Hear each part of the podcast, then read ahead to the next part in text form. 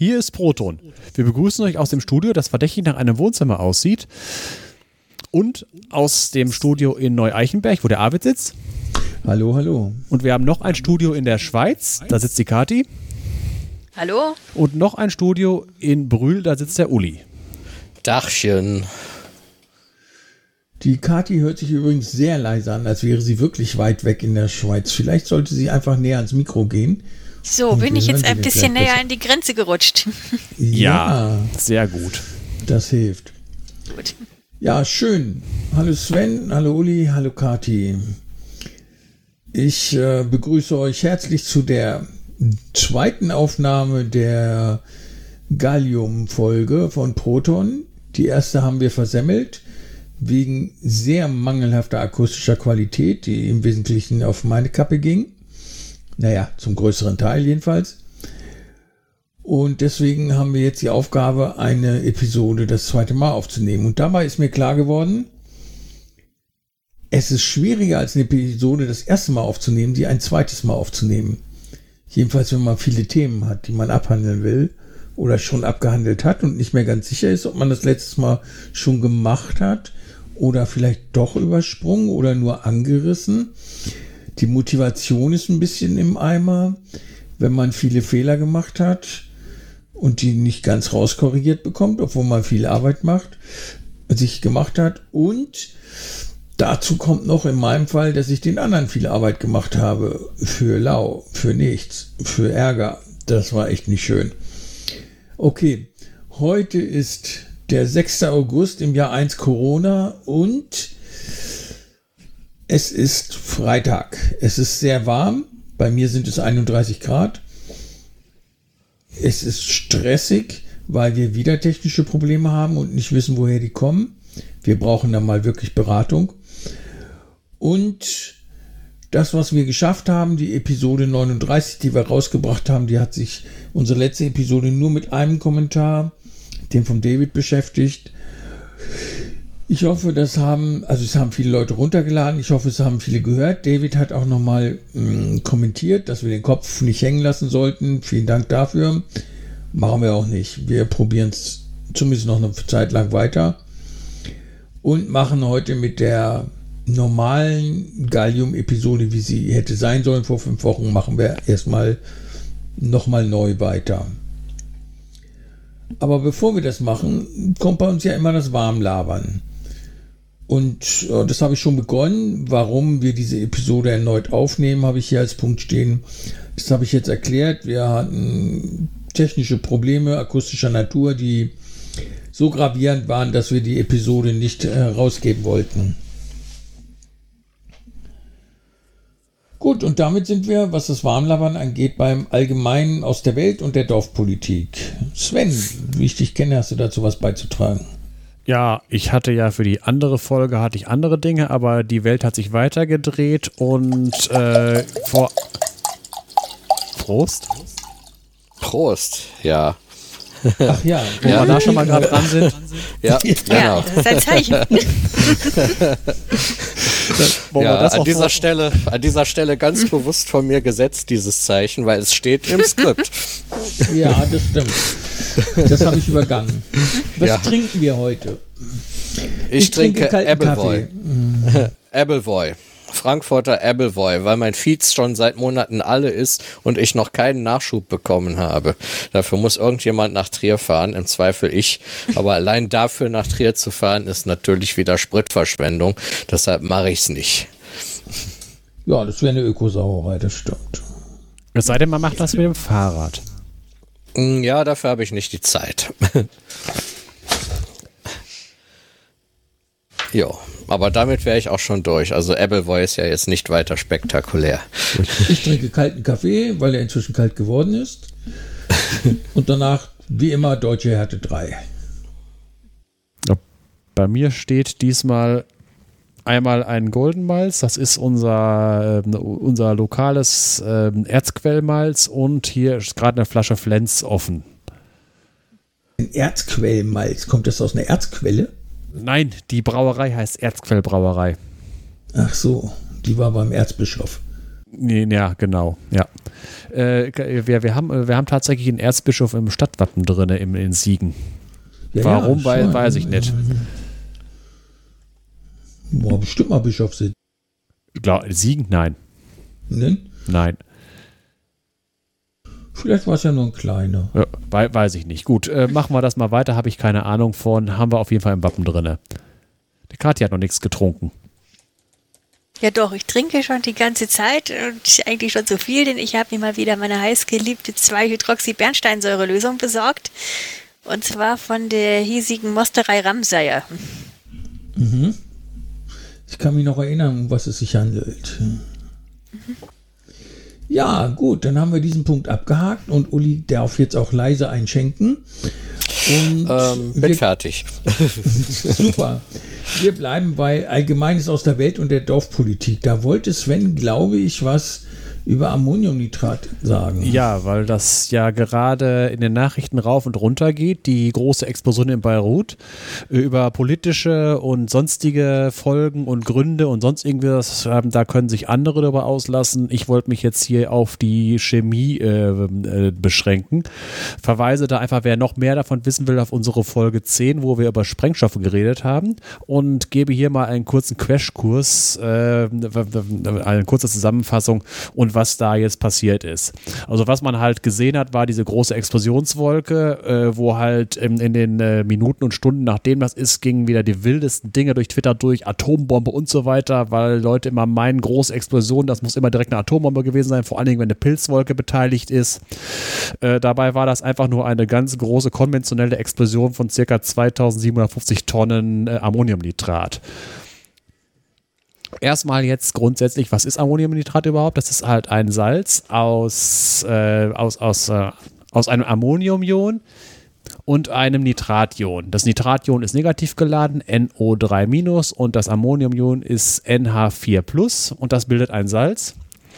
Und dieses äh, hat, die Form, hat dann effektiv die Formel NH4NO3.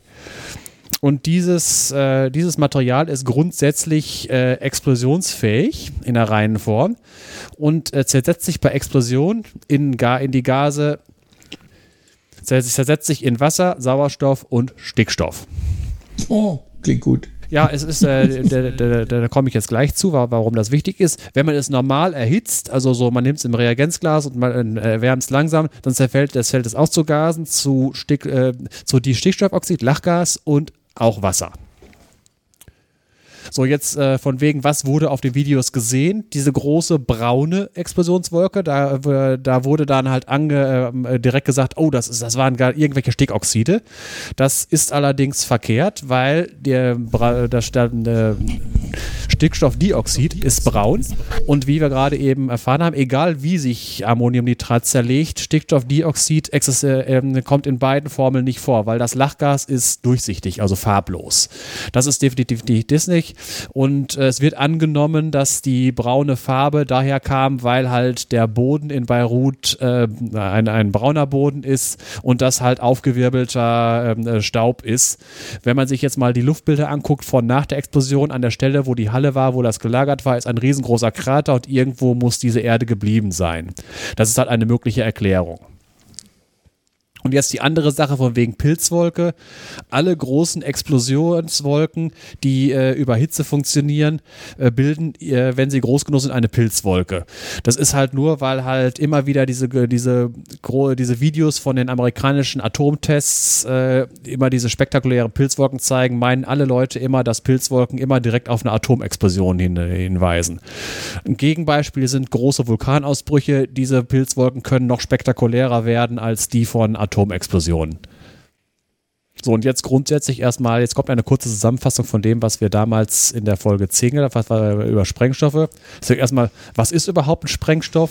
Das ist halt eine chemische Substanz, die innerhalb von sehr kurzer Zeit aus wenig Volumen sehr großes Volumen erzeugt haben wir bei dem äh, Ammoniumnitrat, das was eine, was eine feste Substanz ist, ist da ein Paradebeispiel, weil nur gasförmige Substanzen bei rauskommen und dementsprechend innerhalb sehr kurzer Zeit sehr, eine sehr große Volumenszunahme stattfindet. Wasserdampf aufs Eis. Nee, also bei, bei, bei, bei Nein, vergiss es, war Quatsch.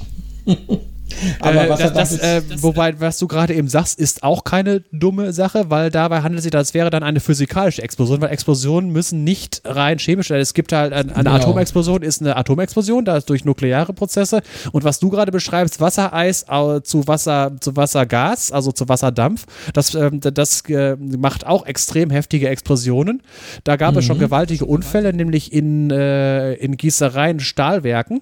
Da gab es mal einen Unfall, wo jemand mit äh, oberhalb eines, äh, eine, war das, war das in der Aluminiumherstellung oder was in der Stahlherstellung? Auf jeden Fall ist er oberhalb des Reaktors rumgelaufen, der offen war, wo halt das glühende Metall drin war und hatte vorher noch Schnee an den Schuhen.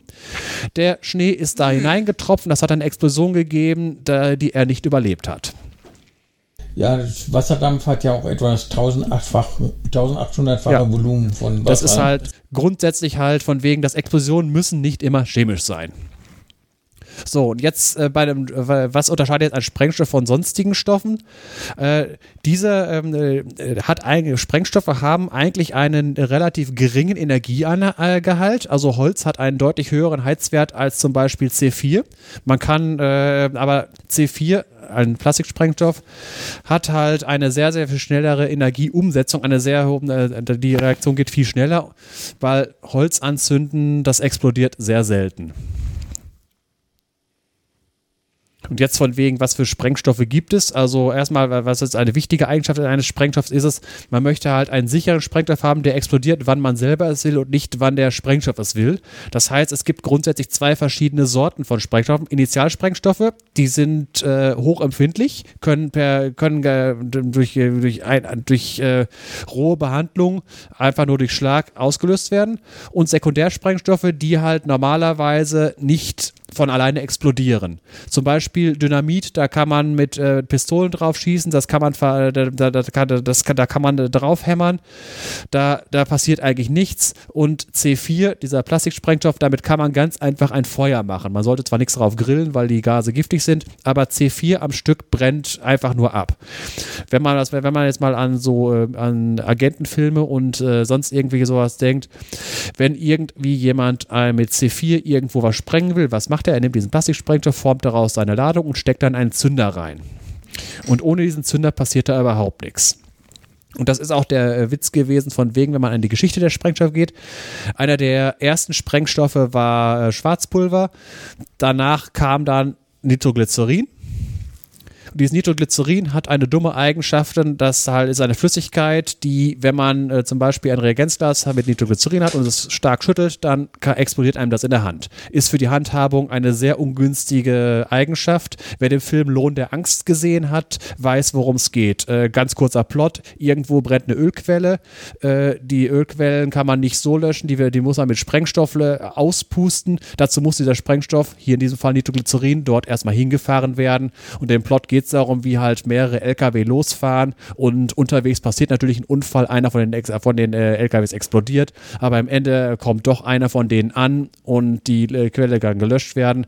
Äh, wer den Film kennt, weiß, dass er trotzdem kein Happy End hat, aber das ist jetzt nur... Das klingt so, als sei das Drehbuch von Red Adair. Äh, äh Max, äh, der, ich, ich weiß, worauf du hinaus willst, der zum Beispiel in Kuwait die Dinger alle gelöscht hat. Äh, die, die, die Russen haben es sogar noch krasser gemacht. Die haben es mit Atombomben gemacht, unterirdisch. Nein, nein, nur eine. Ja, aber auf jeden Fall haben die es gemacht. Die Russen sind, wenn so solcher Sachen relativ schmerzfrei, wie, wie auch immer. Ist, ist jetzt nicht das Thema. So, gut. Nitroglycerin handhabbarer machen, dann kam der Herr Nobel und hat, hat dieses Nitroglycerin in Kieselgur aufgesaugt und damit das Dynamit erfunden. Wie gesagt, habe ich ja gerade eben erzählt, Dynamit ist ein sehr sicherer Sprengstoff. Und eindeutig, dieses Ammoniumnitrat ist ein Sekundärsprengstoff. Das heißt, normalerweise ist, er, ist dieses, die Substanz relativ handhabungssicher. Es gibt jetzt zwei Möglichkeiten, wie man diese Substanz zur Explosion bringen kann. Einmal, indem eine normale Verbrennung in eine Detonation übergeht. Und Explosion das andere ist. Bitte? Bitte? Also da müssen wir auch nochmal sprechen, was eine Explosion ist und eine Detonation. Ähm, es gibt also bei einer Explosion kann eine, ähm, eine sogenannte Deflagration sein oder eine Detonation. Unterschied zwischen beiden ist, bei der Deflagration erfolgt die Verbrennungsfront langsamer als die Schallgeschwindigkeit in, der, in dem jeweiligen Medium. Bei einer Detonation liegt die, äh, äh, bewegt sich die, die Verbrennungsfront schneller als die lokale Schallgeschwindigkeit. Deswegen sind äh, Deflagrationsexplosionen weniger zerstörerisch als Detonationsexplosionen. Explosion ist bei der Beirut-Explosion eindeutig zu sehen. Der anfängliche Brand, wo es aussieht, als wär, würde eine Feuerwerksfabrik brennen, wo die Raketen rauskommen, das sind das ist das ist äh, Schwarzpulverbrand. Da äh, sind, äh, der Schwarzpulver ist normalerweise äh, ein, ein Sprengstoff, der deflagratorisch verbrennt. Und äh, da ist ja noch nichts groß passiert, außer eine große schwarze Wolke und die Raketen fliegen raus. Und dann kommt halt die große Explosion, als das äh, Ammoniumnitrat dann äh, in, in, in Reaktion kommt und detoniert. Das, äh, deswegen würde ich auch sagen, dass dort eine Detonation stattgefunden hat. Ja, habe ich ja gesagt, dass also ohne da, die, die, Ja, du hast gesagt, dann kommt die große Explosion, als das Ammoniumnitrat detoniert. Ja, genau, das meinte ich. Also ja. der, das, das, das, ähm, das ist der Übergang, also das ist die Variante, wo halt eine Verbrennung in eine deflagratorische Verbrennung in eine Detonation übergeht. Das, äh, man kann zum Beispiel, also bei Schwarzpulver, bei guter Verdämmung kann man das, so viel ich weiß, auch hinbekommen. Ja. Aber äh, von wegen, wenn du wirklich sprengen willst, also Schießpulver ist ja normalerweise zum Schießen und du willst ja äh, gerade eben, du willst ja nicht sprengen, sondern du willst ja nur ein Projektil aus dem Lauf treiben. Also wenn, äh, wenn Schießpulver detonieren würde, äh, dann würde es ja die Kanone zerreißen. Das kann natürlich bei einer Deflagration auch passieren, wenn einfach das Material überlastet ja, wird. Aber genau. halt, wenn du halt sprengen willst im Steinbruch oder so, dann möchtest du ja zerstören und dann möchtest du eine Detonation haben, damit halt diese äh, überschallschnelle ähm, Druckwelle, die diese Detonationsfront in das zu sprengende Material übergeht. Und jetzt bei der Beirut-Explosion, diese, ähm, sobald das äh, Ammoniumnitrat durch ähm, reagiert ist. findet keine weitere Energieumsetzung mehr statt, aber diese äh, äh, Explosionsfront äh, wird dann eh auf die Luft übertragen und setzt sich dann in der Luft fort. Dann, das sieht man auch gar schön in dieser sogenannten Wilson Cloud, diese, diese weiße Wolke. Das ist deswegen in Beirut zu dem Zeitpunkt, als die, als die Explosion stattfand, herrschte eine hohe Luftfeuchtigkeit. Und bei einer Explosion, diese Explosionsfront, diese, die, diese Stoßfront, ist ein extrem starker Überdruck und gefolgt von einem Unterdruck. Und äh, kurz mit der Explosionsfront äh, ist halt die, der Luftdruck auf ganz schnell geringer, sodass das, äh, dass der Wasserdampf auskondensieren kann. Und kurz danach, weil äh, die Luft ist ja nicht weg, sondern irgendwann kommt, der, kommt die Luft ja wieder zurück, dann steigt der Luftdruck wieder lokal und die, äh, die das auskondensierte Wasser ver, ver, verdampft wieder. Und deswegen äh, ist, na, nachdem die Explosion ähm, vorbei ist, ist wieder freie Blick auf die Zerstörung in dem Moment natürlich. Besonders eindrucksvoll ist das in amerikanischen Atombombenvideos zu sehen, zum Beispiel bei dem Crossroads-Test, wo die Amerikaner Schiffe versenken mit Atombomben geübt haben im Bikini-Atoll. Ich werde mal irgendwo ein Video dazu verlinken, da sieht man das eindeutig, diese sogenannte Wilson Cloud. Gut. Ja, ich, ich muss aber auch äh, ja? Ich, ich wollte noch weiter von wegen mit, äh, jetzt wird wieder von wegen äh, ähm, Ammoniumnitrat, weil äh, es ist ja nicht nur als Sprengstoff was, es ist ja hauptsächlich wird das als Dünger eingesetzt. Das Problem ist halt von der Handhabungssicherheit ist reines Ammoniumnitrat äh, halt kann gefährlich sein. Deswegen wird normalerweise kein reines Ammoniumnitrat als Dünger benutzt, sondern eine Mischung aus Ammoniumnitrat und Ammoniumsulfat. Äh, die Explosionsgefährlichkeit äh, ist nur gegeben bei einem Verhältnis von Ammoniumnitrat zu Ammoniumsulfat von, äh, von mehr als 60 zu 40. Das heißt, bei 50-50 dürfte eigentlich nichts passieren. Dürfte ist dabei immer schwierig, weil äh, so einfach zu handhaben ist diese ganze Substanz nicht. Das haben nämlich die Deutschen auch mal kennengelernt, nämlich im Jahr 19 1921 äh, im, im, äh, in, äh, in Opper das ist äh, ein Ort nördlich von Ludwigshafen und das gehört zum BASF-Werk, wo im, September, im September 1921 äh, eine, ein Lager mit Ammoniumnitrat und Ammoniumsulfat in die Luft geflogen ist. Und man hat damals noch Glück gehabt. Dieses Lager hat insgesamt eine Kapazität von knapp 100.000 Tonnen gehabt. Zu dem Zeitpunkt äh, sind aber, glaube ich, nur 450 Tonnen hochgegangen von 4.500 Tonnen, die da drin waren. Was ist passiert? Das ist halt eine, das war äh, in, im Ersten Weltkrieg war war das eine Fabrik, die äh, Munition hergestellt, beziehungsweise den Sprengstoff für die Munition und danach Dünger. Und man wusste natürlich um die Problematik. Und äh, bei, bei der Verarbeitung von Ammoniumnitrat äh, gibt es das Problem, dieser Stoff ist hygroskopisch. Das heißt, er nimmt aus, die, aus der, der Wasser in Form von Luftfeuchtigkeit auf und der, das Pulver wird dann natürlich klumpig und fest. Und das ist natürlich für die Verarbeitung schlecht und deswegen muss man versuchen, äh, äh beim äh, äh das über andere Verfahren äh, einfacher hinzubekommen, also besser handhabbar hinzubekommen. Man kriegt es aber nicht hin und in solchen Lagern verfestigt sich es trotzdem. Und da gibt es jetzt die Möglichkeit, das mit Pressoft-Hämmern zu lösen. Man kann es aber auch sprengen. Das wurde dort in Oppau auch über Jahre lang gemacht und es ist nichts passiert, weil, wie gesagt, wenn man ein Verhältnis von weniger als 60 zu 40 hat, kann eigentlich nichts passieren. Allerdings, äh, wenn lokal sich innerhalb dieses Lagers äh, Stellen bilden, wo reines Ammoniumnitrat ist, und man das nicht merkt, dann hat man ein Problem. Und das äh, ist genau das ist da passiert, weil die haben auch rumexperimentiert mit, äh, mit, äh, mit anderen Verfahren. Das funktionierte grundsätzlich so, dass sie in den Lagern halt äh, aus feinen Düsen eine Ammoniumnitrat- und Ammoniumsulfatlösung zerstäubt haben, das Wasser haben verdunsten lassen, um halt Feuchtigkeitsgehalte von 2, 3, 4, 5 Prozent zu bekommen. Und immer wenn die halt das Zeug äh, verpacken wollten und dann haben die das halt mit so mit, mit Sprengkapseln gesprengt. Und dann haben die am äh, da halt das Pech gehabt, dass sie halt äh, Stellen erwischt haben, wo noch eine Menge reines Ammoniumnitrat rumlag. Okay. Sven, ich grätsche da mal rein, ja. weil du das wahrscheinlich, wir wissen das, in erschöpfender epischer Breite äh, ausführen kannst. Aber wir wollen ja noch ein paar Hörer behalten, die dann noch folgen können. Ja, ich könnte noch mehr. Ich hätte jetzt auch noch über. Äh, ja, ja, ich über, weiß, ich weiß. Ich wollte nur auf einen anderen Aspekt zu sprechen kommen. Warum lag das da überhaupt im Hafen von Beirut? Das wollte ich gerade sagen. Ich hatte jetzt, äh, ich wollte mich rein, rein, auf das, auf, rein auf das Chemische betreiben und nicht halt wieder auf die von wegen mit Korruption ja, ja. und sowas alles. Ich will gar nicht von Korruption reden.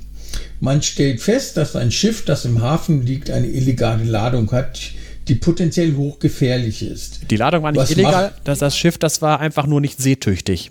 Die Ladung okay, war nicht illegal. War nicht seetüchtig.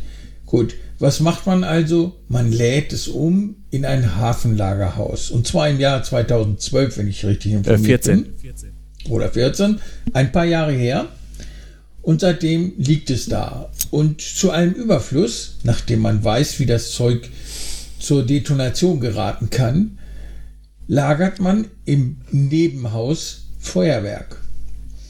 Das ist ein Unfall mit Ankündigung. Fahrlässiger kann man es kaum machen. Noch dazu hat angeblich der Zoll jährlich darauf hingewiesen, dass das Zeug gefährlich ist und noch da liegt und passiert ist nichts. Was wir jetzt haben, sind einige tausend Tote und Verletzte und wahrscheinlich eine Viertelmillion Obdachlose und die Getreidevorräte für das, äh, dieses verbleibende und den Anfang des Folgejahres äh, komplett zerstört.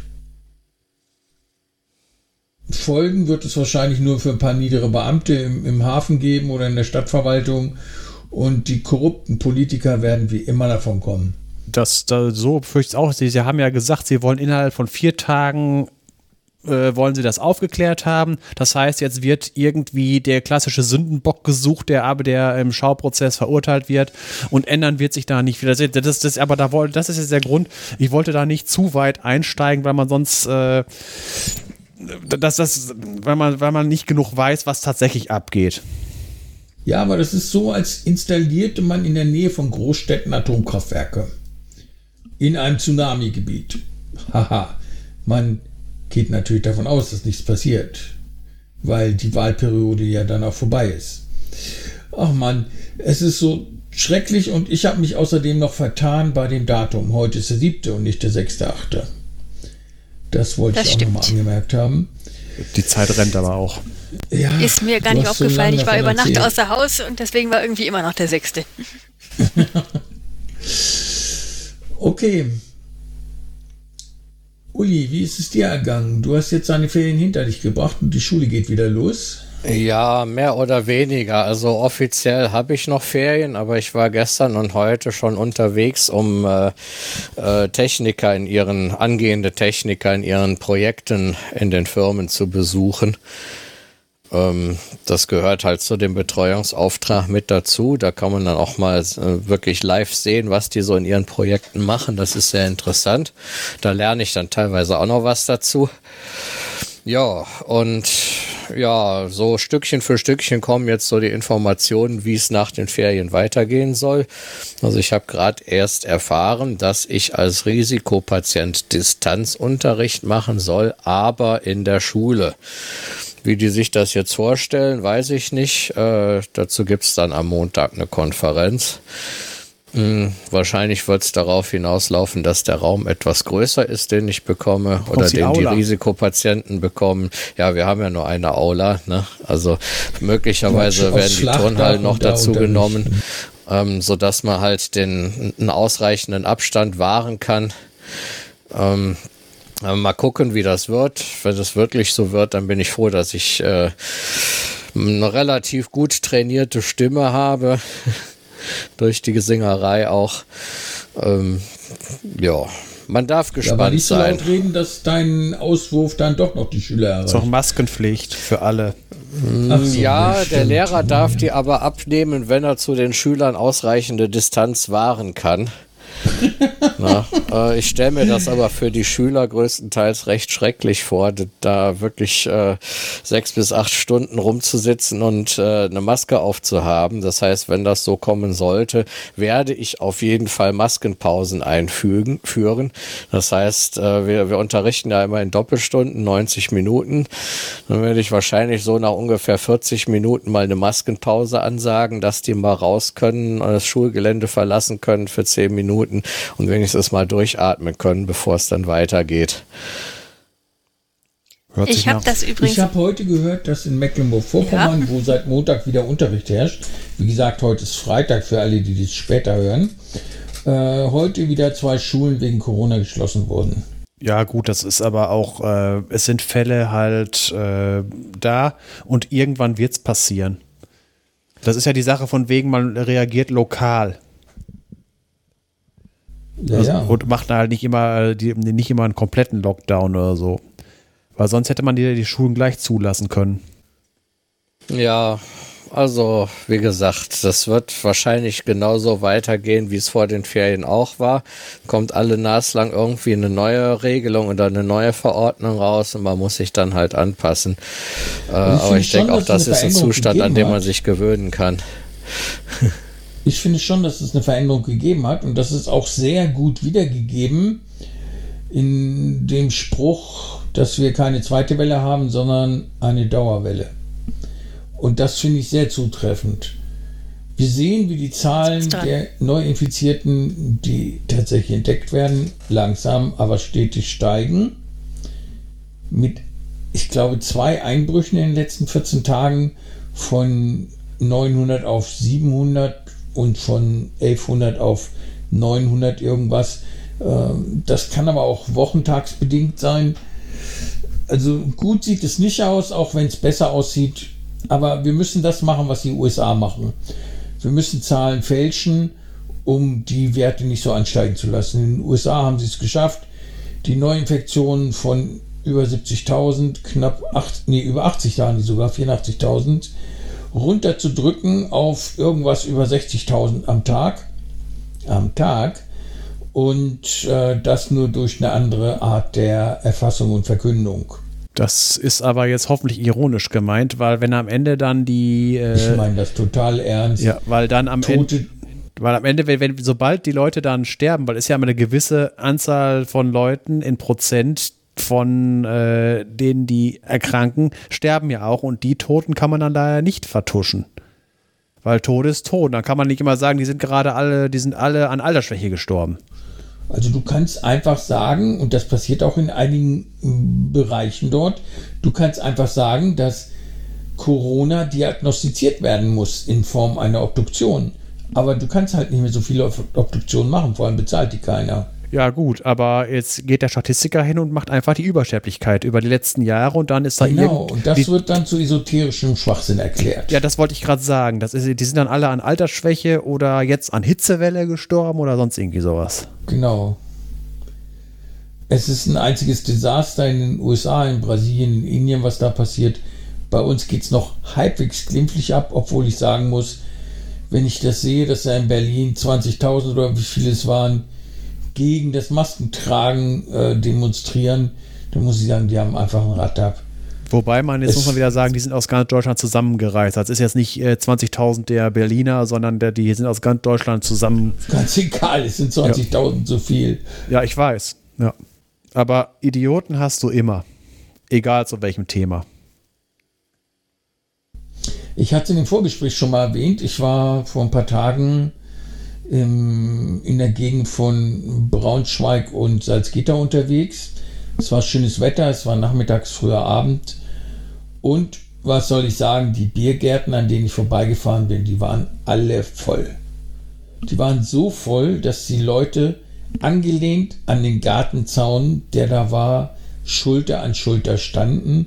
Und es war nicht so, dass die Tische spärlich besetzt waren, sondern auch da saßen die Leute teilweise mit Mädels auf dem Schoß, äh, saßen die da alle und haben ihr Bier getrunken und was gegessen. Ich weiß nicht, was in den Leuten vorgeht ob äh, die Genusssucht so groß ist, dass sie dafür jegliches Gesundheitsrisiko in Kauf nehmen, ob sie gar kein Risiko sehen, ob die alle schon durch sind mit der Infektion und lebenslange Immunität erwarten. Ich habe keine Ahnung. Ich war gerade zu einer Vorsorgeuntersuchung äh, wegen meiner Grunderkrankung im Krankenhaus.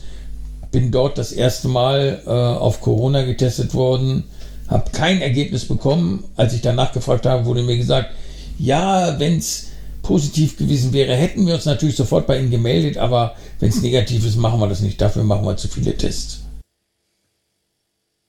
Ja, gut, äh, das ist jetzt einfach, äh, das ist im Prinzip, würde ich sagen, eine Form, eine Formsache.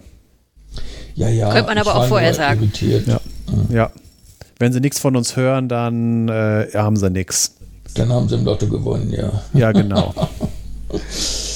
Okay. Nee, da muss ich halt sagen, ist die Disziplin hier in Siegen in den Biergärten deutlich besser. Also äh, die Tische sind zwar besetzt, aber halt nicht so, wie du halt sagst, äh, dass man aufeinander hockt.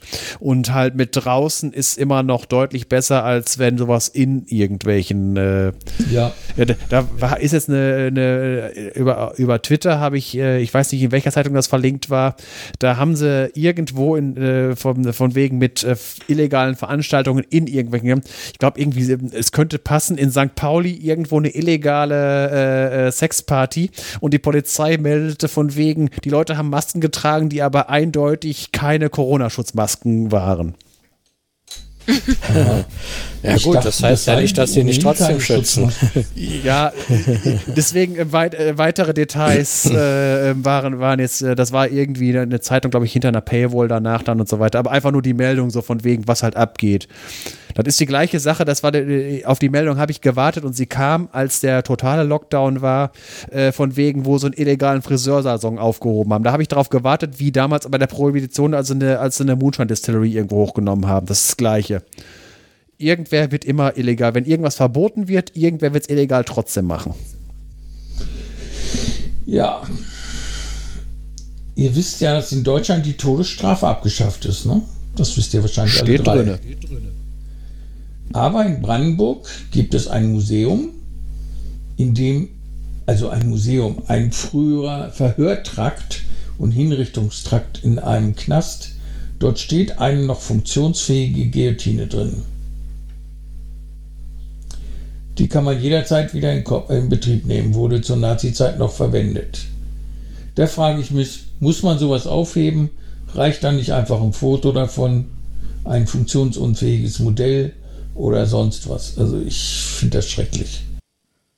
Ich sehe das jetzt nicht so problematisch, weil äh, gesetzt den Fall, wir bekämen eine Regierung, die die Todesstrafe wieder einführen wollte, egal auf welche Weise, äh, ein Tötungsinstrument zu bauen, äh, von, selbst wenn das jetzt um 17.04 Uhr beschlossen wird und um 18 Uhr soll die Hinrichtung stattfinden, das kriegen die sowieso hin. Und ob da jetzt ein funktionsfähiges oder ein unfunktionsfähiges Modell rumsteht, das äh, macht in meiner Hinsicht da keinen Unterschied.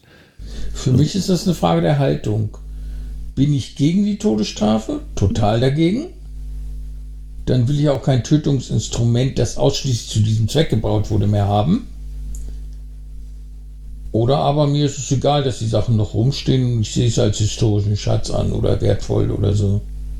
Ja, das hat ja wohl auch seinen hier. Sinn, um eben klar zu machen, warum man gegen die Todesstrafe ist. Ja, das wird ja im Museum wohl eine, eben eine, eine Erinnerungs- ein Mahnmal sein. Also Dr. Guillotine hat ja die Guillotine erfunden, weil die vorherigen Maßnahmen, Menschen vom Leben zum Tode zu befördern, ihn zu grausam erschienen. Äh, jetzt rein vom Pragmatischen her. Ja, ja. An, in der rein vom Pragmatischen her, äh, einfach, das ist jetzt eine reine subjektive Meinung. Falls ich in einem Land bin, wo die Todesstrafe existiert und ich zur Todesstrafe verurteilt werde und ich als letzten Wunsch noch die Art der Hinrichtung, dann würde ich Guillotine nehmen, weil ich weiß, dass das kurz und schmerzlos ist.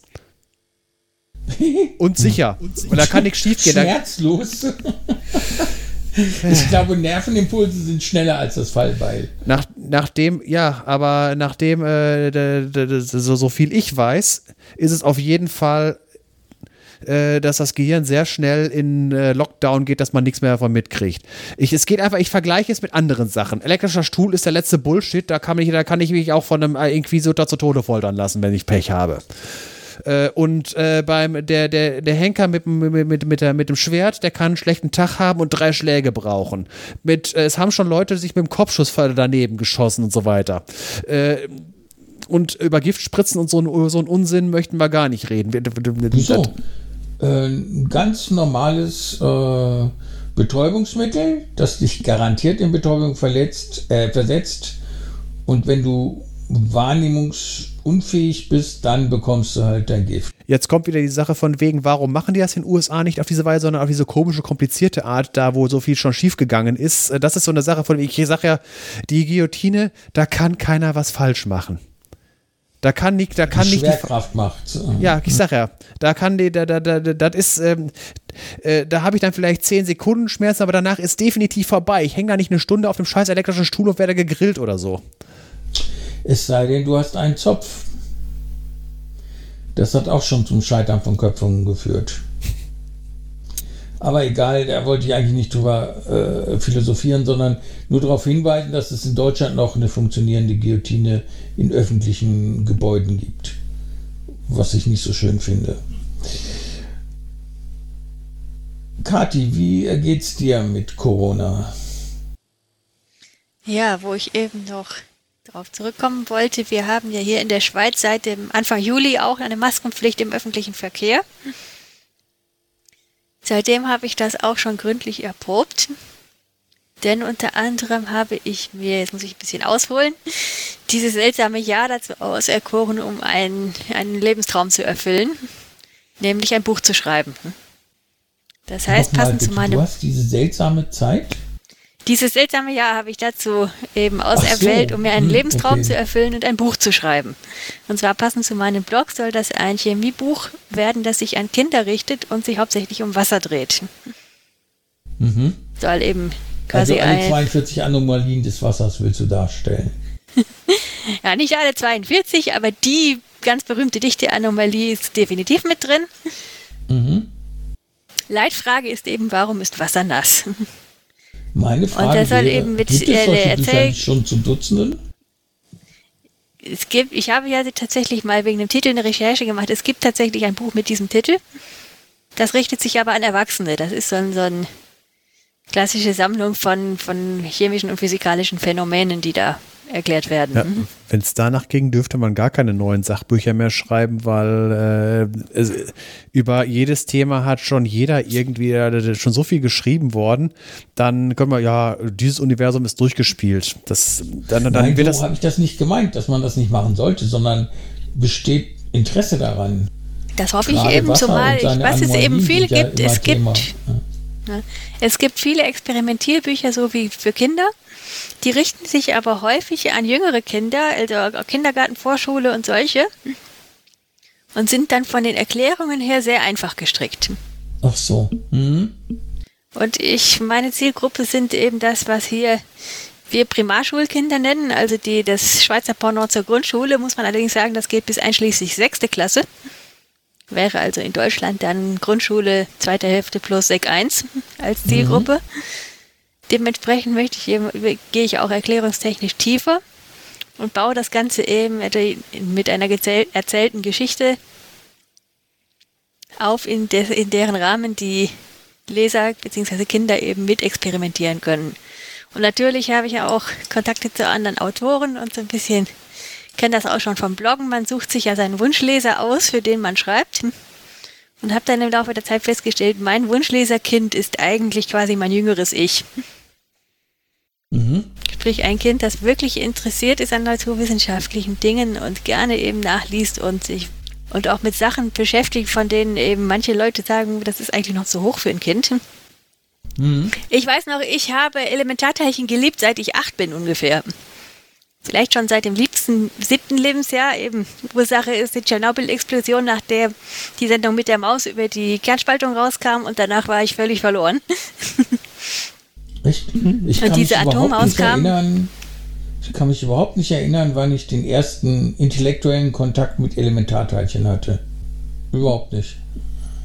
Ähm, ist in meinem Fall ein Glücksfall, dass das so einschneidend war. Durch die ganze Tschernobyl-Geschichte, die ich ja als Vierjährige oder vier, Fünfjährige damals miterlebt habe und dann zwei, zwei Jahre später also erschien eben diese Sendung mit der Maus-Serie. Gut, ich habe ja noch den Vorteil gehabt, dass ich in der Familie, oder mein Vater eben Physiker ist und dann auch Fragen zu solchen Themen beantworten konnte. Mhm. Okay, und jetzt im öffentlichen Verkehr äh, trägst genau, du eine Maske? Genau, ich bin jetzt, ich, ich schreibe das Buch am Laptop und bin immer auf der Suche nach Schreibplätzen, unter anderem, weil mein Lebensgefährte nach wie vor die meiste Zeit im Homeoffice verbringt und es lenkt einfach ab, wenn hier noch jemand in der Wohnung ist und Aufmerksamkeit fordert. Also bin ich dann losgezogen. Jetzt Setz als dich im Sommer halt. und schreibst dort. Genau, also fast. Tram oder Eisenbahn wäre ja zu langweilig. Wir haben hier so viele schöne Seen und auch die Schiffe. Die Kursschiffe auf den Seen sind in meinem Generalabo enthalten. Das heißt, in meiner Bahncard 100. Deswegen habe ich mich nämlich auf die Schiffe gesetzt. Unter anderem auf die große Seerundfahrt im, auf dem Vierwaldstätter See. Die dauert ja vier, fünfeinhalb Stunden. Und auch auf den Schiffen ist natürlich Maskenpflicht. Das heißt, ich habe mir da wirklich. Auch, äh ja, der Laptop-Akku ist gigantisch. Der hält den ganzen Tag. Wenn ich nur schreibe. Also eben die mhm.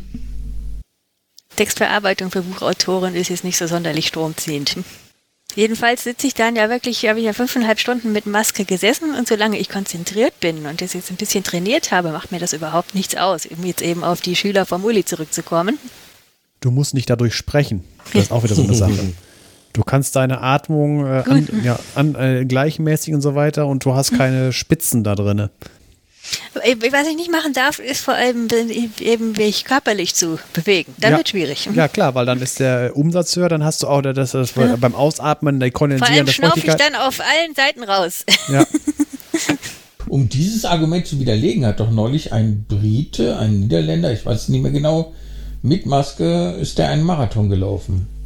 Das geht. Ich meine aber jetzt, was die Schutzfunktion angeht. Ich habe da ja auch schon die Situation gehabt, dass ich mit äh, ziemlich schnell von einem Bus in den anderen umsteigen musste und dabei noch knapp 100 Meter laufen, weil die Haltestelle verlegt ist. Und während der Zeit ziehe ich ja die Maske nicht ab und bin ja klar in den Bus rein und völlig außer Atem, weil ich auch nicht trainiert bin und ich schnaufe an allen Enden aus der Maske raus und damit ist die Schutzfunktion eigentlich verloren. Fast, fast. Wir wissen ja alle, worauf die Schutzfunktion einer Maske beruht, ne? Ähm, ganz logisch ist, dass ein Stoff größere Partikel filtert. Also müssen schon ziemlich groß sein, damit sie nicht mehr durch das Gewebe durchpassen, aber solche gibt es und die passen auch nicht durch. Die kleinen werden durch die elektromagnetische Wirkung eines Gewebes aufgehalten und damit auch zum Teil die Coronaviren. Nur zum Teil. Die mittleren Teile allerdings passieren solche Masken sehr gut. Aber in der Tat werden kleine und große, also die kleineren und die größeren Partikel aufgehalten und zwar sehr gut, sodass man inzwischen mehrheitlich davon ausgeht, dass eine solche Alltagsmaske auch vor, also auch den Träger schützt, nicht nur den, der äh, von dem Träger kontaktiert wird. Ja, unbenommen. Was ich halt meine, ist halt grundsätzlich ist egal, ob eine Maske jetzt wirklich gut oder schlecht ist, aus welchem Material. Das kommt ja auch noch äh, auf, auf, das Material an. Äh, mhm. Äh, da gab es äh, eine methodisch inkorrekt Folge, wo genau irgendwer eine, ein Paper dazu veröffentlicht hat, hat vom, vom Staubsaugerbeutel über Stoff und T-Shirt und so weiter äh, genau. getestet, äh, wie die Filterwirkung ist im Verhältnis zu ähm, Luftmengenreduktion, also wie schwer das Atmen ist. ich muss mal gucken, welche Folge, das kann ich dir mal verlinken, welche das war, wo genau es darum geht, von wegen, was, der, was die Filterwirkung der Masken ist. Und äh, aber egal wie schlecht die Maske ist, sie verhindert halt ein direktes Anniesen. Und das ist ja auch schon eine Menge Sache. Mhm. Genau, selbst reden funktioniert halbwegs gut. Ich bin auch schon drei Stunden mit meiner Schwiegermutter ins Wallis gefahren und wir haben die ganze Zeit im Zug geschwätzt. Ich muss dazu sagen, wir werden, oder eben mein Partner und ich werden von den Verkehrsbetrieben Zürich mit Chirurgenmasken ausgerüstet. Das mhm. heißt, er bekommt die als Mitarbeiter zur Verfügung gestellt, damit er pendeln kann. Da er aber fast nicht pendelt, bleiben so viele übrig, dass ich die mitbenutzen kann. Günstig. Und die sind relativ groß. Die, ich kann die so einstellen, dass sie vor meinem Mund eine relativ große Blase bilden und dann kann ich auch relativ gut reden.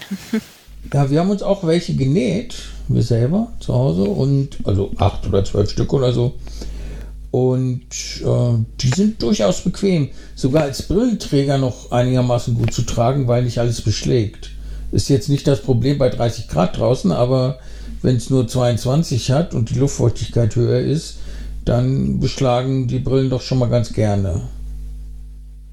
Ja, da deswegen sind die Nasenbügel oben drüber wichtig und das habe ich jetzt auch festgestellt. Ich habe mir jetzt 20 genau. Stück äh, bestellt, alle die gleichen Armored Angels, diese Dinger in schwarz. Das Problem ist, in der normalen 60 Grad Wäsche kann ich die nicht mitwäschen, weil wenn ich die mit 1400 Umdrehungen schleudere, dann werden die äh, Nasenbügel so verbogen und mit so einer Belastung verbogen, dass sie nicht lange halten. Deswegen mache ich dann da. Schleudere die einfach nicht. Deswegen habe ich, ja, äh, aber äh, dann ist der Rest, der, dann ist der Rest der Wäsche, äh, deswegen mache ich, da habe ich so viele von den Masken, dass ich im wenigstens 60, 60 Grad Kurzprogramm, dass sich das lohnt und mit den äh, Masken. Ich habe noch ein paar andere noch dabei, dass ich dann immer nur äh, alle, alle, alle paar Tage mal äh, ähm, äh dann äh, waschen muss. Und dann halt nur mit 400 Umdrehungen, das gerade so eben, dat, äh, weil gar nicht schleudern ist auch doof, aber 400 Umdrehungen, da werden die Bügel nicht so sehr verbogen, weil die, das ist ja Draht und wenn man das, da hat man nur eine gewisse Anzahl von Hin- und Herbiegungen und deswegen, dass das möglichst lange hält, wasche ich nur bei, mit 400 Umdrehungen nachher, also lasse ich schleudern. Und ich habe ganz normalen ja. äh, Kupfer-Elektrodraht ummantelt da drin in unseren Masken.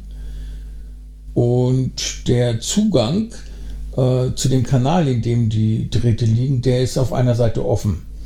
Ja, gut. Das heißt, man kann das jederzeit austauschen. Äh, so werde ich es, wenn der irgendwann kaputt ist, werde ich genau das gleiche machen. Dann werde ich halt an der einen Ecke, das ist ja ein Draht, ist, äh, auftrennen, an der Draht raus, an der Draht rein, fertig. Aber äh, wenn, wenn das halt trotzdem ein bisschen länger hält, weil wir werden ja noch ein paar Monate, vielleicht Jahre mit den Dingern auskommen müssen und dann ja, Verschleiß vermeiden. Mhm. Ich habe auf jeden Fall auf die Einwegdinger ja. habe ich keinen Bock. Nö, finde ich auch nicht gut. Also, äh, wir haben, ich ja habe die nur, weil wir die zur Verfügung gestellt bekommen. Mhm. Wir, wir haben vom Arbeitgeber auch welche zur Verfügung, aber die nutze ich nicht, weil ich bin ja halt so doch so, so ein Mini-Öko. Zwar nicht viel, aber bei solchen Sachen äh, ist ja für mich kein großes Problem. Jetzt, jetzt, jetzt können wir wieder Umweltbilanzen von wegen äh, Einwegmasken versus Wascherei und so weiter. Hm. Ja, spitzt die Bleistift und rechnet nach. Ähm, Gut, wir, wir haben sie halt. Warum sollen wir sie nicht benutzen? Ja. Und ich benutze auch nicht jeden Tag eine neue. Also wenn. Hm. Hat sich denn bei deinem hat das ungefähr nach Tragezeit über den Daumen gepeilt. Bitte nochmal? Ich meinte, hat sich bei ja, deinen Bauhofkollegen die Einstellung geändert? Äh, in der Beziehung äh, eher weniger äh, und äh, also zu, zum Thema Masken und so weiter äh, und äh, mit der ganzen Sache ähm, ja es liegt eher die Bildzeitung als die Zeit auf dem Tisch im Pausenraum, falls es noch einen Pausenraum benutzt. Und da ähm, die Informationsbeschaffung ist dann auch eher Facebook und da sind dann, dann blühen doch eher solche Sachen mit Verschwörungstheorien oder ist ja alles nur Bullshit oder halt von wegen, es wird übertrieben und äh, solche Sachen alles. Das ist ja dieses Problem, äh, there is no glory in preventation und sowas. Äh, das ist, äh, ja, es ist ja nix und so weiter. Und dann gibt äh, Hey, du meinst, there's no glory in prevention. Ja, Prevention, ja. Mhm.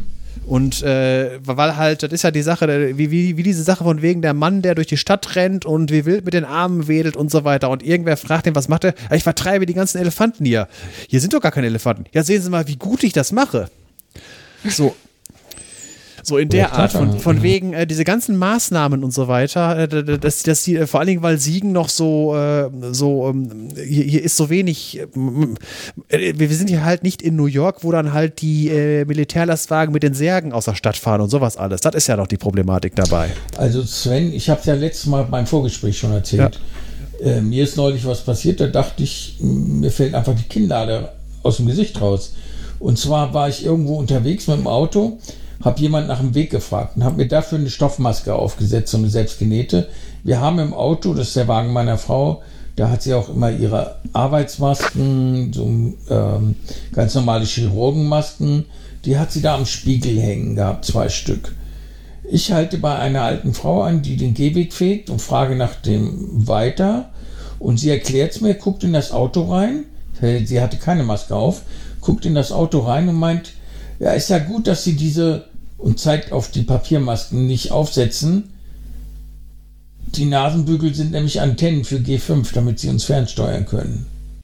Ja, das ist so ein Unsinn. Und da habe ich gedacht, wo bin ich hier gelandet?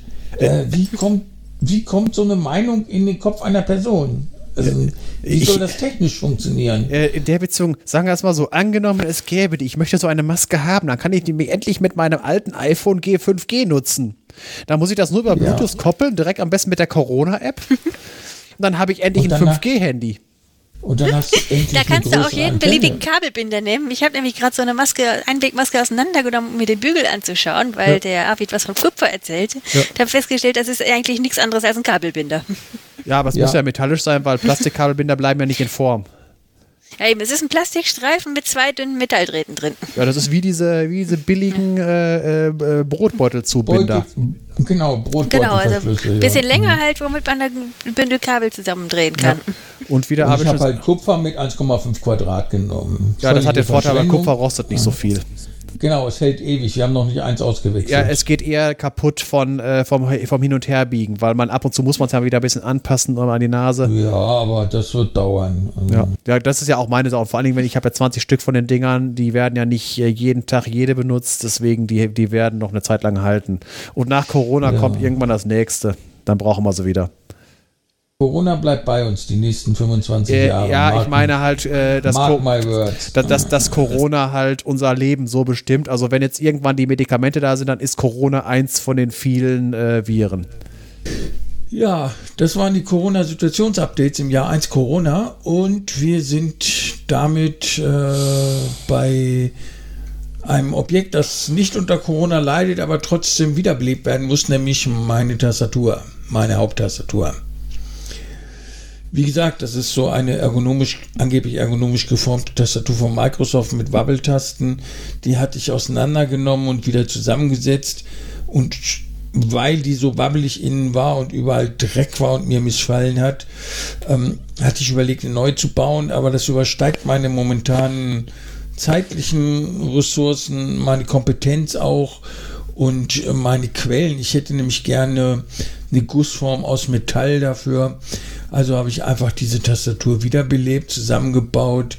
Sie tippt ein bisschen besser. Dadurch, dass der Dreck jetzt raus ist, sind die Tasten noch wackeliger, als sie es vorher waren. Die sind wahrscheinlich vorher auf irgendwelchen Krümeln aufgeschlagen.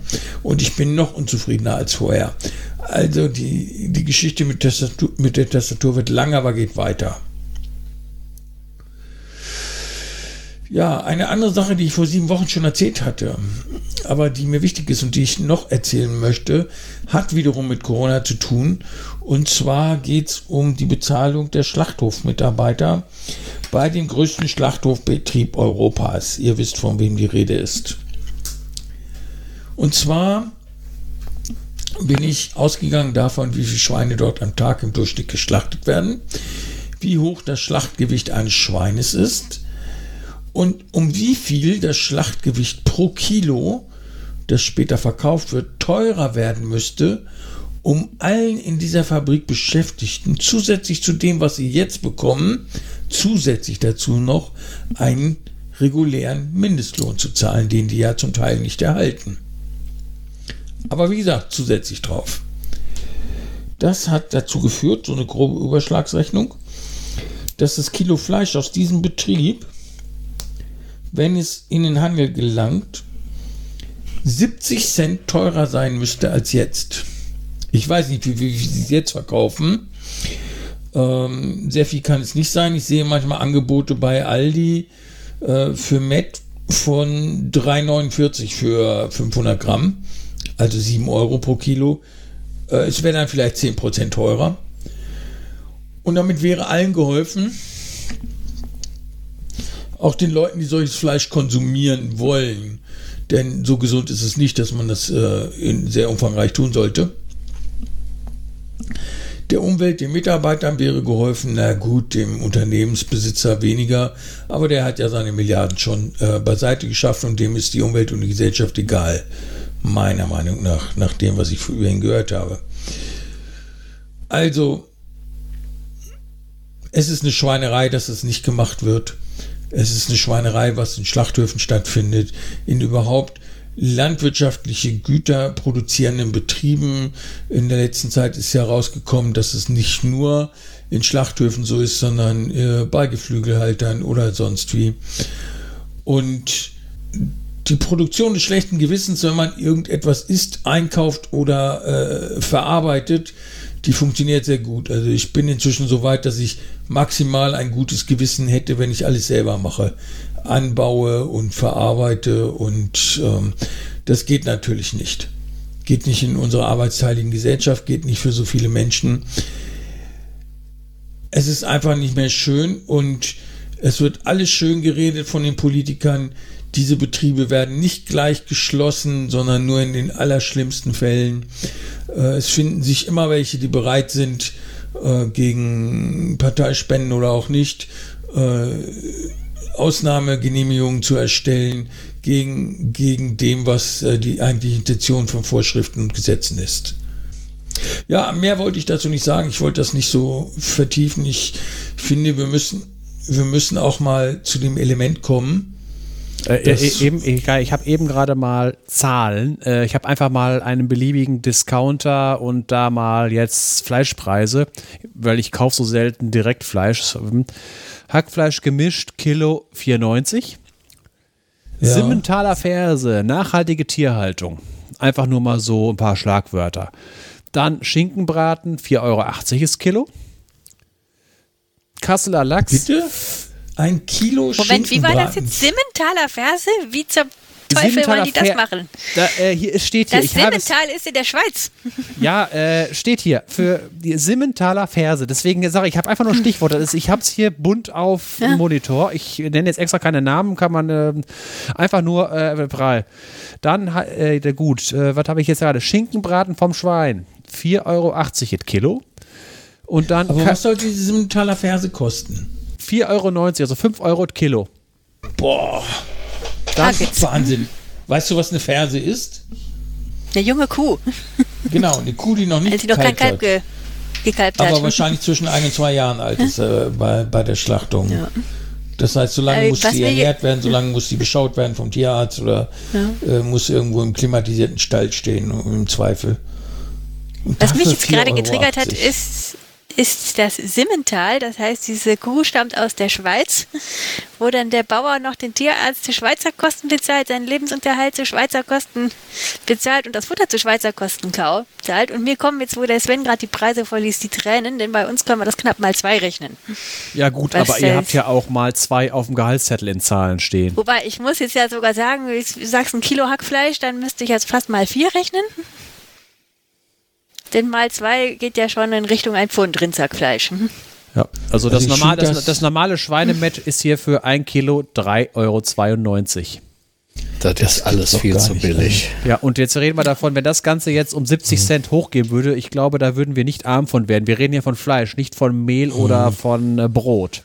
Ja, ich habe dazu gerade letztens, gestern war das sogar, beim Arzt im Wartezimmer in der Geo, die ja glücklicherweise auch da liegen hatte, neben dem Goldenen Blatt und äh, Echo der Frau, ähm, habe ich gelesen, es gab eine Umfrage die gibt es wohl auch immer wieder in der oder ähnlicher Art, ja, dass deutlich mehr Leute sagen, ähm, sie würden für Fleisch, für gutes Fleisch deutlich mehr zahlen, als dann tatsächlich auch äh, Leute ähm, ein gutes Fleisch kaufen und nicht wieder zum Billigfleisch greifen. Also da gibt es irgendwie so eine Diskrepanz. Das hängt wohl mit dem Belohnungszentrum im Hirn äh, zusammen, ähm, dass das wohl aktiv wird, wenn man äh, für möglichst billig äh, quasi was äh, äh, fette Beute macht. Das ist ja, da ist der Mensch äh, ja auch seit Jahren und Jahrzehnten drauf, äh, vor allen Dingen in Deutschland, drauf äh, im Prinzip konditioniert worden. Nicht umsonst war Geiz ist geil einer der Verkaufsslogans der Nullerjahre. Ja, ja gut, ich meine, ich stelle regelmäßig unter Beweis, dass ich auch bereit bin, nicht nur irgendwie 70 Cent mehr pro Kilo, sondern wirklich das Doppelte oder noch mehr für, Fle für gutes Fleisch zu zahlen. Was ich an der Sache scheiße finde, ist, dass ich dafür immer nach Köln muss. Ja, vom Aber Brühl aus. Es weil es gibt hier in Brühl nicht das vernünftige, das, das entsprechende Angebot. Ich finde, da liegt auch so ein bisschen der Ball jetzt im, im, in der Hälfte der, der Händler. Ne? ähm, ich muss dazu sagen, äh, es ist es ist schön, dass du dazu bereit bist, aber Bereitschaft alleine reicht nicht. Man muss auch dazu in der Lage sein. Und ja, gut, viele das bin Leute ich ja haben nicht das Geld. Das ist das ist, ja, der, ja. Das ist mhm. der Grund, warum ich zum Beispiel auch äh, meine Klamotten äh, möglichst beim Öko und beim Fair kaufe, weil äh, nichts spricht rechtlich oder sonst irgend. Kein, kein Mensch würde danach, äh, wenn ich bei Kick einkaufen gehe und das Zeug statt zu waschen wegzuschmeißen Das darf man und so weiter. Äh, aber sowas mache ich nicht und vor allen Dingen, weil ich ja noch in der glücklichen Lage bin, ich kann es mir leisten und dann ist dann halt, ich kann die Welt nicht retten, aber ich kann wenigstens äh, in die Richtung schon mal losgehen, in einem Kleinen was machen. Weil äh, natürlich ist die ganze Sache von wegen, wer in Hartz IV lebt und Kinder zu Hause hat und so, da ist es Geld knapp und ähm, da geht es teilweise nicht anders. Das muss gar nicht Hartz IV sein ja, ich, ich habe einfach nur mal als, äh, als schnell verständliches Beispiel. Also vor allen Dingen wird immer gesagt von wegen, es, äh, ich habe mir aber von dem Geld noch das und das erspart und so weiter. Ja, aber es haben nicht alle Leute die Disziplin und die Möglichkeiten. Und das ist eine ganz andere Sache, ähm, äh, ob ich jetzt als einzelner Mensch mich einschränke und jetzt, äh, ich will, ich bin in Hartz IV, ich spare aber auf irgendeinen Gegenstand und deswegen gibt es jetzt ein, ein Jahr lang nur Nudeln mit Tomatensauce und Graubrot mit Erdbeermarmelade und ansonsten äh, schränke ich mich ein. Wenn ich allerdings äh, in einem Haushalt lebe, in einer Bedarfsgemeinschaft, wo noch von mir abhängige Personen drin sind, da habe ich diese Möglichkeit nicht, weil der, ich kann ja nicht andere Leute damit einschränken. Und also in diesem Zusammenhang möchte ich auf ein Video hinweisen. Das mache ich sonst nie, außer bei wissenschaftlichen Themen, aber da möchte ich jetzt mal äh, darauf hinweisen, dass mir sehr gut gefallen hat. Stellt euch vor, ihr seid ein politisches Kollektiv oder Aktionskünstler und fingiert ein Bundesamt, nämlich das Bundesamt für Krisenschutz und Wirtschaftshilfe. Und im Namen dieses Bundesamtes ruft ihr die CEOs und weitere führende Personen zehn deutscher Unternehmen, darunter vier DAX-Konzerne an und fragt sie, ob sie bereit wären, den radikalen Wandel, der ohnehin für dieses Unternehmen äh, auf sie zukommen wird, ob sie bereit wären, sich regulieren zu lassen. Und dafür würde die Regierung die kommenden Krisenszenarien offen ansprechen, sodass sie dann als Leader of the Pack bei der Reaktion dienen könnten. Die Reaktion ist völlig anders ausgefallen, als das von diesem Kollektiv erwartet wurde, nämlich überwiegend positiv. Die Firmenleute, die Firmenführer haben gesagt, na klar sind wir dazu bereit. Ihr sagt, der Bevölkerung ehrlich, wie es um uns steht, und wir lassen uns auf einen radikalen Wandel ein. Ich, jetzt jetzt höre ich auch mal den Inhalt davon, weil ich habe jetzt äh, über Twitter habe ich irgendwo davon erfahren, habe aber nicht reingeklickt, weil äh, die Informationen, man muss irgendwann mal auch mal Sachen wegklicken. Jetzt erfahre ich endlich darüber, was genau damit gemeint ist. Ja, wir sind können ja wir, können, wir mal, können wir mal verlinken. Mhm. Können wir mal verlinken. Ich habe den Link in die Tabelle reingetan. Ne? Hast Alles klar. Ja, habe ich nicht gesehen, aber ich, äh, das werde ich sehen, wenn ich es zusammenschaue. Das ist ein Riesenteil. Ja, ich werde es genau. finden, wenn ich es nachher schreibe dann. Ja, da ich heute der Ansager bin, möchte ich jetzt mit etwas Verspätung gegenüber sonstigen Episoden das Rätsel ankündigen, das wie jedes Mal von Uli kommt. Heute das Rätsel vom faulen Paolo. Der faule Paolo. Der liegt am Ufer eines Flusses, ja, hat so einen schönen Grashalm im Mund, weil Zigaretten sind ja bäh und ähm, überlegt sich, wie er mit möglichst wenig Aufwand zu möglichst viel Geld kommen kann. Ja, deshalb ist er ja auch der faule Paolo, weil der will halt das Sahnehäubchen vom Leben nur haben und den Rest äh, auf Seite lassen. Das kriegt der Teufel natürlich mit und erscheint dem faulen Paolo und macht ihm ein Angebot. Er sagt, Paolo, siehst du die Brücke da drüben? Wenn du darüber gehst, ja, jedes Mal, wenn du darüber gehst, wird sich dein Geld verdoppeln. Das ist das Angebot, was ich dir mache. Also was du jetzt dabei hast, das wird sich verdoppelt haben, wenn du darüber gehst. Ähm, aber ich möchte das natürlich auch nicht umsonst für dich tun. Ja, das heißt, ich hätte nach jeder Überquerung gerne meinen Anteil an der Sache. Und zwar acht Münzen. Da denkt sich der Paulo, ah, das ist ja super die acht Münzen kann ich locker zahlen, wenn sich mein Geld immer wieder verdoppelt. Also macht er sich auf den Weg und geht halt einmal schön gemütlich über die Brücke. Und tatsächlich, nach der ersten Überquerung hat sich sein Geld verdoppelt. Ja, jetzt äh, hat der faule Paulo sich gedacht, okay, dann gebe ich dem Teufel jetzt mal seinen Anteil und dann gehe ich halt einfach nochmal rüber. Also kriegt der Teufel seine acht Münzen, Paulo geht nochmal rüber und siehe da, sein Geld verdoppelt sich wieder. Ja, und er gibt natürlich dann auch gerne dem Teufel seinen Anteil und denkt, dann gehe ich halt noch mal rüber, geht er ein drittes Mal rüber. Ja, und dann stellt er zu seinem Erstaunen fest, nachdem er dem Teufel seinen Anteil gegeben hat, ist er pleite. Und jetzt ist die Frage, wie viel Geld hatte Paulo zu Anfang in seiner Tasche?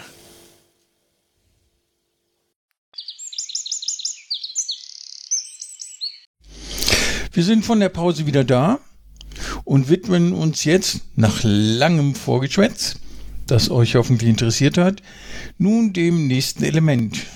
Das Element, welches dieser Episode den Namen gegeben hat. Gallium. Vom französischen Gallus, der Hahn. Ja. Also, wer von euch will anfangen? Kati oder Sven? Also da ich die Grundlagen. Der Sven habe, sollte anfangen, denn genau. Weil ich die Grundlagen habe und die Karte kommt dann zu einer recht speziellen Anwendung. So, wie der Arvid gerade schon sagte, äh, hat das äh, Gallium seinen Namen unter anderem von Gallium, also von, von Gallien, dem, dem äh, antiken Namen von Frankreich, ja, kann man eigentlich nicht sagen. Also das, das war das, was damals äh, Frankreich, äh, wo Frankreich heute ist, was damals da ein Land war. Aber erstmal der Reihe nach. Also Gallium ist ein Element, was relativ spät entdeckt wurde, aber mit Vorhersage. Denn wir erinnern uns dran, das Periodensystem der Elemente, was von Mendeleev äh, äh, aufgestellt wurde, hat halt äh, Lücken gehabt, weil, weil, das Konzept war ja, dass, äh, dass der Mendeleev einfach die Elemente äh, festgestellt hat, dass äh, sich die Eigenschaften der Elemente mit äh, steigendem Atomgewicht periodisch wiederholten und da eine, eine Achterregelmäßigkeit festgestellt und damit dann die Elemente in Gruppen anordnen konnte. Und unter dem Aluminium stellte er fest, dass da eine Lücke ist, da aber wahrscheinlich was sein muss, dass das Element nur noch nicht entdeckt wurde. Nannte es erstmal Eka-Aluminium. Von dieser ganzen Sache wusste ein Wissenschaftler in Frankreich, der Paul-Émile Lecoq de Bo Bois Baudran, ich kann kein Französisch, das, äh, der wusste nichts davon. Erkannte aber, dass es Gemeinsamkeiten in den Spektrallinien von Elementgruppen gibt und sagte voraus, dass zwischen Aluminium und Indium irgendwas sein muss. Indium kannte man schon. Er fand tatsächlich unbekannte Spektrallinien in der, in, in dem, äh, in der Verbindung Zinkblende, äh, auch Sphalerit genannt, eine Verbindung zwischen aus Zink und Schwefel mit der Formel ZNS. Und er hat es dann auch aus diesem, äh, aus diesem äh, Substanz herstellen können. Und jetzt zum Namen, wo ich gerade eben sagte, äh, der gute Mann war Franzose und zu Ehren seines Landes hat er es nach, äh, nach dem antiken Namen Gallien Gallium genannt. Wobei man äh, sagen kann, dass der Mann ein Schelm gewesen sein kann, weil sein, na, äh, sein Name enthält den Teil Lecoq, was im Französischen der Hahn bedeutet und im Lateinischen Gallus, der Hahn. Und dementsprechend kann man auch sagen, dass er das Element einfach mal über Umwege nach sich benannt hat. Wobei, wenn man sich das Periodensystem an dieser Stelle mal genauer anguckt, ist Gallium in sehr guter Gesellschaft, weil unterhalb von Gallium ist Indium, was auch nach einem äh, Land benannt ist. Und rechts davon befindet sich Germanium, was auch nach einem Land benannt ist. Jetzt kommen wir mal zu den Eigenschaften. Das Gallium gehört in der, in, der, in der vierten Periode zur 13. Gruppe, der sogenannten Bohr-Gruppe, mit den Elementen Bohr, Aluminium, Gallium, Indien. Ich hätte mir es aufschreiben sollen. TL, Thallium oder Thallium. Ja, gut. Thallium und Nihonium, wobei Nihonium eins von diesen extrem kurzlebigen neuen Elementen der letzten Periode ist. Das halt. Das übrigens auch nach einem Land benannt ist. Ja. Ach, stimmt, das war in Nippon, glaube ich, oder? Oder, die, die, die, oder genau. Da? Genau, das Jahr nach Japan. Was, ja. ja. gut, da war irgendwas. Ja, ich musste jetzt, äh, weil Nihonium, das ist doch ein bisschen um die Ecke, um da auf Nippon, auf Japan zu kommen. Das ist ein bisschen um die Ecke.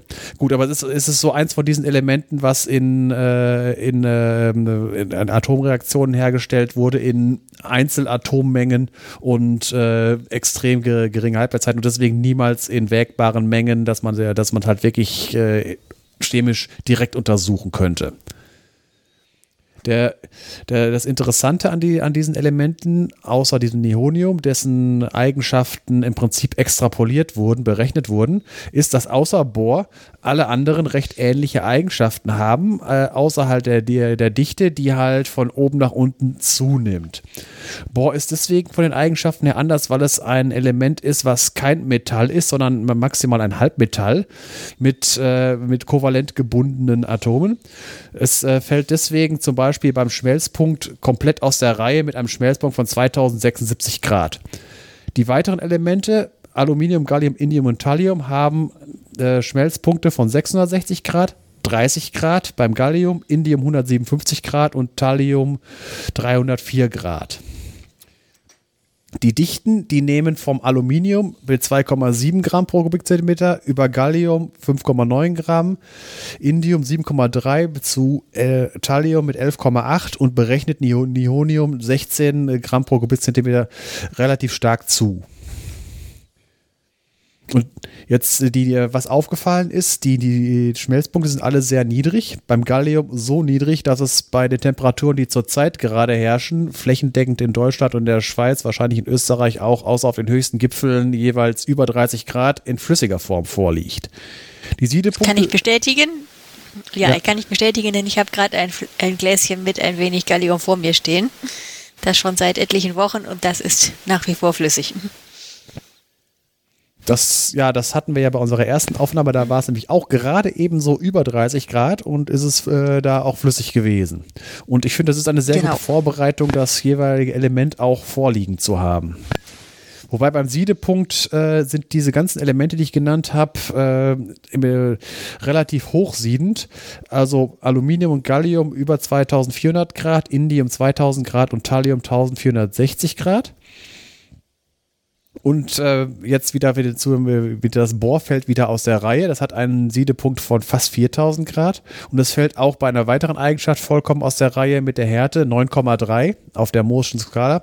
Also fast an der, äh, es, es, reicht fast an die Härte von Diamant ran, dem, äh, dem äh, härtesten bekannten Material, also natürlichen Material. Die anderen äh, Elemente, Aluminium, Gallium, Indium und Thallium, sind alle sehr weiche Substanzen, die man mit dem Fingernagel ritzen kann. Aluminium ist damit noch das härteste mit 2,7 auf der Skala. Gallium, Indium und Thallium mit 1,5 und 1,2, die kann man wirklich mit dem, äh, mit dem äh, Fingernagel sehr einfach ritzen. Warum hat Gallium jetzt einen so niedrigen Schwer, äh, Schwerpunkt, äh, Schmelzpunkt?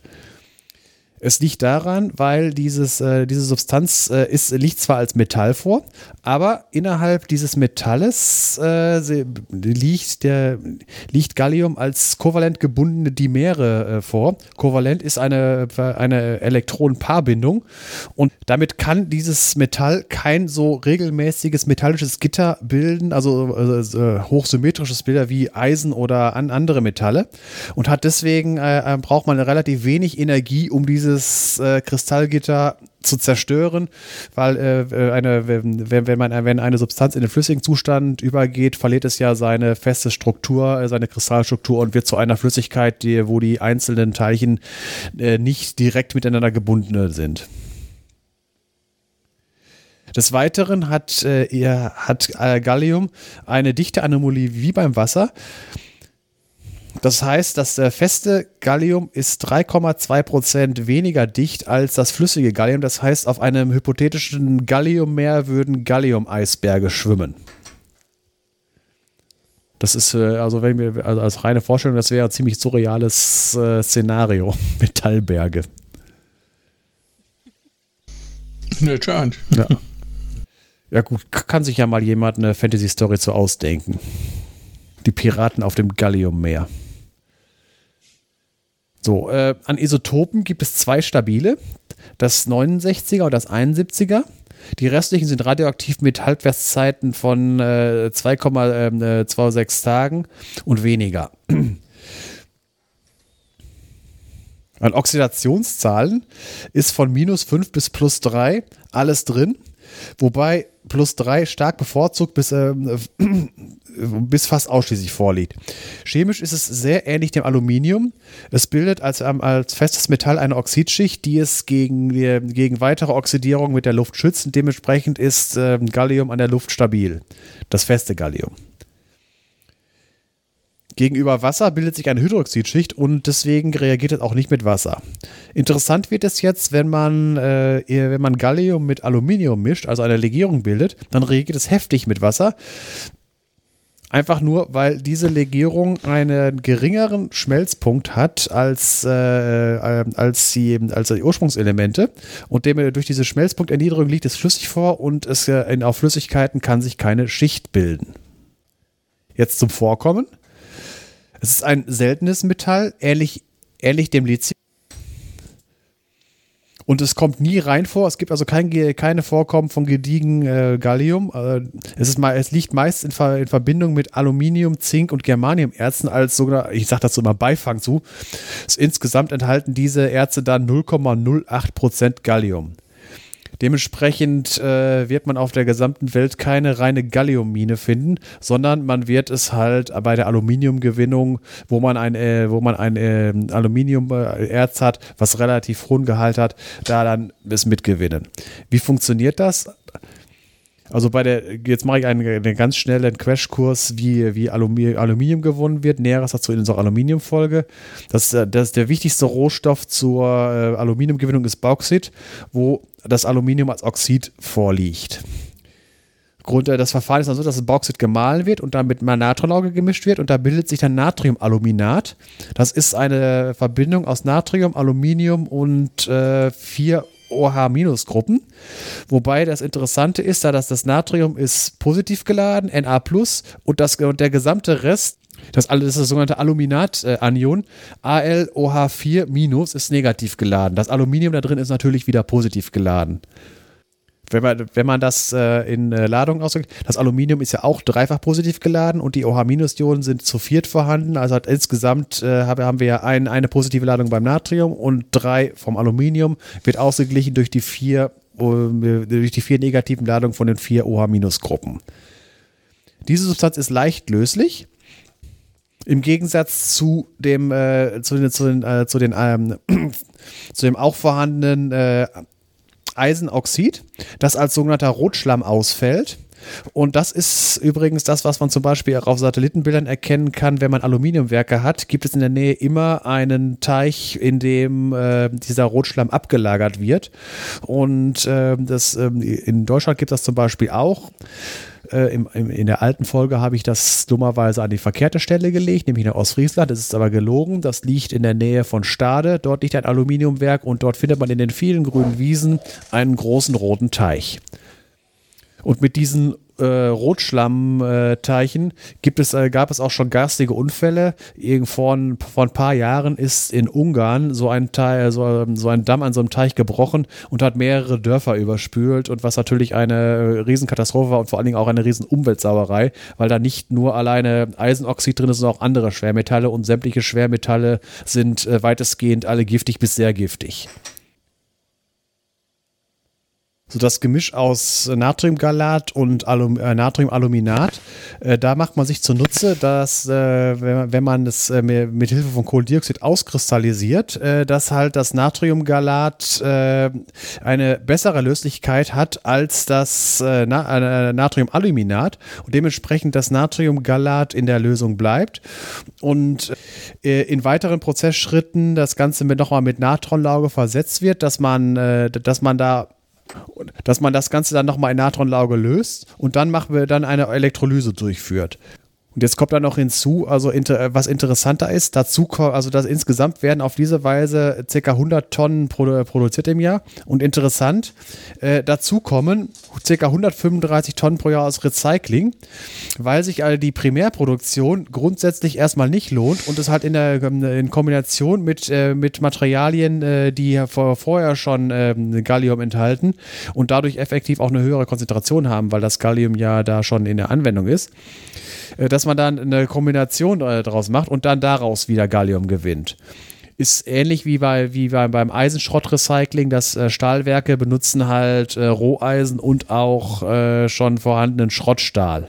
Warum das jetzt alles so ein wenig vage ist, äh, die ganze Gallium-Produktion äh, enthält ziemlich viele Firmengeheimnisse. Das heißt, die direkten Verfahren, äh, die, werden halt werden nicht verraten, weil man damit ja Geld verdienen will und mit Gallium kann man gut Geld verdienen, weil die Nachfrage recht hoch ist.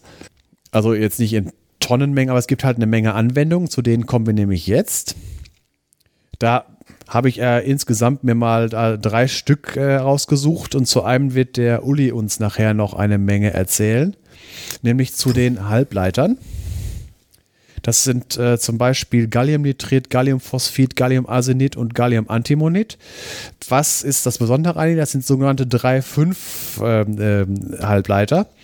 Ähm, äh, die Zahlen kommen von den, äh, von den Außenelektronen, die die jeweiligen Elemente hätten, beziehungsweise von den Nummern der Hauptgruppen. Vier ist die Kohlenstoffgruppe. Und äh, das Kohlenstoff hat ja vier Außenelektronen und man hat dann äh, zum Beispiel äh, die, die, äh, in seiner normalen, äh, in seinem normalen reinen Vorkommen als Diamant hat man halt ein Gitter aus reinem, ähm, aus reinem Kohlenstoff, wo jedes Kohlenstoffatom mit vier anderen ähm, äh, Atomen kovalent gebunden ist.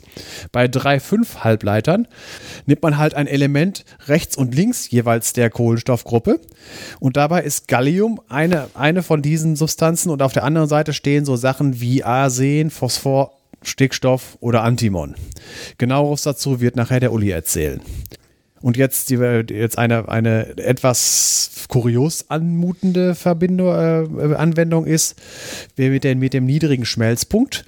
Wenn man Legierungen bildet, dann haben diese Legierungen in der Regel einen noch niedrigeren Schmelzpunkt als die Ursprung, Ursprungssubstanzen. Als Extrembeispiel die Verbindung Gallinstan, das ist ein Markenname, der setzt sich zusammen aus den äh, einzelnen Elementen, die verwendet werden: Gallium, Indium und Stannum. Das ist Zinn. Die haben an sich schon recht niedrige Schmelzpunkte und äh, wenn man halt äh, diese Elemente in einem bestimmten äh, Ver Verhältnis mischt, dann bekommt man eine Legierung, die einen äh, Schmelzpunkt von unter, äh, von unter 0 Grad hat, genauer, ich glaube 19 Grad minus was man dann zum Beispiel nutzen kann in Thermometern, wo man kein Quecksilber benutzen kann, wobei man aufpassen muss. Äh, man kann das, ein Quecksilberthermometer kann man ja ganz einfach bauen, indem man Glasräuchen nimmt und da Quecksilber reinfüllt. Das ist kein Problem, weil das äh, Quecksilber das Glas nicht benetzt. Das Gallium hat die unangenehme Eigenschaft, dieses ähm, Glas zu benetzen und dementsprechend wäre, man, wäre so ein Thermometer gar nicht ablesbar. Deswegen muss man halt diese, die Glasstehe auf das Glas eine Schicht aus Galliumverbindungen aufbringen, damit dieses, äh, die, dieses Gallinstan dieses Thermometer nicht benetzt. Und eine etwas äh, unvermutete eigene Anwendung, man kann Gallium zum Kleben benutzen. Weil, äh, da mache ich auch irgendwann mal, werde ich da in Molekülen mal drüber reden, über Kleben allgemein, weil Kleben ist eigentlich kein chemischer Vorgang, sondern ein physikalischer. Also äh, wenn, wenn man einfach mal irgendwie eine, zum Beispiel eine, einen Aufkleber irgendwo draufklebt und wieder abzieht, dann kann man das, wenn man das vorsichtig macht, ja fast rückstandslos machen. Das liegt daran, weil die, äh, weil es halt keine chemische Verbindung mit der Oberfläche ist. Und beim Gallium macht man sich den niedrigen Schmelzpunkt zunutze indem man halt, äh, es gibt, äh, es gibt eine, äh, eine technische Erfindung, die nennt sich Peltier-Element. Das, das sind NP-dotierte Halbleiterquader, die abwechselnd leitend verbunden sind und in Reihe geschaltet sind. Die, äh, dort kann man mit Hilfe äh, von äh, Anlegen einer Spannung äh, je nachdem, in welche Richtung man die, die äh, Spannung da, äh, durchjagt, äh, entweder kühlen oder heizen. Das geht sehr schnell, ist zwar sehr ineffizient, aber es geht sehr schnell und deswegen kann man sehr äh, genau bei diesem äh, Schmelzpunkt von knapp 30 Grad, kann man halt das Gallium vom festen in den flüssigen Zustand und zurück ähm, überführen. Und wo, wo ist das sinnvoll? Wenn man halt empfindliche Kleinteile heben muss, bei, bei Präzisionsproduktionen, dann kann man das entweder mit Vakuum machen, aber also mit, indem man im Prinzip einen winzigen, äh, einen winzigen Staubsauger benutzt. Man kennt das ja, wenn man mit dem Staubsauger ein Blatt Papier ansaugt, dann setzt sich das vorne vor das Rohr und man kann das Papier aufheben. Das hat natürlich, wenn man das, äh, wenn man, wenn man das Staubsaugerbeispiel mit dem Papier nimmt, äh, in der, äh, wenn, man, wenn man das, das Papier, das wölbt sich natürlich nach innen und bei empfindlichen Teilen möchte man nicht, dass sich da irgendwas wölbt oder eine Belastung reingeführt wird. Deswegen, wenn man das mit Gallium macht, dann macht man das so, dass äh, man, äh, man hat das Stö Stück Gallium, man erhitzt es auf knapp über 30 Grad, dass es flüssig wird, man äh, man bringt es in Berührung mit dem Teil, was man heben will, hebt es dahin, wo man es haben will und Stopp, Fehler. Äh, dann äh, kühlt man ab, dass es fest wird dann, dann, dann hebt man es dahin, wo man es hinhaben will. Man erhöht, wieder die, man erhöht wieder die Temperatur und setzt das Teil damit ab. Und wenn man halt keine Glasteile nimmt, wo das Gallium ist benetzt, hat man den Vorteil, dass halt die meisten Sachen nicht von dem Gallium benetzt werden und damit auch im Prinzip keinen Verbrauch an Galliumklebstoff hat. So, damit wäre ich eigentlich mit meinem Gallium-Teil durch. Jetzt hat die Kati aber noch eine medizinische Anwendungen, eher gesagt bildgebende medizinische Anwendungen mit Gallium. Gut, dann los geht's. Genau, eine medizinische Anwendung. Normalerweise habe ich jetzt ja hier an dieser Stelle Beiträge gemacht zu Spurenelementen, Mengenelementen, also Sachen, die im Körper vorkommen. Was das angeht, ist Gallium ein bisschen exotisch. Das hat nämlich im Körper eigentlich gar nichts zu suchen. Das ist eher interessant für Metallurgen, das haben wir eben schon gehört. Ob wir jetzt Legierungen einstellen wollen oder was kleben wollen oder wie wir später vom Uli hören, eben da Leuchtdioden draus bauen wollen. Im menschlichen Körper braucht man es eigentlich nicht. Aber Mediziner haben dafür trotzdem eine Anwendung gefunden und zwar eine ziemliche Hightech-Anwendung. Die erinnert mich, wenn ich darüber lese, immer sehr an Star Trek, aber ist überhaupt keine Science Fiction. Gemeint ist nämlich ein bildgebendes Verfahren. Das heißt ein Verfahren, mit dem man den Körper durchleuchten kann und vor allem Stoffwechselprozesse dabei sichtbar machen kann. Und damit stellt es ja eigentlich schon eine ganz gute Konkurrenz zu Pille McCoy, Dr. Crusher und wie sie alle heißen da. Und zwar, was macht man damit? Man nutzt das Gallium, um Tumoren zu suchen, also Krebsgeschwüre. Und da eignet sich das für bestimmte Sorten Tumoren und zwar eine Sorte sind die sogenannten neuroendokrinen Tumoren. Das, dazu gehört zum Beispiel Bauchspeich Bauchspeicheldrüsenkrebs. Was für ein Wort. Anderes Beispiel Prostatakrebs. Interessant wird es dann, wenn es darum geht, nach Metastasen zu suchen. Ein Bauchspeicheldrüsenkrebs, den findet man natürlich normalerweise an der Bauchspeicheldrüse, Prostatakrebs an der Prostata, aber die Metastasen können ja, wie man so weiß, überall sein. Jetzt haben eben Bauchspeicheldrüsenzellen die Eigenart, dass sie eben Signale empfangen müssen, weil sie wissen müssen, ob sie jetzt nun gerade Bauchspeicheldrüsen Hormone produzieren sollen oder nicht. Und solche Signale können Zellen empfangen, indem sie bestimmte Proteine in ihre Zellaußenhülle einbauen. Sogenannte Rezeptoren. Also ein Rezeptor kann außen ein anderes Molekül binden. Das wäre dann ein Hormon zum Beispiel. Wenn dieses Hormon sich mit eben an das Protein bindet, das ist so eine Art Schlüssel-Schloss-Situation. Das heißt, das Hormon passt nur genau auf den Rezeptor, dem es was vermitteln möchte. Wenn solch ein Hormon an solch einen Rezeptor bindet, außen, außerhalb auf der Außenhülle der Zelle, dann passiert meistens oder passiert in der Regel am anderen Ende des Rezeptorproteins irgendwas, die Form ändert sich oder sonst irgendwas, was dazu führt, dass in der Zelle ein Signal gegeben wird. Solch ein Signalgeberstoff ist für die Bauchspeicheldrüsenzelle ist zum Beispiel das Somatostatin.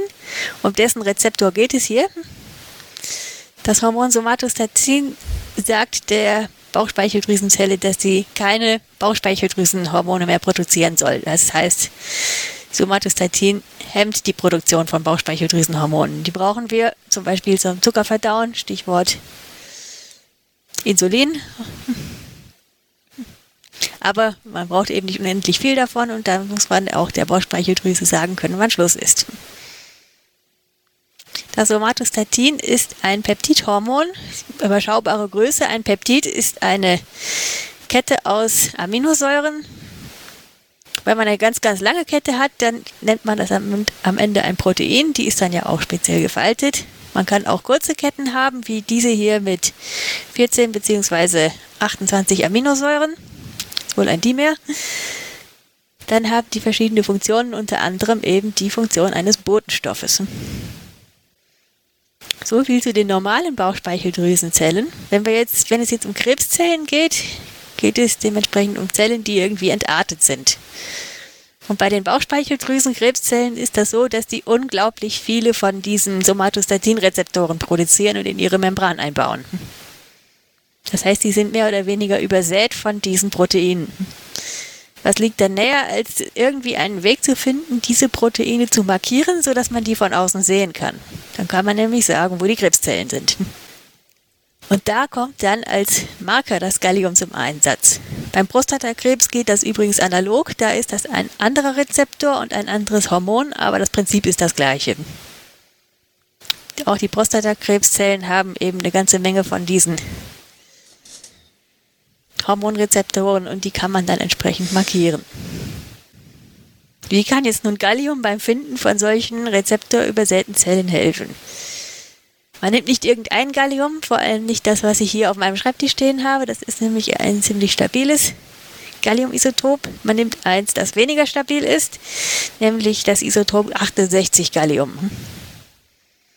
Das ist ein sogenannter Beta-Plus-Strahler. Beta-Plus-Strahlen bedeutet, dass 68 Gallium gibt, wenn es zerfällt, ein Positron ab. Das heißt, wenn so ein Atomkern zerfällt, geht ein Proton kaputt. Ein positives leichtes Teilchen, also quasi ein positives, positives Elektron, fliegt davon und ein Neutron bleibt übrig. Das Ergebnis ist also ein Kern, der praktisch die gleiche Masse hat, aber ein Proton weniger. Sprich, das Ergebnis ist 68 Zink. Jetzt ist vielleicht schon dem einen oder anderen aufgefallen, wenn ich von positiv geladenen Elektronen spreche, ja, das sind Antiteilchen. Und da werden hier die meisten wohl wissen, dass die in unserer Materiewelt nicht weit kommen, sondern wenn das Positron, also unser positiv geladenes Elektron, auf ein normales Elektron trifft, dann gehen die beiden gemeinsam in einem großen Knall auf. Sprich, die annihilieren sich gegenseitig. Dabei entstehen dann zwei Gamma-Photonen, also hochenergetische Lichtquanten. Die Energie von einem solchen Gamma-Photon liegt bei 511 Kiloelektronenvolt. Die machen sich in genau entgegengesetzter Richtung davon. Die Gamma-Teilchen oder Gamma Photonen, Gamma-Quanten haben die Eigenart, dass sie ihren Patientenkörper mühelos durchdringen. Das kennt man, wenn man sich mit Radioaktivität beschäftigt. Wenn man Gammastrahlen abschirmen will, ist das relativ mühsam. Durch einen Menschenkörper lassen sie sich nicht abschirmen. Das ist in dem Fall praktisch, weil dann die Gamma-Photonen aus dem Menschenkörper rauskommen können. Und wenn dann der Körper in einem Detektorring liegt, in dem man rundum eben einfallende Lichtquanten messen kann, dann kann man feststellen, wo die herkommen. Denn wenn man dieses eine Photon und das andere registriert, kann ein Computer aus der Position des Einschlags und dem Zeitunterschied berechnen, wo die beiden hergekommen sind. Die müssen ja vom selben Punkt gekommen sein. Und dieser selbe Punkt ist eben ein Positron, das ganz in der Nähe von einem Gallium 8 oder einem ehemaligen Gallium 68 Atom gewesen sein muss. Solch ein Gerät mit so einem Detektorring nennt man eben einen Positronen-Emissionstomographen, kurz PET. Denn was ich ja eben erzählt habe, Gallium 68 gibt Positronen ab, emittiert die, gibt also eine Emission von Positronen. Und ein Tomograph ist ein Gerät, das Bilder schreibt, und zwar Schnittbilder. Das Graphie hat immer was mit Schreiben zu tun und das altgriechische Wort, von dem das Tomo kommt, hat immer was mit Schnitten oder Schnittbildern zu tun. Jetzt steht natürlich die Frage im Raum, wie markiert man ein Hormon wie Somatostatin mit 68 Galliumatomen? Dafür braucht man eine Art molekularen Adapter. Der funktioniert jetzt ein bisschen ähnlich wie die Porphyrinringe, die wir in den letzten Folgen so gehabt haben, zum Beispiel im Hem, des, also im Hämoglobin, im Blut, Blutfarbstoff, das Hem mit dem Eisenkern oder Chlorophyll, das gleiche Ding mit dem Magnesiumkern. Der hier genutzt wird, ist allerdings etwas primitiver, denn der Molekülring, von dem ich spreche, der nennt sich übrigens DOTA, besteht aus zwölf Atomen, die einen Ring bilden. Acht davon sind Kohlenstoffatome, vier davon sind Stickstoff, sodass sie sind so angeordnet, dass auf drei Kohlenstoffatome jeweils ein Stickstoffatom folgt. Während Kohlenstoff, wie das Sven ja vorhin schon erwähnt hat, vier Bindungen ausbildet, hat, bildet Stickstoff nur drei Bindungen aus und hat dafür ein nicht bindendes Elektronenpaar. Sowas ist immer sehr praktisch, um eine sogenannte Komplexbindung oder koordinative Bindung mit einem Metallion, also einem positiv geladenen Metallatom, einzugehen. Denn Metallionen positiv geladen haben generell relativ wenig Elektronen, sodass elektronenreiche Atome, vor allem solche mit nicht bindenden Elektronenpaaren, diesen Metallionen eben Elektronenpaare ausleihen können. Dadurch entsteht eben eine ziemlich feste Bindung, vor allem wenn das von einem Molekül mehrere solche Bindungen ausgehen. Genau, wenn wir jetzt einen Ring aus Kohlenstoffatomen bilden, dann macht jedes Kohlenstoffatom zwei, also jeweils eine Bindung mit seinem nächsten Nachbarn. Das macht zwei Bindungen. Die anderen beiden Bindungen des Kohlenstoffs gehen zu Wasserstoffatomen, wie das in Kohlenwasserstoffverbindungen so üblich ist.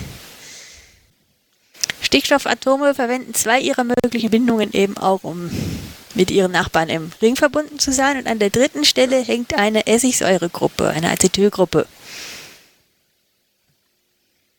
Und zwar so, dass die Carbonsäuregruppe, das COOH, nach außen zeigt. Das heißt, diese Carbonsäuregruppen können eben chemische Reaktionen machen, wie Carbonsäuren das eben tun. Zum Beispiel können sie eine sogenannte Peptid Peptidbindung bilden. Das ist die Sorte Bindung, die Aminosäuren zusammenhält. Denn Aminosäuren sind auch nichts anderes als Carbonsäuren, die eben noch eine Aminogruppe, also eine NH2-Gruppe tragen. Und zwischen COOH und NH2 kann man, können sich diese Peptidbindungen bilden. Das geht jetzt eben auch zwischen diesem Ring in dem über Komplexbindungen ein Galliumatom gebunden werden kann. Dieser Ring mit Galliumatom wird eben über die COOH-Gruppe an ein Peptid gehängt. Könnte man jetzt Somatostatin direkt benutzen. Das hat dann allerdings das Problem, wenn man das in den Körper gibt, löst das ein Signal aus und dann gerät ziemlich viel durcheinander. Will man nicht, deswegen nimmt man ein anderes Peptid, das dem Somatostatin so ähnlich ist, dass das am Rezeptor zwar gebunden wird, aber kein Signal auslösen kann. Und diese Verbindung wird dann eben auch akronym, also abgekürzt als Dotatalk bzw. Dotatate. Da gibt es wohl mehr als eins. Das heißt, wie läuft das ab? Man hat jetzt eben so ein, eine Menge von diesem Medikament bzw. Kontrastmittel oder wie auch immer man das nennen will. Dotatate mit 68 Gallium markiert Dann kommt der Patient, der eben möglicherweise Krebs hat oder wenn man das schon weiß und die Metastasen suchen möchte, kommt eben zur Untersuchung. Er bekommt dann eben den Venenzugang, dann wird ihm das Zeug per Infusion verabreicht. Dann muss der Patient eben eine ganze Weile, 40 bis 90 Minuten ruhig liegen, wird dabei schön warm gehalten, damit er nicht friert. Das komme ich nachher zu, ist ziemlich wichtig. Und während dieser Zeit wird eben darauf gewartet, dass das Medikament sich im Körper verteilt und die markierten Peptide an die Rezeptoren binden, die man eben finden möchte. Dann wird der Patient eben in den Detektor gefahren. Und dann geschieht eigentlich das, das Signal kommt dann eben von selbst, die Galliumatome zerfallen, es gibt, entstehen die Gamma-Photonen, die werden registriert und der Computer rechnet dann aus, wo die Photonen hergekommen sind. Dabei gilt, ich habe es eben schon erwähnt, jeder Herkunftsort zweier Photonen entspricht einem Positron, das ganz äh, in unmittelbarer Nähe von einem 68 Galliumatom gewesen ist. Und wo 68 Galliumatome sind, sind eben unsere markierten Peptide und die sind dementsprechend dort, wo die Rezeptoren sind. Jetzt ist der Computer sehr leistungsfähig und kann diese ganzen Schnittbilder unter anderem zu einem 3D-Bild zusammensetzen. Und auf diesem 3D-Bild werden dann die Herkunftsorte unserer Gammaquanten Punkte eingezeichnet. Und da, wo dann viele Punkte sind, sind viele Gammaquanten hergekommen. Da waren viele Positronen, also waren da ehemals viele 68 Galliumatome. Was bedeutet, dass da eben auch viele Peptide an vielen Rezeptoren gewesen seien. Oder ganz kurz gesagt, da ist ein Tumor. Aber ist dann zu beachten, dass eben die Peptide oder diese Hormonmoleküle, die man nicht braucht, vom Körper wieder ausgeschieden werden und dazu sammeln die sich in den Nieren. Mit anderen Worten, wenn man eine Ganzkörperaufnahme oder vom Rumpf eine Aufnahme macht, dann sind die Nieren leuchten wie ein Christbaum quasi. Weil man von dort eben auch Gamma-Quanten registriert. Dazu kommt, wie ich eben schon angedeutet habe, die Patienten sollten in der Ruhephase nicht frieren, weil das Muskelschlottern den, beim Frieren den Stoffwechsel aufmischt und dann gibt es eben auch Artefakte, die man nicht haben will. Es ist ja jetzt nur ein spannendes Verfahren, es gibt dabei aber ein Problem. Das gilt für alle Positronen-Emissionstomographien, aber, aber auch eben für die mit Gallium. Das ist die Halbwertszeit. Die Halbwertszeit von 68 Gallium beträgt 68 Minuten. Das ist übrigens ein lustiger Zufall, denn die Halbwertszeit hat nichts mit der Ordnungszahl und auch nichts mit der Massezahl des Isotops zu tun. Das ist ein reiner Zufall, dass es hier die Halbwertszeit von 68 Gallium ausgerechnet 68 Minuten sind. Das heißt, wenn man eine Portion 68 Gallium hat, sind nach einer guten Stunde ist die Hälfte davon einfach nicht mehr da, weil zerfallen. Das möchte man ja einerseits haben, denn die Strahlenbelastung für den Patienten soll möglichst gering sein. Das heißt, wenn der, das radioaktive Isotop, das man eben infundiert, schnell wieder weg ist, ist das ja nur gut. Andererseits bedeutet das auch, dass man solche Isotope nicht lagern kann. Man kann die also nicht in die Apotheke legen und sich aus dem Schrank nehmen, wenn man die mal eben braucht. Weil die eben innerhalb von einer Stunde nur noch die Hälfte sind. Und dann innerhalb weniger Stunden einfach nicht mehr da. Deswegen muss man diese Isotope mehr oder weniger unmittelbar vor der Untersuchung herstellen. Bei vielen Isotopen benutzt man dafür einen sogenannten Zyklotron. Das ist ein Teilchenbeschleuniger, allerdings nicht so groß wie die in Genf, sondern ziemlich kompakt, etwa so groß wie ein Mittelklassewagen, also ein Auto, aber dafür mega teuer. Ich habe irgendwo eine Zahl gefunden, dass der Anschaffungspreis irgendwo im zweistelligen Millionenbereich liegt und von der Stromrechnung wollen wir gar nicht reden. Denn diese kompakten Teilchenbeschleuniger funktionieren eben, weil darin geladene Teilchen beschleunigt werden, indem sie eben durch Magnetfelder geschickt werden. Und Magnetfelder macht man mit Elektromagneten und die brauchen halt Strom. Für so kurzlebige Sachen muss eben dieser Zyklotronbeschleuniger relativ nah an, der, an dem PET-Gerät stehen. Das heißt, für die meisten Isotope im selben Spital und es gibt einige wenige, so wie Stickstoff 13 oder Sauerstoff 15, die man dafür auch verwenden kann. Die sind so kurzlebig, dass eben der Teilchenbeschleuniger direkt an dem Bettgerät stehen muss. Quasi neben dem Patientenbett.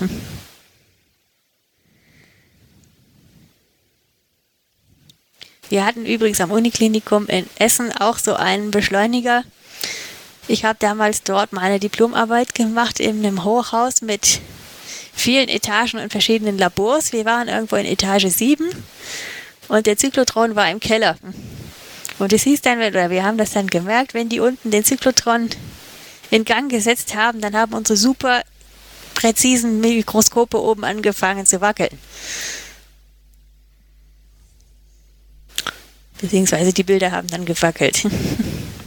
Das hat man dann natürlich richtig gern. Ja. Was ich dann aber nie gesehen habe, wäre, dass jemand mit einer frisch hergestellten Probe über dieses Klinikgelände gewetzt ist, um dort im, im Spitalgebäude nebenan eine Untersuchung zu machen. Ich weiß nicht, ob das Bettgerät auch in dem Keller war oder ob die einen Umweg hatten oder einen Tunnel gebaut unten durch. Das weiß ich eben nicht. Rohrpost. Rohrpost, das kann natürlich auch sein. Rohrpost mit Bleimantel, man möchte ja nicht, dass es überall rumstrahlt. Gut, jetzt beim 68 Gallium, das ist zum Glück um einiges bequemer als viele andere Isotope, denn man braucht für die Herstellung nicht unbedingt einen Zyklotron im Krankenhaus. Denn es gibt ja einen relativ raffinierten Trick. Man benutzt ein anderes radioaktives Isotop, nämlich das 68 Germanium. Wir haben ja vorhin gehört, Germanium steht im Periodensystem direkt rechts von Gallium, hat also ein Proton mehr. Aber dieses Isotop hat die gleiche Masse, und jetzt kommt eben der entscheidende Punkt. Die Halbwertszeit von 68 Germanium beträgt 271 Tage. Das heißt, man kann eine Portion 68 Germanium durchaus ein Jahr lagern und hat dann immer noch reichlich davon. Auch das 68 Germanium wird mit dem Zyklotron hergestellt aber durch den Vorteil, dass man es rund ein Jahr aufbewahren kann, bevor da nennenswert was verloren geht oder, oder so viel verloren geht, dass man nichts mehr damit anfangen könnte, kann dieses Zyklotron halt irgendwo stehen, zum Beispiel auch in Russland. Es gibt eins in Obninsk. Dort werden eben solche 68 Gallium Proben hergestellt und in die ganze Welt verschickt, eben auch nach Deutschland oder in die Schweiz zum Beispiel. Wie macht man das? Man stellt eben dieses 68 Germanium her, und befestigt diese fertigen Atome dann an ein Trägermaterial. In der Regel ist das Titandioxid. Kennt man als durchsichtiges oder weißes Material, häufig in Zahncremen und ähnlich als weißen Farbstoff. Kann man eben, kann man auch als Festkörper herstellen, befestigt die Germaniumatome daran, dass sie nicht weg können. Wenn man dann abwartet, entstehen aus diesen befestigten Germanium, 68 Germanium Atomen irgendwann 68 Galliumatome. Und zwar werden es so lange mehr 68 Galliumatome, bis eben genauso viele 68 Galliumatome weiter zerfallen, wie neue entstehen. Dann hat man eben ein dynamisches Gleichgewicht. Und von da an nimmt eben die Gesamtmenge an radioaktiven Kernen nur eben mit entsprechend dem Zerfall des Germaniums ab. Denn irgendwann ist das Germanium nicht mehr da, dann gibt es auch kein neues Gallium. Wenn man jetzt diesen festen Träger mit den radioaktiven Isotopen hat, kann man den mit einem Lösungsmittel umspülen. Und dieses Lösungsmittel löst nur Gallium, aber nicht Germanium. Sind eben zwar benachbart im Periodensystem, aber in unterschiedlichen Hauptgruppen. Das heißt, auch die Chemie ist ziemlich unterschiedlich, dass es solche Lösungsmittel gibt. Das heißt, wenn man jetzt das Lösungsmittel an diesem Träger vorbeispült, ähnlich wie bei einer Chromatographiesäule, dann kommt am Ende nur das Gallium raus und das Germanium bleibt drin. Sodass man dann die Lösung mit den Galliumisotopen verwenden kann, um sein Medikament zu markieren und dann Untersuchungen zu machen. Ich habe mir von diesen Galliumgeneratoren Bilder angesehen. Die sehen im Prinzip aus wie eine Blechdose aus Blei damit nichts rauskommt, was da nicht rauskommen soll. Hat ja vorhin gesagt, beim Zerfall von 68 Gallium entstehen Gammaquanten. Die möchte keiner in der Gegend haben. Jedenfalls Blechdose aus Blei mit Anschlüssen für den Zulauf, für das Lösungsmittel und den Ablauf, um dort eben das Gallium aufzufangen. Oder die Galliumlösung. Die sind recht handlich, wohl rund 20 cm hoch, dass man die gut einpacken und herumtragen kann. Wenn man jetzt Gallium aus dem Generator gespült hat, in dem vorher eben so ein Zerfallsgleichgewicht geherrscht hat, dann ist eben dann wächst eben das Gallium quasi nach, weil dann ja weiter Germanium zerfällt, bis das Gleichgewicht erneut erreicht ist. Und so einen Generator kann man durchaus fast ein Jahr lang benutzen, dann irgendwann nimmt die Germaniummenge so weit ab, dass nicht mehr viel rauskommt und erst dann muss man eben einen neuen kaufen. Das heißt, so eine Blechdose kann man im Krankenhaus durchaus gut lagern und dann verwenden, wenn man eine Untersuchung machen möchte. Das heißt, wir haben jetzt eben einen quasi einen Fake-Botenstoff, den man mit 68 Gallium markiert. Dann kann man eben die entstehenden Gammaquanten in dem Positron-Emissionstomographen messen. Bekommt dann eben so eine Punktwolke, die einem sagt, wo viele Rezeptoren sind und was bedeutet, dass da ein Tumor ist. Aber wo denn genau jetzt da ist, das weiß man nicht anhand dieses Bilds. Deswegen wird eben dieses Verfahren in in aller Regel kombiniert, entweder mit einer Computertomographie oder einer Magnetresonanztomographie. Auf die beiden will ich jetzt nur kurz eingehen, denn Zeit läuft. Computertomographie ist eben ein, das gepimpte Röntgenbild. Da werden eben Röntgenstrahlen verwendet, um Tomographie wieder Schnittbilder zu machen und ein sehr präzises Abbild der Anatomie des Körpers zu schaffen. Wenn man solches ein Anatomiebild eben mit dem PET-Bild übereinander legt, dann bekommt man die Punktwolke abgebildet in der Anatomie und kann dann sehr genau sagen, wo im Körper die Metastase oder das Krebstumor, den der das PET anzeigt, jetzt genau sitzt. Ob der jetzt nun an der Bauchspeicheldrüse ist oder im Gewebe nebenan oder ob man die Metastase vom, von einem Prostatakrebs jetzt meine ich, meinetwegen vor oder über oder hinter der Blase oder sonst versuchen muss. Wer schon mal ein Röntgenbild oder sogar ein CT gemacht hat, weiß, dass das relativ schnell geht, ist auch vergleichsweise leise. Und was ich eben noch gelesen hatte, was ich sehr schick und auch sehr Star Trek-mäßig finde, die CT-Geräte sind heute so kompakt, dass man die in einen Krankenwagen einbauen kann. Es gibt wohl schon Rettungswagen mit eingebauten CTs, in die man den Kopf des Patienten reintun kann. Sehr interessant für Schlaganfallverdächte, sodass man die während der Fahrt ins Krankenhaus schon untersuchen kann. Das weltweit erste Exemplar dieser Rettungswagen gab es wohl 2008 von der Uniklinik Saarland. 2011 hat auch die Berliner Feuerwehr so ein Ding angeschafft oder in Betrieb genommen klassische Nachteil bei der Computertomographie, weil das Röntgentechnik ist, da ist halt die relativ hohe Röntgenstrahlenbelastung. Deswegen funktionieren moderne Geräte eben mit der Magnetresonanztomographie. Vor allem für Kinder macht man das. Ich habe auch in einem meiner Blogartikel Per Zufall bin ich wieder auf ein Pad gestoßen, den habe ich vor längerer Zeit geschrieben. Da ging es über Kinderkrebs, Stichwort Lymphknotenkrebs, der ja auch nicht wirklich lokalisiert ist. Da kann man eben die Tumoren und Krebszellen durchaus auch gut mit einem PET lokalisieren, aber wenn man Kinder eben nicht mit Röntgenstrahlen zuballern möchte, benutzt man dort in der Regel die Magnetresonanztomographie. Denn die, ganz kurz, hat den Vorteil, dass sie eben mit Magnetfeldern und Radiowellen funktioniert, die nach dem heutigen Wissensstand eben vollkommen harmlos sind, solange man nicht irgendwie Metall im Körper hat, da muss man da sehr aufpassen. Aber eben mit dieser Untersuchung fällt man sich eben keine Strahlenbelastung ein. Nachteil ist eben die, diese Magnetfeldgeneratoren sind relativ laut und die Untersuchung dauert vergleichsweise lange, weil da eben sehr viel umgeschaltet werden muss. Die Funktionsweise und die Einzelheiten spare ich mir jetzt auf für eine andere Folge, wo wir da mal richtig Zeit für haben. Bist du damit jetzt durch? Damit bin ich jetzt, wenn ich die Abkürzung nehme, eigentlich durch. Nochmal zur Zusammenfassung. Bildgebende, moderne bildgebende Verfahren, sogenannte Tomographien, sind eben Verfahren, mit denen man Schnittbilder vom Körper macht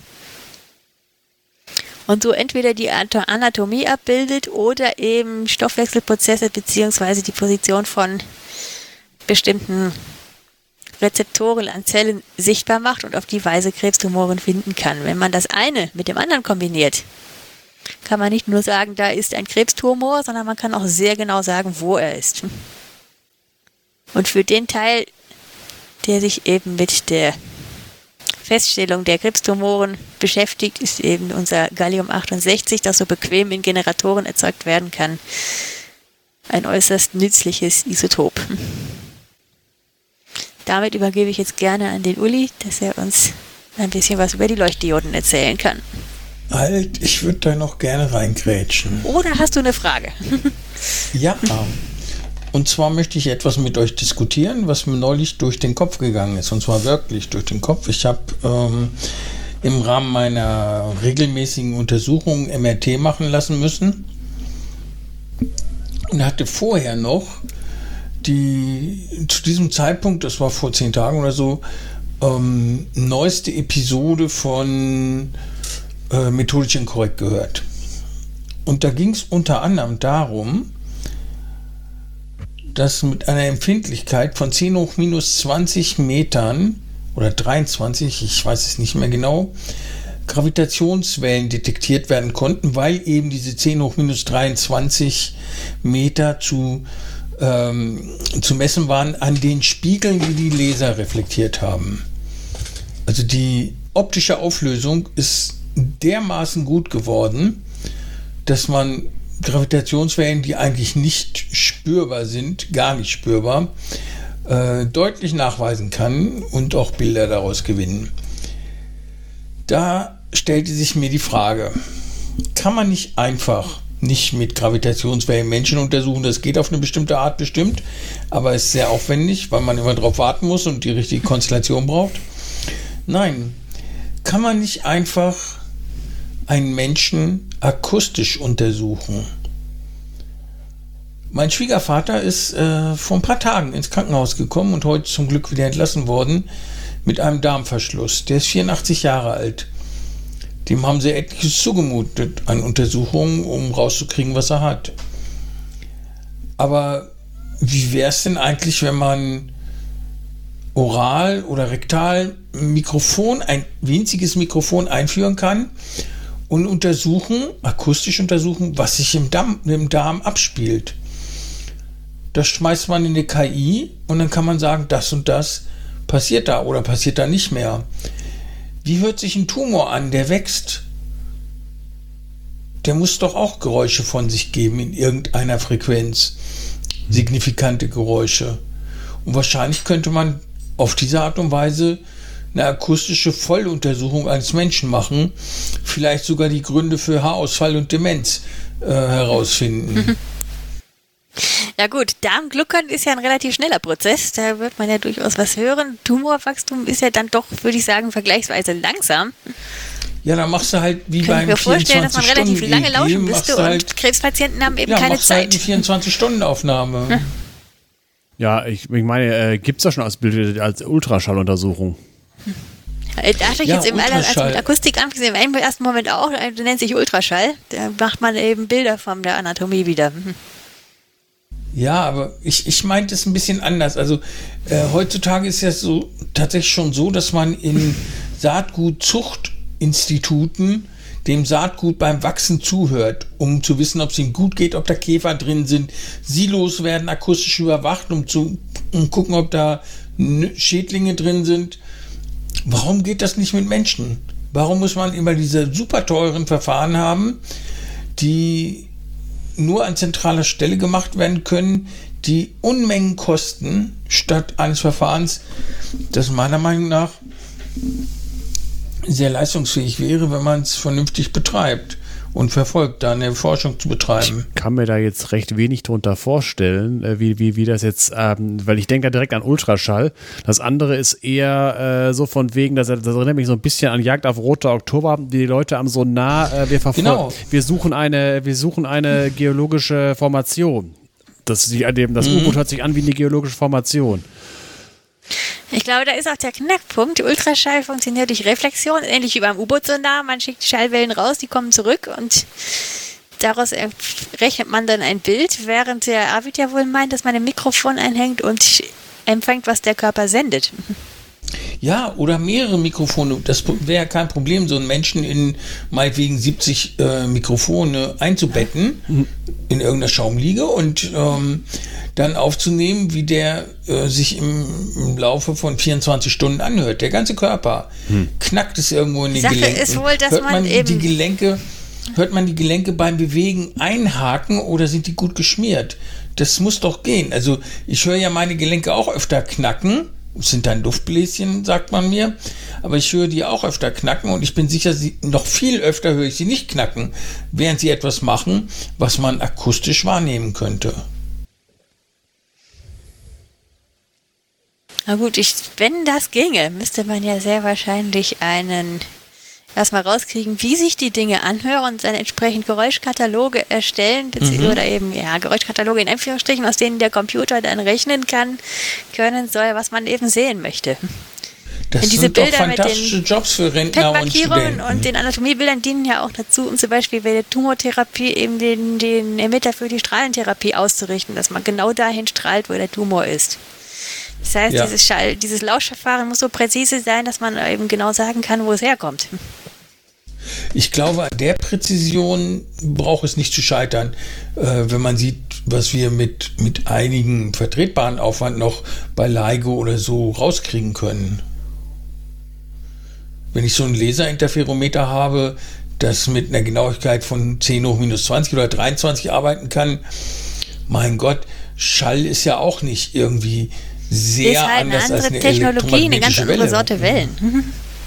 Ja. ja. natürlich ist es eine andere Sorte, dann braucht man eine andere Sorte Detektoren, aber ähm, das wäre es dann auch. Und dann könnte man die gleichen statistischen Untersuchungsverfahren darauf anwenden.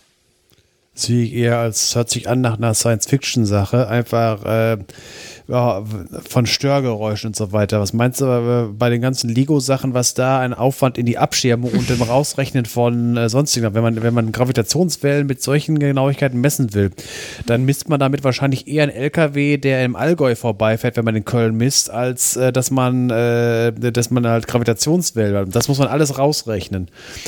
Ja, ich habe gerade die neueste Folge von Raumzeit zum Geo 600 gehört.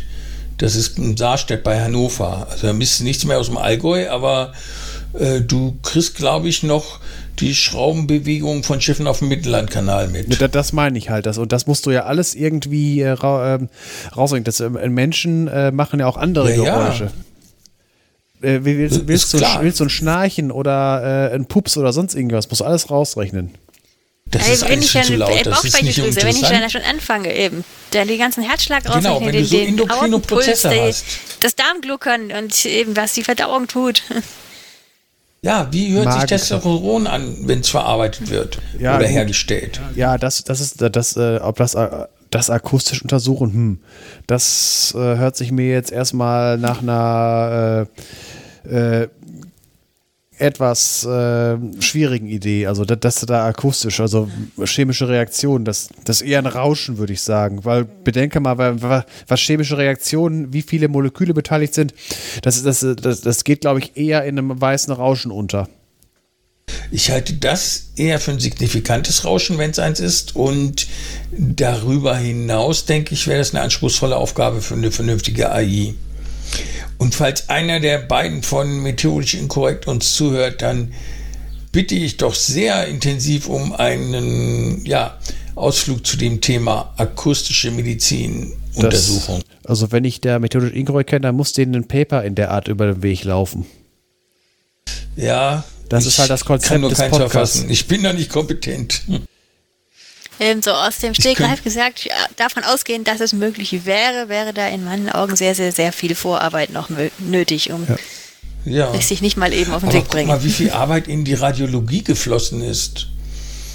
Und wenn ich die Arbeit meiner Frau sehe, sie ist äh, im Orthopädiebereich tätig, was unternehmen die an Untersuchungen stundenlang, um rauszukriegen, welcher Wirbel für welche Störung nun ursächlich ist und was man da machen könnte und ob sich das durch Massagen, äh, Druckpunkt, äh, oder äh, irgendwelche Stützkorsette verbessern lässt. Da könnte man so viel dran machen. Ja, gut, aber bei der akustischen Sache, äh, du sagst, äh, du willst halt äh, chemischen Reaktionen zuhören. Aber es laufen ja so viel verschiedene raus. Also das ist, glaube ich, äh, also äh, ich glaube, der, ist schon fast auf dem, äh, äh, äh, vielleicht noch ein paar Größenordnungen drunter, aber in Richtung von wegen, wir wollen einen menschlichen Körper teleportieren und äh, müssen dafür die Informationen äh, über, äh, übermitteln. Das ist okay, halt, das ist aber 10 hoch 100 drunter. Ja, nee, aber es geht einfach nur von wegen, du willst chemische Reaktionen zu Was glaubst du, wie viele chemische, chemische Reaktionen? Reaktionen. ja, wie, die in einer Lösung ablaufen oder überhaupt ablaufen bei normaler Raumtemperatur, wo dann alle Teilchen ständig in Bewegung sind und dann da noch welche ja. rausfiltern, die sich speziell bewegen. Das, das ist doch weißes Rauschen. Das, das geht weißes doch im, Rauschen, es geht doch im Rauschen unter. Das, da, da, da, da hörst du doch nur braunsche Molekularbewegung. Also das hört, also ich vermisse hier irgendwie den deutschen Forschergeist, nein, der, der solche Probleme lösen will. Nein, der Deutsche ist Skeptiker. Na gut. Der Deutsche gibt es aber zu viele Homöopathiegläubige bei uns, dass man jetzt pauschal sagen kann, der Deutsche ist Skeptiker. Äh, Technologie, das Problem ist, die sind ja auch skeptisch, aber nur in die falsche Richtung. Technologieskeptiker. Oh, 5G, sie wollen uns grillen. Nein, fernsteuern. Äh, das auch. Ja gut, Tja. ich meine jetzt Skeptiker jetzt in dem Sinne von wirklich wissenschaftlich kritischem Denken. Ja, ich halt, ich dachte eher an das Skeptiker von wegen, also von wegen äh, ähm, äh, ganz krass halt so von wegen Technologiefeindlichkeit, äh, von wegen bloß nicht so. Also. Denk an die Gentechnik-Debatte. Okay. Ich danke euch für diesen ganz kurzen Ausflug, äh, der eigentlich thematisch nicht geplant war. Und dann machen wir weiter mit, ähm, wenn ich mich richtig entsinne, Leuchtdioden und Uli. Die Leuchtdioden, ja, wo wir beim Gallium sind, äh, da hat sich das Thema Leuchtdioden halt angeboten, ähm, weil die meisten Leuchtdioden oder ja, eigentlich fast alle Leuchtdioden sind äh, aus äh, sogenannten 3-5-Halbleitern äh, gefertigt. Ähm, das sind halt äh, quasi so, ich würde mal pauschal und völlig unwissenschaftlich sagen, Mischkristalle, ähm, die halt zusammengesetzt sind aus Elementen der dritten und der fünften Hauptgruppe. Da ist der Sven vorhin schon mal drauf eingegangen. Ähm, ich fange aber jetzt mal erstmal an einer anderen Stelle an, nämlich beim Aufbau der Leuchtdiode. Ähm, die funktioniert rein elektrisch äh, oder elektrotechnisch gesehen erstmal wie eine ganz normale Diode. Ja, das heißt, in eine Richtung leitet sie den Strom. Äh, das nennt man dann Durchlassrichtung. Und wenn man die äh, Polarität umkehrt, dann sperrt die Diode. Das ist dann die Gegenrichtung. Nur, dass die Leuchtdioden dabei, wenn Strom durchfließt, halt auch noch äh, Photonen emittieren. Also sprich leuchten. Und zwar äh, im Prinzip im gesamten Spektrum von Infrarot, kennt man von Fernbedienungen bis Ultraviolett. Ähm, das hängt dann auch von der Dotierung des Materials ab, beziehungsweise vom verwendeten Material. Äh, damit die Diode auch wirklich leuchten kann, äh, ist der Halbleiterkristall in einer trichterförmigen leitenden Vertiefung untergebracht. Ähm, die hat zwei äh, hat im Prinzip zwei Funktionen, diese trichterförmige Vertiefung, die ist äh, aus Metall. Die leitet als erstes mal die Wärme ab, die natürlich auch entsteht, und sie dient als Reflektor für das emittierte Licht. Ähm, die, äh, sie, diese trichterförmige Vertiefung ist meistens umgossen von einem Material, ähm, wenn man sich jetzt so eine klassische Leuchtdiode anguckt, äh, das halt auch der Leuchtfarbe irgendwie entspricht, beziehungsweise nochmal einen zusätzlichen Filter darstellt. Ähm, von der einen Seite, also von unten quasi, wenn man die Spitze des Trichters jetzt äh, unten verortet, äh, kommt der eine Anschlussdraht in das Gehäuse und äh, von der andere Anschlussdraht muss logischerweise von der anderen Seite auf dem äh, Halbleiterkristall ankommen. Ähm, das ist dann meistens ein sehr dünner Draht. Äh, der muss so dünn sein, äh, damit, damit das Licht auch nicht äh, äh, quasi, damit er dem Licht nicht im Weg sind. Ja, das nennt man auch Bonddraht. Was heißt denn sehr dünn? Ähm, also Bonddrähte haben äh, teilweise, wenn die jetzt aus Gold sind, also die können aus verschiedenen Materialien sein, ähm, dann sind die meistens im Bereich von 15 bis 50 Mikrometer.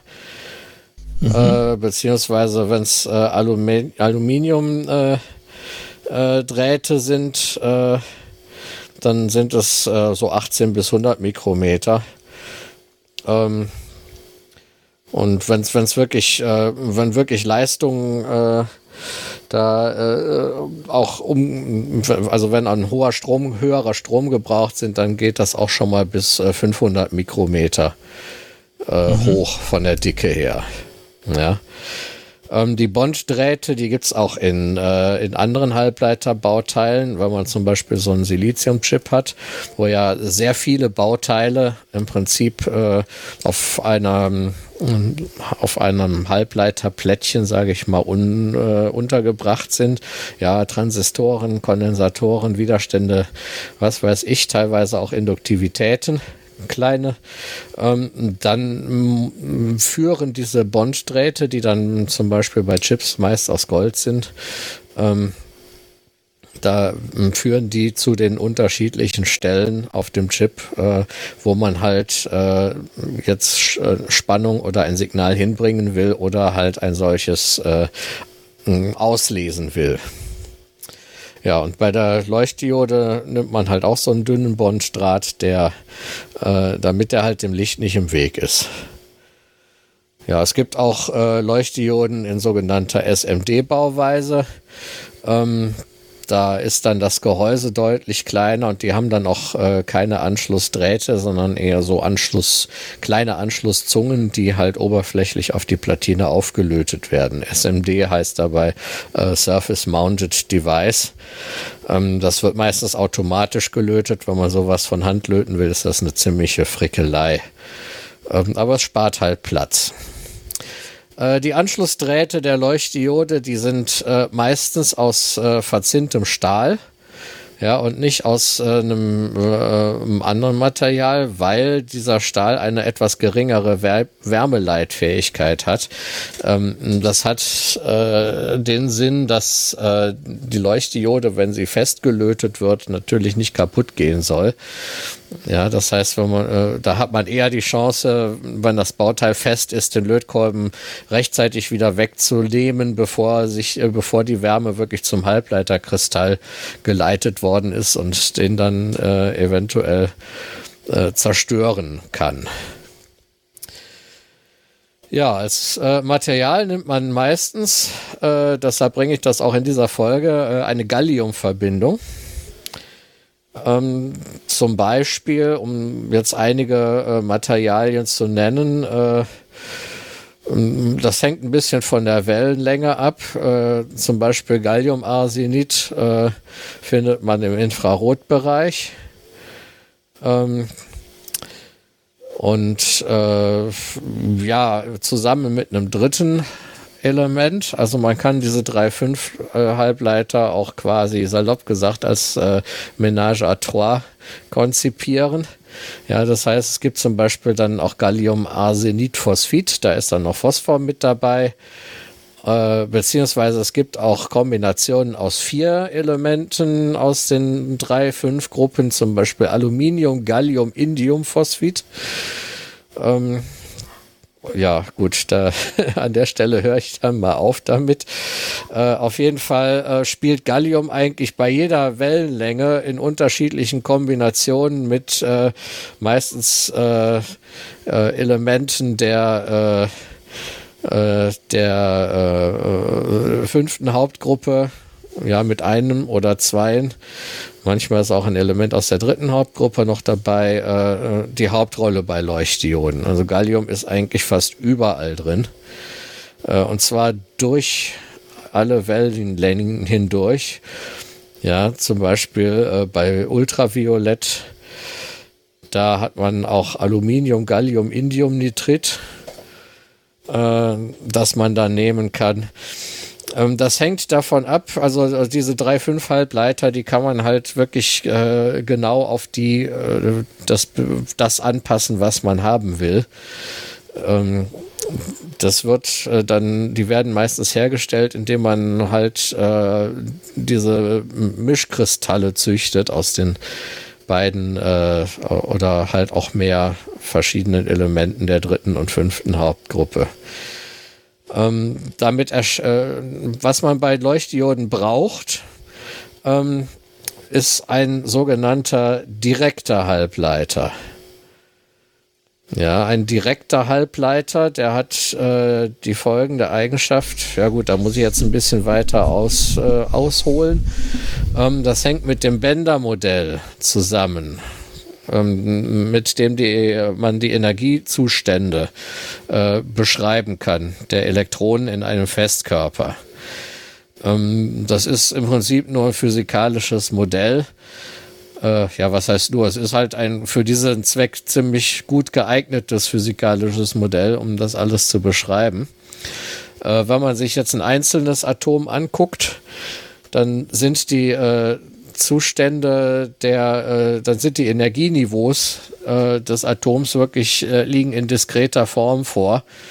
Ja, äh, allerdings, wenn man die jetzt äh, aneinander bringt, ja, also quasi äh, zusammenbringt, dann entsteht durch Superposition dieser Atomorbitale entstehen sogenannte Bänder ja, die dann nicht ein fest definiertes Niveau haben, sondern einen bestimmten Bereich abdecken. Ja, die äh, äh und, und da hat man halt je nach Material unterschiedliche äh, unterschiedliche äh, Bandabstände. Ja, man redet da in der Elektrotechnik äh, von dem sogenannten Leitungsband und dem sogenannten Valenzband. Das Valenzband ist äh, das äh, Band, äh, das, das höchste äh, besetzte Energieband äh, am absoluten Nullpunkt, so ist das definiert. Ja, äh, und bei Halbleitern und Isolatoren ist halt dieses Valenzband vollständig besetzt. Ja, und äh, durch eine sogenannte Bandlücke von dem nächsthöheren Energieband getrennt. Das heißt, äh, man hat äh, die, die Bänder gehen halt bei Halbleitern und Isolatoren nicht in, äh, ineinander über, überlappen sich nicht, was bei äh, Metallen äh, der Fall ist, ähm, sondern die sind voneinander getrennt. Ja, bei Isolatoren ist diese Bandlücke sehr groß. Das heißt, da haben es Elektronen sehr schwer, von dem äh, unterhalb liegenden Valenzband in das vom Energieniveau höher gelegene Leitungsband zu wechseln. Bei Halbleitern äh, ist diese Bandlücke eher klein. Ja, da können diese Elektronen etwas leichter wechseln. Äh, da reicht zum Beispiel dann unter Umständen auch schon mal eine etwas höhere Temperatur, dass die da rein diffundieren können, beziehungsweise halt auch eine Dotierung. Ich glaube, auf Dotierung bin ich in der früheren Folge mal eingegangen. Das ist im Prinzip eine Verunreinigung des Halbleitermaterials ähm, mit äh, auch wiederum äh, Elementen, äh, die äh, in der dritten oder fünften Hauptgruppe sind. Das heißt, bei den drei fünf Halbleitern äh, spielt da auch das äh, Verhältnis, in dem diese Elemente vorliegen, eine Rolle. Ähm, ob man jetzt ein p-dotiertes oder ein n-dotiertes Material äh, vorliegen hat. Ähm, da will ich jetzt nicht noch mal genauer drauf eingehen, weil das haben wir in der alten Folge schon mal. Die kann man ja nachhören, wenn einen das interessiert. Ähm, auf jeden Fall ähm, haben diese, jetzt kann ich äh, auf die direkten Halbleiter zurückkommen. Äh, ähm, die direkten Halbleiter, die haben die Eigenschaft, dass äh, wenn man jetzt die Bandlücke, also die Breite der Bandlücke aufträgt über den, äh, über den Wellenvektor, ja, der, der, der, der, der Wellenlänge des Lichts, dann haben die direkten Halbleiter äh, an einer Stelle für einen ganz bestimmten Wellenvektor liegt das Minimum des Energieniveaus äh, von dem Leitungsband und das Maximum des Energieniveaus von dem Valenzband liegen direkt übereinander. Das heißt, da können die Elektronen sehr gut wechseln für eine ganz bestimmte Wellenlänge. Und das führt halt dazu, dass halt bei diesem Energiewechsel ein äh, halt Photonen mit der entsprechenden Wellenlänge emittiert werden, beziehungsweise im umgekehrten Fall, äh, dass Photonen einer bestimmten Wellenlänge äh, genau an der Stelle äh, Elektronen zum Wechseln bringen können. Ja, das funktioniert in zwei Richtungen. Ob man jetzt Licht produzieren will, indem man eine Spannung anlegt und einen Strom durchschickt, oder ob man jetzt eine Spannung zum Beispiel zu äh, Messzwecken oder zu Detektionszwecken einer bestimmten Wellenlänge produzieren will, indem man halt durch diese Wellenlänge diesen Elektronenwechsel provoziert. Ähm, ja, da muss ich gerade mal überlegen, ob ich da noch irgendwie ein bisschen mehr zu sagen kann. Ähm, ja, wie gesagt, die Farbe hängt jeweils von dem verwendeten 3,5 Halbleiter ab. Äh, vielleicht noch äh, zur, äh, zur Produktion von weißem Licht mit LEDs.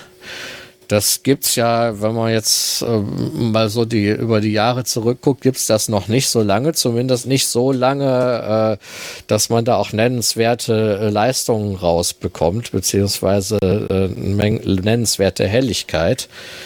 Ähm, das weiße Licht kann man zum Beispiel äh, erzeugen äh, mit äh Hilfe eines Lumineszenzfarbstoffs. Ja, oder äh, also photolumineszierender Farbstoff, den man auch als Leuchtstoff äh, bezeichnet, kennt man äh, vielleicht so ähnlich auch aus Leuchtstoffröhren, ähm, wo halt kurzwelliges Licht äh, das auch in Leuchtstoffröhren produziert wird, in äh, höher energetisches Licht, äh, wie, wie äh, also kurzwelliges höher energetisches Licht, wie zum Beispiel blaues Licht in langwelligeres Licht umgewandelt werden kann. Ja, und äh, da gibt's verschiedene Konzepte, dass man zum Beispiel äh, eine blaue LED hat und einen Teil dieses Lichts dann mit so einem äh, äh, photolumineszierenden Farbstoff äh, in, in äh, langwelligeres Licht umwandelt und das dann später wieder mischt. Ja, beziehungsweise äh, es gibt auch sogenannte RGB-Leuchtdioden, mit denen man dann auch äh, weißes Licht produzieren kann ähm, RGB-Farbraum. Das wäre jetzt ein neues Fass, das man aufmachen könnte. Das äh, hat halt als Grundlage die äh, sogenannte additive Farbmischung, dass sich halt, äh, dass man halt äh, äh in einem bestimmten Rahmen Lichtfarben äh, zusammensetzen kann, indem man halt rotes, grünes und blaues Licht in entsprechenden Verhältnissen miteinander mischt. Und es gibt halt Leuchtdioden, die äh, halt je nach Ansteuerung äh, das auch können. Das kennt man vielleicht von diesen lustigen LED-Bändern, die man sich irgendwo hinkleben kann und wo man da mit einer Fernbedienung äh, nicht nur verschiedene Blinkgeschwindigkeiten oder Lauflichter einstellen kann, sondern halt auch verschiedene Farben. Das funktioniert halt mit äh, den sogenannten RGB-Leuchtdioden. Ähm, aus den äh, wo halt aus den drei Farben jeweils äh, die gewünschte Farbe zusammengesetzt wird, additiv. Ja, damit wäre ich mit den Leuchtdioden soweit durch. Ähm, vielleicht hat noch jemand Fragen. Ja, und zwar ja. wollte ich gerne wissen, was du mit weißem Licht meinst. Tageslichtlicht oder rein weißes Licht? Ja, das ist jetzt die Frage. Es gibt ja weißes Licht in unterschiedlichsten Farbtönen und äh, ja. ja und und Wärme Lichtwärme spielt da, glaube ich, auch eine Rolle. Ähm, da kenne ich mich jetzt nicht so gut mit aus, aber das gab es ja schon bei den Energiesparlampen und bei den Glühbirnen, dass man halt versucht hat, auch äh, verschiedene äh, Töne von weißem Licht äh, halt zu produzieren durch äh, unterschiedliche äh, Leuchtstoffe. Mhm. Ja, und äh, das äh, macht man halt bei Leuchtdioden auch so. Also es gibt jetzt nicht das weiße Licht schlechthin. Das reine weiße Licht wäre ja theoretisch, wenn man das jetzt rein physikalisch betrachtet, wäre das äh, quasi wie weißes Rauschen. Äh, ein Licht, ja. das zumindest sich im sichtbaren Spektrum aus allen Wellenlängen äh, jeweils in, in, in gleicher Intensität zusammensetzt. Oh, das ja, weiß ich nicht, das ob das so ist. Ich habe mich jetzt mit Leuchtdioden beschäftigt, aufgrund unserer letzten Episode, die wir nicht äh, online gebracht haben. Da hat es ja den, diesen Vortrag zu Leuchtdioden schon mal halten können. Und bin darauf gekommen, dass es halt äh, an Leuchtdioden gibt rein weißes Licht. Es gibt ähm, Tageslichtweiß. Es gibt Blau-Weiß, kaltes Weiß und wenn man kaltes Weiß und äh, warmweißes Licht mischt, kriegt man Tageslicht ähnliches Licht. Und das wird mit einem sogenannten CRI-Wert gemessen, um zu gucken, wie nah dran ist an dem wirklichen, also an dem Sonnenlicht, das Tageslicht bei sehr hellem, äh, hellem Tag. Ähm, und ab 95 Prozent kann das Auge das nicht mehr richtig unterscheiden, ob das jetzt echt ist oder nicht. Und das ergibt einen ganz tollen Effekt. Wenn man nämlich ein solches Leuchtdiodenband in Form eines Fensters vor ein Fenster macht, hinlegt und einschaltet, nicht zu hell macht, also so un unrealistisch hell, sondern normal hell, dann halten das wirklich auch 95 Prozent der Menschen für ein Fenster, durch das die Sonne reinscheint. Ja, das kann natürlich sein. Und die Produktion einer solchen Lampe, die keinen besonderen Träger hat, einfach äh, Leuchtdioden auf Kunstleder geklebt, nichts besonders Schönes, aber sehr leicht, äh, günstig und haltbar, mit 19 Volt betrieben, äh, kostet etwa 50 Euro die reine Produktion. Und dann hat man eine Tageslichtlampe, die in etwa der Helligkeit kalkulatorisch einer früheren 500 Watt Glühbirne nahe kommt und dem Weiß. Das ist das, worauf ich hinaus will. Also so, stell dir vor, du hast, ich habe ja jetzt auch angefangen zu löten und, und so Kleinigkeiten zu machen, obwohl ich nicht mehr gut sehe, äh, an der Tastatur zu arbeiten oder so. Und ich kann mir so helles Licht machen, wie ich es haben will, ohne dass es blendet. Es ist kein blendendes Weiß, es ist einfach wie Sonnenlicht. Und super angenehm, damit zu gucken. Und die Farben stimmen für mich jedenfalls. Äh, ja, wie gesagt, da ist man bei 50 Euro plus den Kosten für ein 19 Volt Netzteil, das sowieso jeder rumliegen hat von irgendeinem gestorbenen ähm, Notebook. 19 Volt, ja gut, ja. Ja gut, mein ja. Notebook braucht 20 Volt. Das ist egal. Ähm, ja. Man nimmt einfach zwei von diesen Kreisen zusammen, die eigentlich für äh, jeweils 12 Volt ausgelegt sind, werden zusammen dann ja 24 und du betreibst sie mit 19 oder 20 oder 22 Volt, das ist ganz egal. Du bist nicht über der Spezifikation und trotzdem hell genug. Und 19 Volt Netzteile, selbst wenn du es gebraucht kaufen musst, kosten gar nichts. Ab 3 Euro bist du dabei. Mhm. Netzteile im Allgemeinen. Was meinst du, wie viel 12 Volt und 5 Volt Netzteile überall rumfliegen? Wie viele ich von den Dingern schon weggeschmissen habe, weil immer irgendwo als Ladegeräte ja. dabei sind und äh, irgendwann ist das Gerät gestorben. Dann hat man irgendwann, wenn man mal die Wohnung aufräumt, findet man sieben Stück zu 12 Volt und drei Stück zu 5 Volt und noch ein paar diverse andere.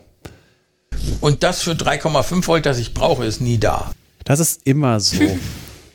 ja. Wenn du ein und wenn sich da sind, passen wenn sie da sind, passen die Stecker nicht. Wir hatten das neulich an unserer Fernsehanlage.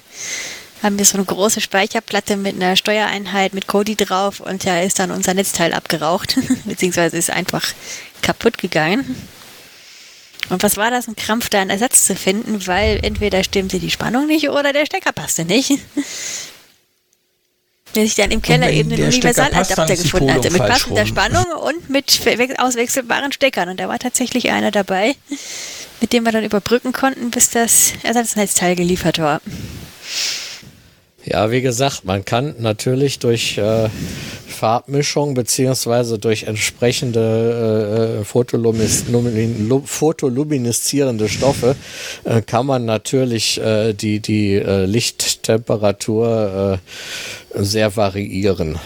Ne? Und äh, ja klar, Tageslicht äh, kaltes, weißes Licht und so weiter, kann man halt ähm, auch produzieren. Das geht halt darauf zurück, dass äh, irgendwann Ende der 80er ähm, beziehungsweise die Produktion begann äh, in den 90ern, auch wirklich äh, blau-grüne und blaue Leuchtdioden hergestellt werden konnten irgendwann. Das war äh, bis Anfang der 90er äh, halt äh, nicht in hinreichender Qualität möglich ähm, so, so die, die, die Entwicklung der ersten Leuchtdioden, äh, die auch wirklich blau-grün äh, äh, können, die, äh, die geht auf einen Japaner namens Imazu Akasaki äh, zurück, der, der das halt mit Galliumnitrit hingekriegt hat.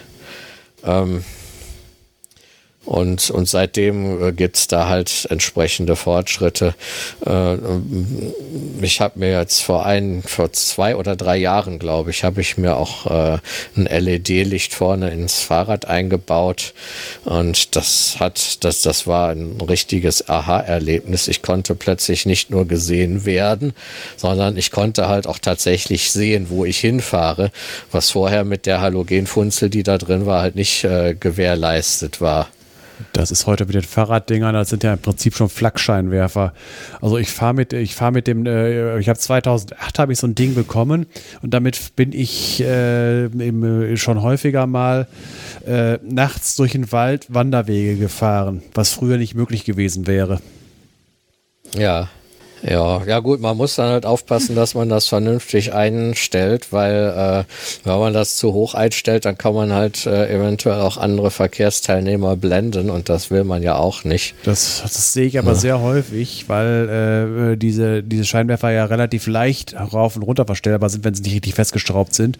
Und äh, ich habe häufiger mal, dass mir irgendjemand mit dem Fahrrad entgegenkommt, wo halt äh, wo man halt direkt in die Lampe reinguckt. Vor allen Dingen, weil ja mittlerweile Stecklichter erlaubt sind und die Dinger auch eine Wahnsinnsleistungsfähigkeit haben, dass man gar keine Dynamo-betriebenen äh, Lampen mehr braucht.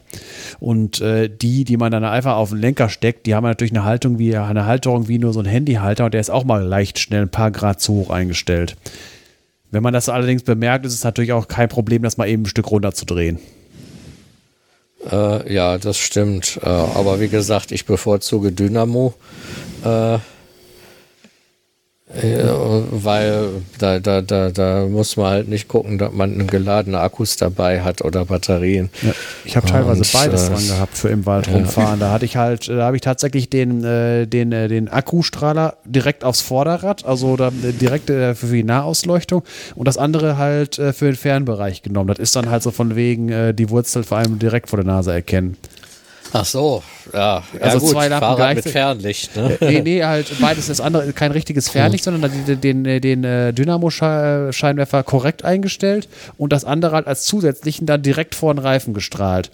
Und äh, zweite Sache, wenn man äh, irgendwas, einen Platten hat, dann hat man ein abnehmbares Licht. Das ist hm. dann auch praktisch. Deswegen, ich habe gerne beides dabei, so als Backup, wenn eins von beiden kaputt geht. So sehe ich mich eigentlich mit dem Fahrrad beim Nachtcachen, mit dem abnehmbaren Licht. ja. Ja gut, abnehmbares Licht kann auch seinen Vorteil haben, das stimmt schon. Ja. Ne? Es Aber hat halt, vor allen Dingen ist es mittlerweile legal, weil bis vor, bis vor ein paar Jahren war das ja sogar als alleinige Beleuchtung nicht zulässig. Du durftest halt, es war nicht verboten, eins zu haben, so wie ich es hatte, aber du durftest nicht als alleinige Beleuchtung haben, außer bei Rennrädern unter einem bestimmten Gewicht. Jetzt ist es mittlerweile als eine, äh, äh, komplett legal, es als einzige Beleuchtung am Fahrrad zu haben. Ja, ja, gut. Ne? Also wie gesagt, ich bin mit meinem LED-Licht ganz zufrieden. Äh, ein anderer Vorteil, den das hat, ist, äh, dass das, äh, dass man damit jetzt auch mit einem relativ kleinen Kondensator, einem sogenannten Gold Cap, ähm, halt auch eine Standlichtfunktion realisieren kann, auch für vorne. Ne? Da muss man nicht noch eine zusätzliche Batterie reinbauen, sondern da reicht halt ein, ein relativ effektiver Kondensator, der sich halt äh, beim Fahren auflädt und äh, im Stand dann halt äh, die LEDs speist. Die Zwar dann etwas, etwas äh, weniger hell, aber äh, man wird halt trotzdem noch gesehen, wenn man an der ja. roten Ampel steht. Das finde ich auch sehr die, wichtig. Die halten sogar relativ lange. Wenn man jeden Tag fährt, dann, äh, wenn ich damit, in, wenn ich das Fahrrad dann, ähm, äh, damals war das immer, da war ich morgens in den Keller gestellt, bin dann abends raus, weil ich immer Nachtschicht hatte. Und wenn ich dann abends im Keller rumgelaufen bin und dann das Rad eine Umdrehung gedreht hatte und es wieder stehe, dann hat, dann hat das äh, noch von, von der Ladung vom Tag vorher ausgereicht, dass ich wenigstens aus dem dunklen Keller rausgekommen bin, falls mal wieder der Bewegungsmelder äh, mich nicht registriert hat. Ja. Also das, äh, also es reicht du halt. Du bist einfach zu schlank geworden. Nee, das, das, hat, das hat mit dem Kondensator nichts zu tun. mit dem Bewegungsmelder. Nein, dass der Bewegungsmelder nicht mehr anspricht. Das kann natürlich auch sein. Ja, gut. Ja. Wie war, da, wie war das noch? Äh, sagt jemand, ich habe mir jetzt, ich will, ich will jetzt etwas mehr tun. Ich habe mir ein Fitnessarmband geholt. Ja, ich lasse es ruhiger angehen. Ich habe erstmal einen Bewegungsmelder geholt.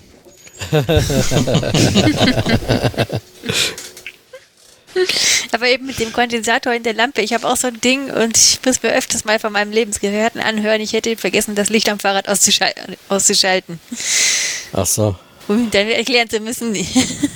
Ja, beim, beim Frontlicht ist das lästig. Ich hatte halt eine auch aus dem Jahr 2008 noch. Äh, die hatte äh, in der starken Variante fünf Stunden und in der, in der, in der äh, zulässigen äh, schwachen war, also mit zulässig, das hatte ausreichend für STV ZO. 20 Stunden Leuchtzeit mit vier 1,2 äh, Volt Akkus und äh, das Rücklicht, das habe ich, äh, das habe ich mal irgendwann am, übers Wochenende vergessen, hat auch noch geleuchtet, als ich am Motorradfahrrad aus dem Keller geholt habe, weil Rücklicht, das muss ja nicht, oh. da geht, da geht ja nur um Signal, Signal, ich bin da, das muss ja nicht viel leuchten. Hm. Das, hält ja, ja. E, das hält ewig, das, das kannst du eine Woche durchleuchten lassen. Ja. Eben, aber eben, ich habe meins müsste auch so einen Kondensator haben, weil ich keine Akkus habe, ein Dynamo-Licht und das leuchtet auch weiter. So, jetzt muss ich euch unterbrechen.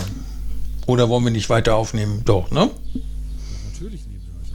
Wollen wir uns noch weiter über Akkus unterhalten oder wollen wir ein bisschen über Atomkraft sprechen? Atomkraft? Ja. Wir haben Atomkraft, noch ich denke an den Betonklotz in Amerika. Ja, du meinst die Reste genau, von der genau, Atomkraft. Wir haben, wir haben noch einen Punkt auf der Liste, der heißt Nuklearsemiotik. Wer von euch mag denn mal erklären, was Semiotik ist? Habt ihr das noch in Erinnerung? Nein. Nicht, okay. nicht wirklich. Nicht, dass wir uns also die Semiotik ist die Lehre von den Zeichen, wenn man es ganz grob übersetzen will. Die Lehre der Zeichen. Man hat ein Zeichen und diese haben Bedeutung und die Semiotik klärt oder definiert die Bedeutung dieser Zeichen. Aber es gibt noch etwas, was für uns wichtig ist für diesen Fall. Das ist der Begriff der Illokution. I-L-L-O K-U-T-I-O-N. Illokution.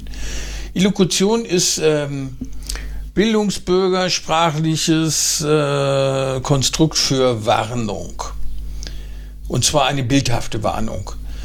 Wenn ihr euch das Atomkraftlogo vorstellt, diese drei Zeichen, diese drei ja, äh, Figuren, Trapeze, die angeordnet sind um einen mittleren Punkt, schwarz auf gelbem Grund, ähm, dann ist das das Symbol für Atomkraft, aber gleichzeitig eine Illokution, eine Warnung vor ihr.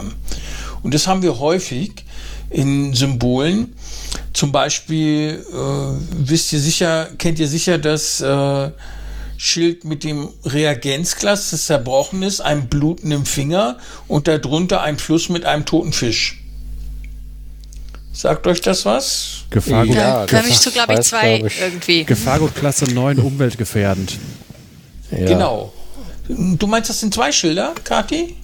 Ja gut, ich bin mit den Gefahrgutschildern weniger vertraut, sondern eher mit den GHS-Symbolen auf den Laborchemikalien. Und da sind das Elemente aus zwei verschiedenen. Es ist Gewässergefährden. Äh, die GHS-Sachen sind, äh, äh, sind äh, ähnlich wie die, die, die Gefahrgutsachen. Das ist für äh, Gefahrgut auf der Straße. Und die GHS hat allgemein auf den Verpackungen von Chemikalien. Genau, ja. und mir sind eher die Verpackungsdinger vertraut, deswegen bin ich nicht gleich drauf gekommen. Das war genau der richtige Punkt, Kathi. Dir ist es vertraut. Machen wir mal einen weiten Sprung in die Vergangenheit. Wie alt sind die ältesten Botschaften, die wir heute noch lesen und verstehen können? Schriftlichen Botschaften. Keilschrift. Was tippt ihr? Keilschrift vielleicht. Ja, wie Dürften alt so ist 4.000, das? 5.000 Jahre sein. Also ich tippe auf 6000. Äh, Moment, minus 4.000, äh, 6.000, 6.000, Ja, 7.000. genau. Wir müssen ja noch zwei dazu rechnen. Ja. Wobei ich glaube, die Keilschrift kann sogar noch vor den Hieroglyphen gewesen sein, also vor dem, was man in Ägypten gefunden hat. Also die Keilschriften kann man nicht mehr alle entziffern. Aber man kann sie als Für Schrift einige erkennen. gibt es Experten. Ja, man kann sie als Schrift erkennen, aber nicht, nicht entziffern. Äh, etwa die Hälfte kann man, ent, kann man entziffern. Einige Experten jedenfalls. Und das waren die Sachen, die etwa vor 5000, 5500 Jahren gekeilt wurden. Das heißt, ältere Zeichen, Schriftzeichen oder Zeichenmodelle können wir nicht mehr verstehen. Die sind verschütt gegangen. Die Bedeutung ist uns unklar. Wir müssen raten. Ein Beispiel dafür könnten zum Beispiel die Figuren, ah, schreckliche Sprache, ein Beispiel dafür könnten die Figuren auf der Osterinsel sein, die ja jetzt alle gestürzt sind, einige sind wieder hingestellt, wir alle wissen, wie die aussehen, aber keiner von uns weiß, was sie wirklich bedeuten. In Japan gibt es ein, ah, ich glaube, 700, 800 Jahre altes Warnsystem vor Tsunamis. Wisst ihr, wie das funktioniert? Sagt mir jetzt nichts. Habe ich vielleicht schon gehört. Wenn du jetzt was sagst, kommt wahrscheinlich der Aha-Effekt. Und zwar Haben die haben nicht irgendwie die, Steine in den Wald gestellt? Mit genau, die haben? Steine in, in die Region gestellt, an die Grenze, bis wohin ein Tsunami jemals gekommen ist. Das ist weit im Land, zum Teil kilometerweit im Land. Da wird heute gebaut, da sind Straßen, äh, Schienen, teilweise Flughäfen, äh, Militärbasen, Industrieanlagen. Aber diese Zeichen finden sich in ganz Japan auf der Südinsel und auf der Nordinsel zu etwa zwei Dritteln des Umfangs. Dort sind überall Steine aufgestellt, um zu warnen. Bis hierhin, vor 800 Jahren, hat ein Tsunami gereicht. Bis hierhin solltet ihr nichts bauen. Wir wissen, was bei Fukushima passiert ist. Wir haben nicht drauf gehört. Aber Fukushima ist nicht der Anlass, mich äh, mit diesem Thema äh, in diesen Podcast zu begeben, sondern das Problem ist wesentlich allgemeiner. Und zwar sagen die US-Wissenschaftler, die in Yucca Mountain die den Atommüll der US-Industrie und Kriegswirtschaft ähm, verwalten. Wir brauchen ein Kennzeichnungssystem, das mindestens für 10.000 Jahre klar macht, was hier drin ist. Das ist gefährlich, soll keiner anfassen. Lasst es ja in Ruhe und geht weit weg. Die deutsche Forschungsgruppe zu dem Thema sagt, 10.000 Jahre sind nichts. Das muss für eine Million Jahre gelten. Für eine Million Jahre brauchen wir Zeichen, die klar machen, das hier ist so gefährlich, dass es ein Problem für die ganze Menschheit werden muss. Das wird nicht nur ein Problem für dich, wenn du hier baggerst oder hier dein, dein Korn anbaust. Das wird ein Problem für alle, die damit zu tun haben. Und wie verdeutlicht man das? Das ist jetzt ähm, das Forschungsgebiet Atomsemiotik, der Semiotik selber, die ja keine wirkliche Wissenschaft ist, sondern man nennt das Grundlagendisziplin und eine Hilfswissenschaft, aus der Definition kann man entnehmen, eine Hilfswissenschaft zur Klärung kommunikationstheoretischer Schwierigkeiten und Möglichkeiten. Und daraus resultierend die angewandte Semiotik, die sich über Piktogramme, Grafiken, Emotions, äh, Mimik oder religiöse Symbole ähm, ausdrückt und ihre Botschaft mitteilen will. Ihr habt ja von letzten Mal vielleicht noch in Erinnerung, welche Vorschläge da kursierten. Mir gefielen besonders drei, die ich hervor, ähm, habe vorher hervorstechen lassen. Äh, Kathi, hast du gerade damit angefangen, das zu beschreiben? Äh, Mit dem Stein? Warst du das? Ja, mir fiel eben das, als du jetzt auf das Thema hingeleitet hast, sofort das Bild ein, was du uns gezeigt hattest mit dem Betonklotz in den USA über der Lagerstätte. Ja. In dem, was reingraviert war. Wurde, wurde da geplant, ein Betonklotz fantastischer Größe als Verschluss zu dem Zugang zu der Lagerstätte zu bauen. Dieser Betonklotz sollte etwa, ich, ich bin nicht ganz sicher, 120 Meter hoch sein, 80, 90 Meter in der Tiefe und Breite haben und damit den Zugang effektiv zu verschließen. Und dann sollten in allen möglichen Sprachen dort Warnungen hineingemeißelt werden. Es sollte auch ganz fester Beton sein, der lange dem Wetter standhält. Und er sollte dann noch mit Kunststoff äh, gegen Wassereinwirkung geschützt werden, so dass man davon ausgehen kann, dass er einige tausend Jahre oder zehntausend Jahre da hält. Aber wie sorgt man dafür, dass irgendein Zeichen, dass die Bedeutung eines Zeichens allen Menschen, die da hinkommen, er, erschlossen werden kann? Das gibt es nicht. Es gibt kein Zeichen. Es gibt nicht mal ein Zeichen für Tod, nicht mal ein Zeichen für Glück, für Schmerz. Äh, es gibt für die, die unterschiedlichsten, ganz grundlegenden Emotionen und Zustände, die ein Mensch erleben kann, gibt es keine gemeinsame Sprache auf der Welt, keine gemeinsame Symbolik, keine Semiotik dazu. Einer der nützlichsten Vorschläge, die sich damit auseinandergesetzt haben, mit dieser Problematik, war, das, was wir machen könnten, wäre eine atomare Priesterschaft zu begründen, die vor dem Atommüll warnt. Also im Grunde sowas wie eine Atommüllreligion als Warnung davor. Und gleichzeitig hätte diese Priesterschaft dann ihre Tempel auf den Verschlusskappen des Atommülls oder dort, wo der halt untergebracht ist und müsste halt über Generationen und Generationen und Generationen die Botschaft weitertragen, dass hier die Gefahr ist dass hier nichts geändert werden darf, dass man da nicht ran darf. Und die Begründung dafür sagen. Was meint ihr, wie lange würde das gut gehen? Wie viele Generationen kann man das machen, bis die Zweifler kommen und sich durchsetzen?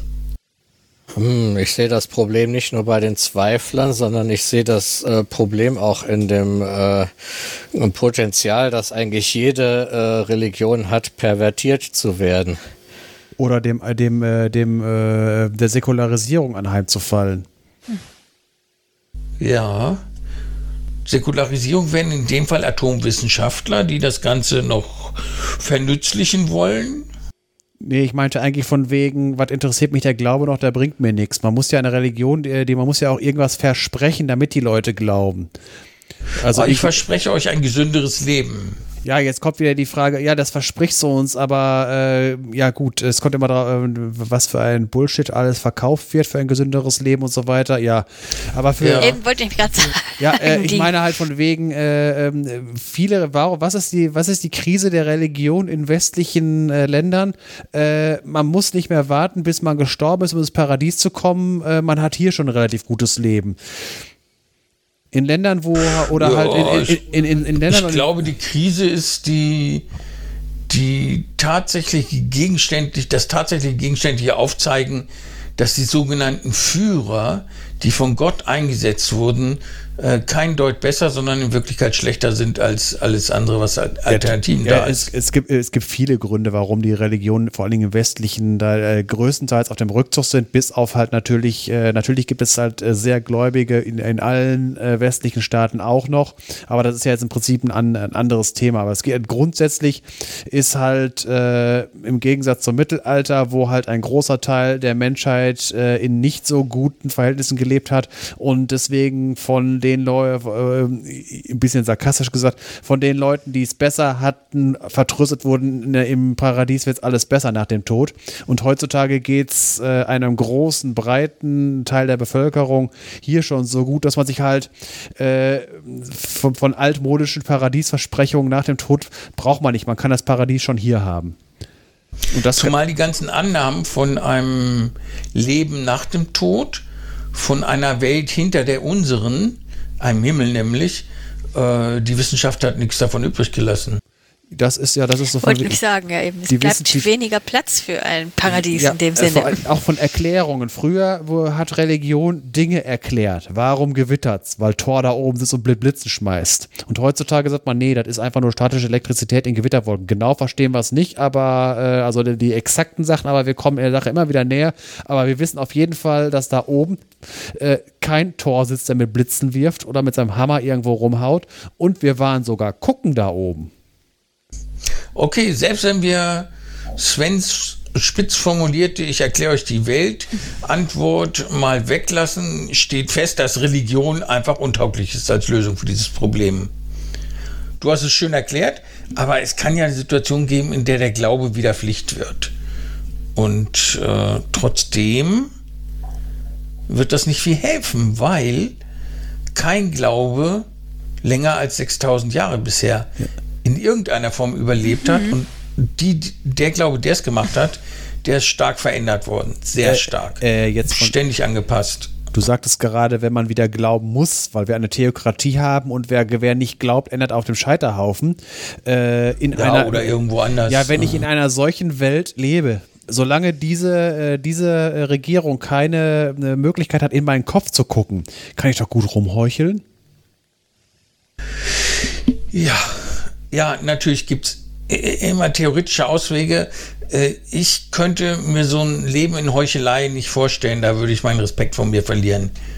Ja, das ist halt die. Aber das, das ist ein ganz anderer Punkt. Das sind die mhm. Idealisten und dann gibt es die Idealisten, die Realisten sind. Lieber rot als genau, tot. Genau, ich bin so ein idealistischer Idiot. Ich bin ein, Real, ich bin ein Realist, lieber rot als tot. Ja.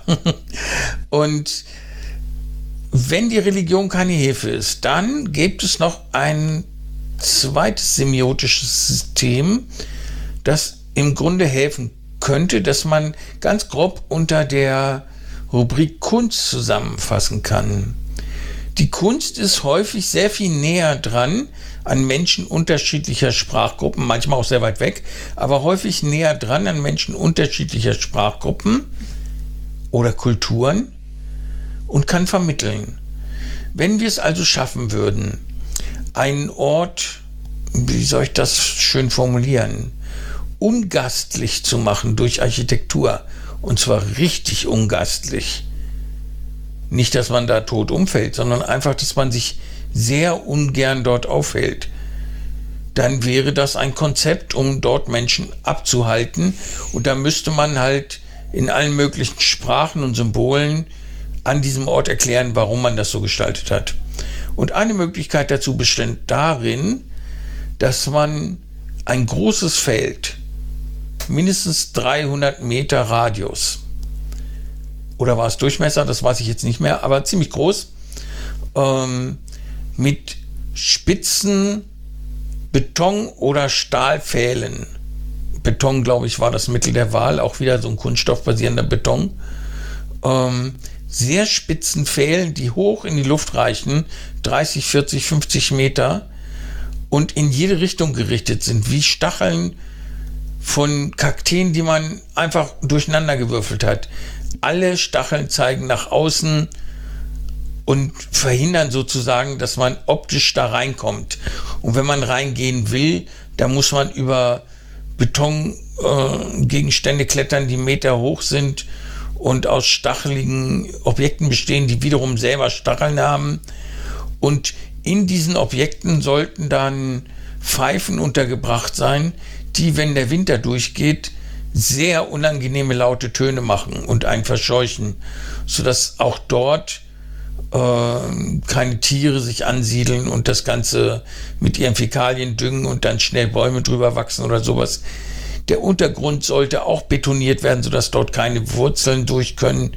Also es sollte einfach so eine Kunstgedenkstätte für die Ewigkeit sein und man ging von einer Dauerhaltbarkeit von 20.000 Jahren aus, die das erreichen könnte.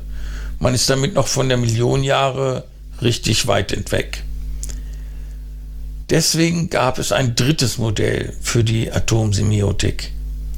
Und dieses Modell ist auch kulturell orientiert und ganz interessant. Ihr wisst vielleicht, wie alt die Grimmschen Märchen sind? Äh, jetzt geht's auf die definierte. Äh, ist die Frage darauf gesehen, wann die Gebrüder Grimm es aufgeschrieben haben oder wie alt? Ja, genau. Wann haben, wann haben sie diese deutsche Märchensammlung herausgebracht? Wann war das? 300 Jahre? Ja, drei, zwei, 300 Jahre, weil die Märchen sind ja älter, ja. die haben sie ja nur zusammengetragen. Mhm. Genau. Die Märchen sind bedeutend älter und sie haben die nicht nur zusammengetragen, sondern auch homogenisiert. Die haben die dem Zeitgeist entsprechend verändert. Wenn wir zu den Märchen zurück wollen, stellen wir fest, diese Märchen sind allesamt grausamer, brutaler, ohne dass äh, so jemand glücklich am Lebensende ist oder so, sondern die sind ja mehr so aus dem Leben gegriffen, wie die Menschen das kannten. Und sexualisiert sind die Dinger. Das auch noch, Über aber das ist ja eine neue Forschungserkenntnis. Ja. Ich weiß gar nicht, ob das die Absicht der Grimmschen Brüder war oder ob wir das jetzt einfach hineininterpretieren. Äh, übersetze Rumpelstilzchen. Äh, das überlasse ich den Zuhörern und machen wir weiter.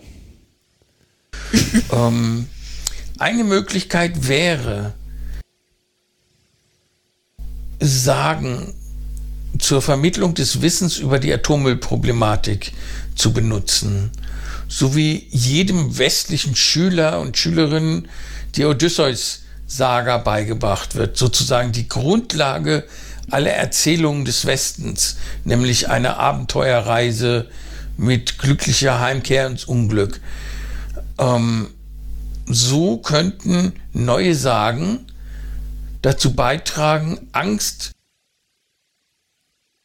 vor Atommüll in die Menschen hineinzubekommen, noch bevor sie lesen und schreiben können. Die sollen diese Atommüllabschreckung immer haben. Und zwar von Kindesbeinen an ihren Kindern weitergeben, den Enkeln weitergeben. Sie sollen die Symbole, die drei oder vier, die da wichtig sind, sollen sie dazu kennenlernen. Und das würde dann auf jeden Fall dazu beitragen, dass man einen bewussten Umgang mit der Semiotik solcher Lagerstätten hat. Das halte ich für plausibel. Also ich kann mir vorstellen, dass das für 50.000 Jahre oder so reichen könnte, das weiterzutragen. Zumindest Historiker oder Linguisten oder Semiotiker könnten das noch entschlüsseln, auch in 50.000 ja, Jahren. Denn es wird trotzdem was passieren. ja. Neugierige Leute gibt es immer. Hm. Und irgendwann. Nein, es wird, es wird sogar Leute motivieren. Hm. Es wird sogar Leute motivieren. Nehmen ja. wir mal äh, Troja und Heinz Schliemann. Der hat das so ernst genommen und so für so wahr gehalten, dass er die spärlichen Andeutungen in der Sage genommen hat, um nach Troja zu suchen und hat es gefunden. Jetzt gehen wir noch einen weiter. Guck mal, wie viele Leute nach Atlantis suchen. Wahrscheinlich gab es sowas wie Atlantis, was später zu Atlantis wurde. Irgendeine Insel im Mittelmeer, die Ir untergegangen ist. Irgendeinen wahren Kern. Also wie gesagt, es gibt ja viele Theorien, wo es sein kann, aber es sind nicht, genug Indizien bis, äh, oder geschweige denn Beweise da, dass man sagen kann, das ist es, im Gegensatz zu Troja. Ehrlich gesagt, ich als Alien-Agent würde auch meine Basis versenken, wenn ich die Erde verlasse. Ganz klar. du hast doch wie Perry Rodan gelesen. Natürlich. Und Atlan. Aber eben Atlantis Und Atlan. Ist, ist, doch. Ja, das ist ja, da, da kommt das ja her. Ja. ja. Eben. Aber eigentlich, eigentlich ist Atlantis doch ein gutes Beispiel. Das ist ein Ort, an dem irgendwas ganz furchtbar Schlimmes passiert ist, deswegen ist er untergegangen. Und was machen wir heute? Wir suchen nach diesem verdammten Ort. Das ist ja eigentlich das, was man ja, nicht will. Aber was würden wir machen, wenn wir ihn finden? Wir finden keine Wunderwaffen, keine überlichtschnellen Triebwerke, keine Aliens. Was machen wir mit diesem Ort? Wir machen ein Museum draus, da bin ich mir sicher. Mach ein Museum draus und weil ja wahrscheinlich drauf, hoffentlich kein Atommüll drin ist. Kommt, kommt drauf an, wer es findet. Wenn es die Amerikaner finden, wird ein Disneyland drauf gebaut. ja. Auch eine. Art von Museum. Ja. ja. Mit Museum ja, dabei. Die, ja. Die Neugier ist ja nicht nur eine Fehlerquelle. Es gibt ja immer noch den Faktor der menschlichen Dummheit. Also ich meine, wenn ich bedenke, wie viele Leute schon nicht in der Lage sind, äh, ein zeitgenössisches Zeichen wie ein Fahrrad in einem roten Kreis richtig zu interpretieren, na, dann sehe ich Nein, doch schwarz sie könnten für die Zukunft. es schon, sie wollen es nicht. Da ist, Ach so. Ein, ja, aber vielleicht wollen Sie die, äh, äh die Warnung vor äh, äh, einem Atommüllendlager auch nicht äh, richtig interpretieren. Äh, oder es kann einfach nur schlicht und weise Unwissen äh, sein. Äh, das, das, belegen halt in der, mit, in der heutigen Zeit schon, wenn irgendwie in unbewachten Krankenhäusern noch nukleare Medizingeräte rumstehen, wo noch die, die, die Isotope drin sind. Wo das Cäsium drin ist. ja, Cäsium oder Kobalt, all, alle solche Sachen. Und äh, sie haben keine Ahnung davon, aber sammeln Schrott, weil man aus Schrott Geld machen kann. Und dann äh, ist, ist, ist in mehreren. Das war in Brasilien, ne? Äh, und in, in Thailand ist sowas auch mal passiert. Ähm, es gab mehrere Fälle davon, wo dann halt die Leute, oh, das leuchtet schön, nimm das mal mit nach Hause. Die haben halt einfach keine Ahnung gehabt. Da kann man noch so viel warnen, wie man wollte. Das ist, wir reden davon äh, von äh, Sachen, wo das gleiche Gerät 100 Kilometer entfernt noch im Einsatz ist. Mhm. Das ist es ja. Und das, das, das klappt jetzt schon nicht äh, gleichzeitig. Wie soll das klappen, wenn wir jetzt äh, angenommen, äh, in Atlantis hätten die tatsächlich einen Atomreaktor gehabt?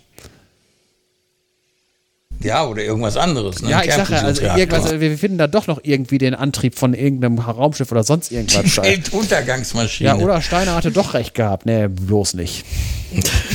nee. Ähm, was ich mir vorstellen kann, ist, dass das klappt, um die Zeitdauer auszudehnen, über die noch Wissen darüber herrscht, über die Problematik des Atommülls. Aber es reicht auf gar keinen Fall bis zum Ende der Gefährlichkeit. Eine Million Jahre? Niemals. Das schaffen wir nicht. Das ist ein geologischer Zeitraum schon fast. Äh, wir wissen gar nicht, ob unsere Gesellschaft bis dahin noch besteht. Äh, wir können ziemlich sicher davon ausgehen, dass sie nicht besteht. Unser System ohnehin nicht. Das wird zerfallen und vergangen sein bis dahin. Und wir haben, wenn dann überhaupt Neues. Ob es noch Menschen gibt, die Allgemeinbildung genießen dürfen, wer weiß das schon.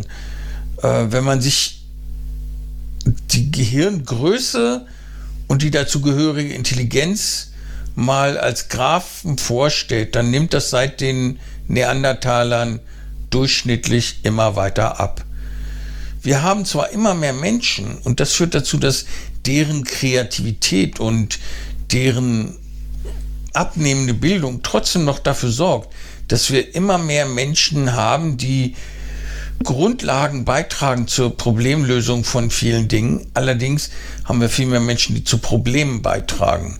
Einfach weil es so viele sind. Ach so, du gehst auf die Dekadenz ein, vielleicht, so in der Art.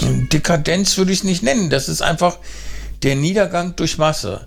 Das Wir haben Masse durch äh, Masse ersetzt, bei uns Qualität. Das, das würde ich in der Beziehung sagen, dass mal so, die IQ-Verteilung ist gleich, ob du jetzt 1000, 100.000 oder 100 Millionen Menschen hast. Da werden genauso ja, viele Einsteins... aber der IQ ist keine Bildung. Ja, deswegen bin ich gerade eher, dass es eher nicht auf äh, das, was, äh, der, was der menschliche Körper und Geist zu la in, äh, wäre, sondern es geht um als Gesellschaft von wegen Dekadenz. Also wenn wir uns eine griechische Gesellschaft, die Polis in Athen angucken, dann hatten etwa 8% der Kinder, 7 bis 8, die beste damals mögliche Bildung. 8 Prozent. Der Rest hatte mehr oder weniger gar keine, beziehungsweise so viel, wie man brauchte, um Hilfsarbeiten zu verrichten. Das war in Rom noch schlechter, ist bei uns jetzt ein bisschen besser geworden. Haben 8% der Kinder bei uns die beste mögliche Bildung? Herr Lehrer, was sagen Sie dazu? Hm, da kenne ich keine Statistik. Ähm, ist auch ein bisschen schwierig damit zu argumentieren, weil ich manchmal das Gefühl habe, dass es auch Leute gibt, die äh, Bildung bewusst verweigern, weil sie der eher feindlich gegenübergestellt ja, sind. Ich kenne eine Person dieser Art. Nennt sich mein Vater. Die kennen die alle. Äh, nee, mein, so, Fa mein Vater. Äh, also Typ, Typ, also am besten als Redneck zu um. Äh, deswegen, äh, deswegen habe hab ich mit, hat er mich ja auch äh, verstoßen, weil ich alles mit dem Kopf lösen will und er alles mit den Händen. Ich will jetzt äh, nicht irgendwie meinen Vater schlecht machen. Er ist aber der typische Redneck, der, der Ein-Mann-A-Team, aber halt den, äh, das Bildungsbürgertum und meine Herangehensweise, alle, einem Esel alle vier Beine wegzudiskutieren und dann darauf nach Hause zu reiten, das ist nicht seine Heransgehe. Also er konnte mit mir nichts anfangen anfangen. Das meine ich mit Bildungsverweigerung, äh, aber das heißt, dass der, mein, mein Vater ist äh, der perfekte Schlosser in der Beziehung. Gibt ein Mann A-Team. Also, äh, noch, noch mal auf Uli zurückkommen. Uli, ich habe die Erfahrung gemacht, und das sagen uns die Älteren und die nochmals Älteren immer wieder, früher war die Bildung anstrengender zu erwerben. Das so ein stimmt. Bildungsabschluss war früher tatsächlich ein Zeugnis der Reife, wenn es ein Abitur war. Für viele. Ja, was heißt Nicht für alle, Reife? aber für äh, viele. Äh, es kommt immer darauf an, was du als Reife Damit war ein Mensch gemeint, der reif und ernsthaft das Leben angehen konnte. Äh, ja, was, ja, gut, jetzt kommt wieder von wegen, war, wäre dieser Mensch und, ohne meinen Vater lebensfähig gewesen, ohne den Schweißer? Das meine ich halt von wegen, du Nein, meinst. Es geht, geht, gar nicht, geht gar nicht um den Punkt, sondern darum, dass Menschen, die heute ein Abitur in die Hand gedrückt bekommen, eine Studienzugangsberechtigung behaben und kein Zeugnis der Reife. Ja, das, das ist nicht teilweise so, auch so. Ja, die Inflation der, hm. der, der, der, Abiture und so weiter. Der ja, Abschlüsse, ja. ja. Und damit liegt, ist aber auch klar, dass jeder, der studieren darf, nicht jeder, der studieren darf, unbedingt der geeignetste dafür ist. Ja, aber umgekehrt gibt es das aber auch. Umgekehrt gibt es natürlich den Menschen, der Geografie studieren musste, obwohl er lieber Historiker geworden würde, wäre oder Chemiker und stattdessen Banker. Keine Ahnung. Gibt es ganz viel. Aber wir gleichen den Rückgang an Bildung gleichen wir durch Masse zurzeit aus. Den Mangel an Klasse. Und wann war der letzte Einstein bei uns unterwegs? Oder nehmen wir irgendeinen etwas weniger bekannten Wissenschaftler, der ganz viel Grundlagenforschung gemacht hat. Die Grundlagenforschung, die jetzt gemacht werden, werden in Gebieten gemacht, die nicht besonders relevant sind für die weitere gesellschaftliche Entwicklung, meiner Meinung nach. Wenn jemand besonders tolle Algorithmen für äh, die Mustererkennung macht, ist das vielleicht schön für akustische Untersuchungen von Menschen, klar kann helfen. Aber es ist was ganz anderes, als Grundlagen der Quantenmechanik äh, zu erforschen oder dazu beizutragen, das zu entschlüsseln. Also im Moment gibt Und es ganz viel Grundlagenforschung zu äh, Virenproteinen. Coronaviren. Äh, jetzt kommt wieder eine andere. ja, ja äh, einfach nur, wo du ähm, ähm, das, diese Wahrnehmung, die du hast, es ist halt heute nicht mehr so, dass einer sich für, äh, für, für drei Jahre in sein Kämmerchen zurückzieht und dort ganz viel Papier beschreibt oder äh, seinen Kopf ansteigt und dann schreibt er eh gleich einmal c Quadrat an der Tafel und äh, hat den großen Wurf gelandet. Heutzutage äh, ist das eher Teamarbeit und du brauchst halt immer größere, ähm, größere sei es Maschinen oder sonst irgendwie Zusammenhänge, größere, größere Dinge. Du kannst nicht mehr alleine der geniale Erfinder der Daniel Düsentrieb, der irgendwann aus seinem Labor kommt und Heureka schreit und irgendwas der Welt was präsentiert. Das ist heute nicht mehr so. Heutzutage geht, äh, ähm, äh, ist das eher kollektiviert. Das alle zusammen. Wem wurde das gesagt? Bitte? Heisenberg. Heisenberg wurde das gesagt, glaube ich, als er sich entschied, Physik zu studieren. Ach, das, das, das lohnt sich nicht. Es ist schon alles erforscht. Wir haben schon alles gelernt über die Physik. Das lohnt sich nicht mehr. Und dann kann man mit der Unschärferelation und Einstein mit seinen Sachen. Ja, ähm, hm. ich weiß, was du meinst, aber heutzutage, äh, äh, die, die, wenn, du, wenn du mal guckst, wer, wofür es heute Nobelpreise gibt, das sind meistens Teams. Da ist selten eine Einzelperson, die halt äh, irgendwann mal äh, was Geniales hingekriegt haben. Und wenn. Weil Einzelpersonen auch kein Geld bekommen. Ja, weil du auch du heutzutage. Ein Team haben. Ja, weil du auch heutzutage ein LHC äh, kannst, äh, kann, äh, kann glaube ich, selbst Bill Gates nicht bauen. Ja. Und wenn, würde es nicht machen. Aber weiß ich nicht, ähm, weil warum sollte er es nicht machen wollen, wenn er eine Idee hätte? Aber die Sache ist ja die, weil, äh, sagen wir es mal so, das die ist Leute, kommerziell nicht verwertbar. Wollte ich gerade sagen, weil die Leute, die einen, Haufen, die, die, die einen Haufen Ressourcen haben, äh, sind, sind häufig nicht die Leute, die die, die, die Ideen haben. Äh, also die, die Ideen in dieser Art haben, die haben halt andere Ideen. Okay. Äh, ich möchte das jetzt hier nicht inhaltlich abbrechen, sondern nur zeitlich. Wir sind äh, dem Thema, das ich hatte, bin ich wieder davon gelaufen.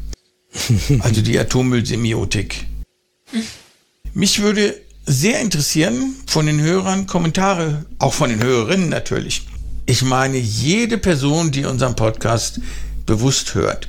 Ähm, Unbewusst? Würde ich mich freuen über Vorstellungen, wie man vor Atommüll für einen Zeitraum von 10.000, 50.000 oder 100.000 Jahren effektiv warnen könnte.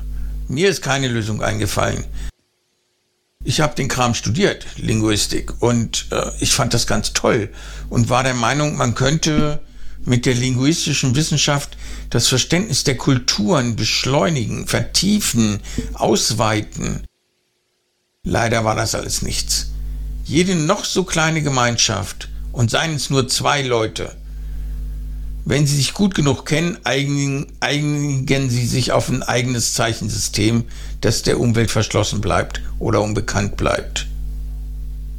Es gibt absolut nichts im Menschen, das ihn dafür qualifiziert, in großen Gemeinschaften Kultur zu erzeugen. Wir machen es immer nur in Splittergruppen, weil wir es als Distinktionsmerkmal benutzen gegenüber anderen. Wir heben uns ab, wir unterscheiden uns, wir sind anders. Wir wollen nicht Teil der Masse sein. Jeder von uns will etwas Spezielles sein. Und das wird bei uns dann eben in der Masse als Kollektiv zum Untergang führen, spätestens mit dem Atommüll. Und heute habe ich gehört auf äh, Forschung aktuell im Deutschlandfunk, gerade heute, dass äh, TEPCO, das ist der Betreiber der, der im größten Teil der Atomkraftwerke in Japan und auch diejenigen, die havariert sind, die äh, in Fukushima kaputt gegangen sind, dass die jetzt das Wasser, das radioaktiv verseuchte Wasser, das sie nicht dekontaminiert bekommen, in den Atlantik leiten wollen, äh, in den Pazifik leiten wollen. Und äh, das wird zu größeren Umweltschäden aller Art in der Nahrungskette führen und auch zu Verseuchungen der Menschen. In welchem Ausmaß ist noch nicht bekannt, aber es muss ja irgendwie weitergehen mit der Atomenergie. Das war's von mir zu diesem Thema. Ich habe äh, zur Atommüllsemiotik nichts Kurzes mehr beizutragen, was jetzt noch in, diesen, in diese Episode reinpassen könnte. Ach. Ich habe hier noch was stehen. Ach, da unten ist, oh, das ist ein Skript ein Hinweis auf eine Episode des Wirkstoffradios, die Episode 36. Ja, genau. Die Periodensystem. Und da wolltest Stimmt. du was zu sagen. Ja, da, ja, da wolltest du auch Thema was zu sagen. Ich wollte, wir wollten alle was dazu genau, sagen. Genau, ich habe das Thema aufgebracht, aber dann hast du gesagt, oh, da möchte ich mal was zu sagen. Äh, zu einem bestimmten Aspekt. Ja, dann. Nur zu.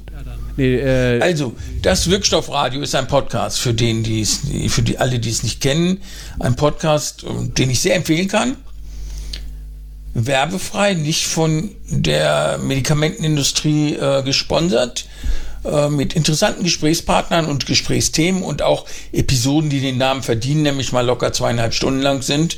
Und dort unterhalten sie sich unter anderem, wie der Name sagt, über Wirkstoffe. Aber auch in der Episode 36 über das Periodensystem. Und zwar machen die es mit einem sehr kompetenten Gesprächspartner, mit einem deutlich anderen Ansatz, als wir es machen, nämlich mehr Überblickscharakter und mit, für mich zumindest, hohem Lernfaktor. Also für mich war das ein Braingasmus, der hat mir richtig gut getan, äh, den kann ich auch nur empfehlen und weitergeben. Gleichzeitig haben die die These aufgestellt, ich will Ihnen jetzt nicht unterstellen, dass sie das vertreten, sondern nur diskutiert, dass ab Element 170 Schluss ist. Und warum das so ist, dass es über Element 170 hinaus keine weiteren Elemente mehr geben kann, das diskutiere ich jetzt mit Sven. Der erklärt euch, warum das so ist, dass es so sein soll. Ja, also es war, ich glaube, im ersten Drittel des Podcasts, da ging es halt drum, äh, von wegen, welche Elemente gibt es schon, bis 118 sind wir gekommen, äh, gibt es irgendwo noch stabile Inseln der Stabilität? Und wann ist, wann wäre irgendwann Schluss, wie viel, wie viel äh, Protonen kann man in ein Atom packen und wie viele Neutronen, dass es noch ein Atom gibt? Und ähm, warum, aus welchen Gründen könnte es irgendwie ein letztes Element geben. Und sie haben dann halt äh, gesagt, das wäre bei 170 ungefähr, weil dann die Elektronen sich mit Überlichtgeschwindigkeit bewegen müssten. Und Überlichtgeschwindigkeit ist ja, äh, wie be allgemein bekannt ist, äh, nicht möglich. Zumindest nicht für die, die uns bekannten Materieteilchen. Wolltest du was sagen? Lass mich das mal ausführen. Die haben nicht gesagt, wir wissen die Geschwindigkeit, die das, äh, die die Elektronen des Elements 170 haben werden, sondern wir wissen, dass die Elektronen von Element zu Element, die schwerer werden, schneller werden. Die Elektronen folgen also sozusagen einer Geschwindigkeitszuwachskurve. Und wenn man diese Kurve fortsetzt, von Element, was weiß ich, 1 bis, was haben wir, 118 oder so, und die Kurve fortsetzt, dann ist bei 170 der Punkt erreicht, an dem die Elektronen sich mit schnellerer Geschwindigkeit als das Licht bewegen würden. Und das halten sie für ausgeschlossen. Deswegen sollte es darüber hinaus kein Element mehr geben. Ja. Sven wird euch jetzt, jetzt beweisen, warum es das Element 186 ich werde, ich, ich werde da nichts beweisen. Ich werde einfach nur meine, ich werde nur einfach meine Little, Little Five Tens dazugeben. Ich habe auch noch eine Zwischenfrage. Mir fällt nämlich gerade was auf. Was hat die ja. Lichtgeschwindigkeit der Elektronen mit der Stabilität des Atomkerns zu tun? Äh, es kann nicht existieren, weil wenn, äh, weil, äh, wenn angenommen, äh, es wäre nötig für das Element 171, dass das, dass das irgendein Elektron in der Elektronenhülle Überlichtgeschwindigkeit erreichen müsse. Dann könnte es dieses Element nicht geben, weil halt überlichtschnelle ja, Elektronen. Es könnte keine kompletten Atome geben, aber eigentlich hat doch die Stabilität des Atomkerns, denn diese Kerne, wenn die gemacht werden, sind die nackt. Gut, gut, guter Einwurf. Äh, da kann ich gleich, äh, jetzt hast du mir einen schönen Ball zugespielt, da kann ich nachher noch was zu sagen, weil einfach nur zum Konzept von Ja, dann mach das doch. Nee, äh, das würde, das wäre eine Abschweifung, die kann ich zum Schluss. Äh, guck mal, ob wir gleich noch darauf sind. Von wegen radioaktive Kerne, die nicht radioaktiv sind, auf einmal und umgekehrt. Das, äh, das genau mit der Sache, es geht um Ionen.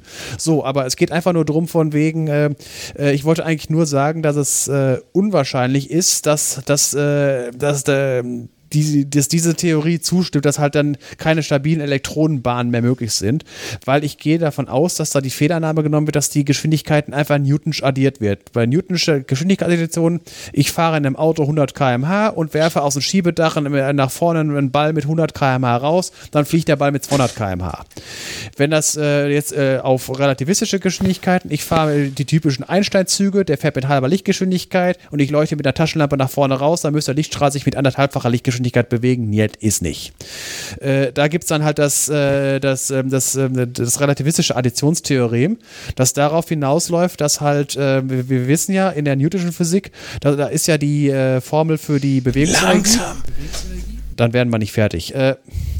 Die, die, die, die, Formel für die Bewegungsenergie unter Newton ist E gleich 0,5 m mal v Quadrat. Äh, aber Newton sagt nicht, was, äh, in welcher Form diese Energie gespeichert wird, wenn man irgendwas beschleunigt. Die Relativitätstheorie gibt darauf eine Antwort. Wenn ich irgendeinen Körper beschleunige, dann äh, ist die äh, Energie, die ich reingesteckt habe, als Masse in dem Körper vorhanden. Das heißt, die Masse nimmt zu. Deswegen, äh, man kann halt äh, einen Körper beliebig lange beschleunigen, der wird auch schneller, aber seine Masse nimmt zu. Das heißt, pro, äh, pro Energie, die ich reinstecke, kommt weniger äh, Geschwindigkeit dazu, also Newtonsche Geschwindigkeit, sondern die, die Masse nimmt zu. Und dementsprechend kann man einen Körper immer weiter beschleunigen, aber man kann niemals die Lichtgeschwindigkeit überschreiten oder erreichen. Man kann beliebig nah rankommen, wenn man beliebig viel Energie reinbekommt, aber egal wie viel Energie man rein, wenn man alle Energie des Universums reinsteckt, man bekommt nicht den äh, Körper auf Lichtgeschwindigkeit. So, und jetzt zurück zu den Elektronen. Äh, jetzt einfach, äh, dass, dass die, äh, die Elektronen sich mit relativistischen Geschwindigkeiten be bewegen, das ist Fakt, das ist nachgemessen worden. Das sorgt nämlich dafür, dass bei den höheren Perioden, also bei den, äh, bei den äh, Elementen der sechsten und siebten Periode, diese Voraussagen äh, von wegen, dass in der gleichen Gruppe die äh, Elemente ähnliche Eigenschaften haben, nicht mehr zutrifft. Zum Beispiel das Element 118, was ja eigentlich äh, das, das letzte entdeckte Element, müsste eigentlich ein Edelgas sein. Aber aufgrund dieser relativistischen Effekte, falls man davon, äh, also was man nicht kann, weil es zu radioaktiv ist, man kann keine wägbaren Mengen davon herstellen, äh, würde man feststellen, dass es sich nicht wie ein Edelgas äh, verhält. Dafür gibt es äh, irgendwo in der Mitte, ich weiß nicht welches, es ist irgendwie 110, 111, 112, dass dort ein Element ist, das aufgrund dieser Effekte dann die Eigenschaften eines Edelgases hätte. So, und worauf ich dann hinaus will, dass wenn äh, bei einem Element 170, wer würde dann halt äh, nicht dass, äh, die, die, die, Elektronen sich mit Überlichtgeschwindigkeit bewegen, sondern mit einer sehr hohen Geschwindigkeit. Und jetzt ist mir eine andere Idee dazu gekommen, wenn wir schon mal am Rumtheoretisieren sind. Ich habe ja gerade eben gesagt, wenn sich äh, Objekte schneller bewegen, äh, vor Dingen mit relativistischen Geschwindigkeiten, dann nimmt ihre Masse zu und zwar deutlich. Äh, das heißt, ja. Dass äh, effektiv die Elektronen in so einem äh, Atom mehr Masse hätten, als sie normalerweise hätten. Und jetzt äh, einfach mal zum Vergleich: Ein Proton hat eine Energie, also, in, äh, also eine Masse, die wird, äh, die wird in, in diesen in, in, atomaren Partikeln in gerne in Elektronenvolt angegeben. Also ein Proton hat eine äh, Ruheenergie von 938 Megaelektronenvolt. Da wird immer verschwiegen, äh, ich glaube mal, mal die, die, Lichtgeschwindigkeit zum Quadrat, aber das wird immer verschwiegen. Äh, es geht ja nur um. Wie viel ist das, um mal praktisch zu werden? Äh, sehr wenig. Äh, denk an die, äh, also ein. Äh, einfach mal um deine Vorstellung. Lass, lass mich doch mal ausreden. Also, ein Proton ist ja der Kern eines Wasserstoffatoms. Und ja. äh, jetzt kennst du ja die Avogadische Zahl, 10, äh, 6 mal 10 noch, äh, 10 noch 23, 23. 23 Wasserstoffatome wiegen 1 Gramm. Das heißt, ja. das heißt, wenn du äh, 6 mal 10 hoch 23, das Komma stecke ich mir mal, Protonen hast, dann hast du ein Gramm. Das heißt, äh, 938 Megaelektronenvolt sind ungefähr 1 durch 6 mal 10 hoch 23 Gramm. Das ist einfach nur, also wenig, sehr wenig. Äh, obwohl ich es mit der Lichtgeschwindigkeit multipliziert habe. Äh, es ist sehr klein es ist halt, äh, deswegen lass das mit der, äh, es geht, äh, es geht, äh, die, wenn, wenn du halt nach ähm, ähm, Partikelmassen gehst, das wird immer verschwiegen, es wird immer nur Mega Elektron, also in Elektronenvolt angegeben.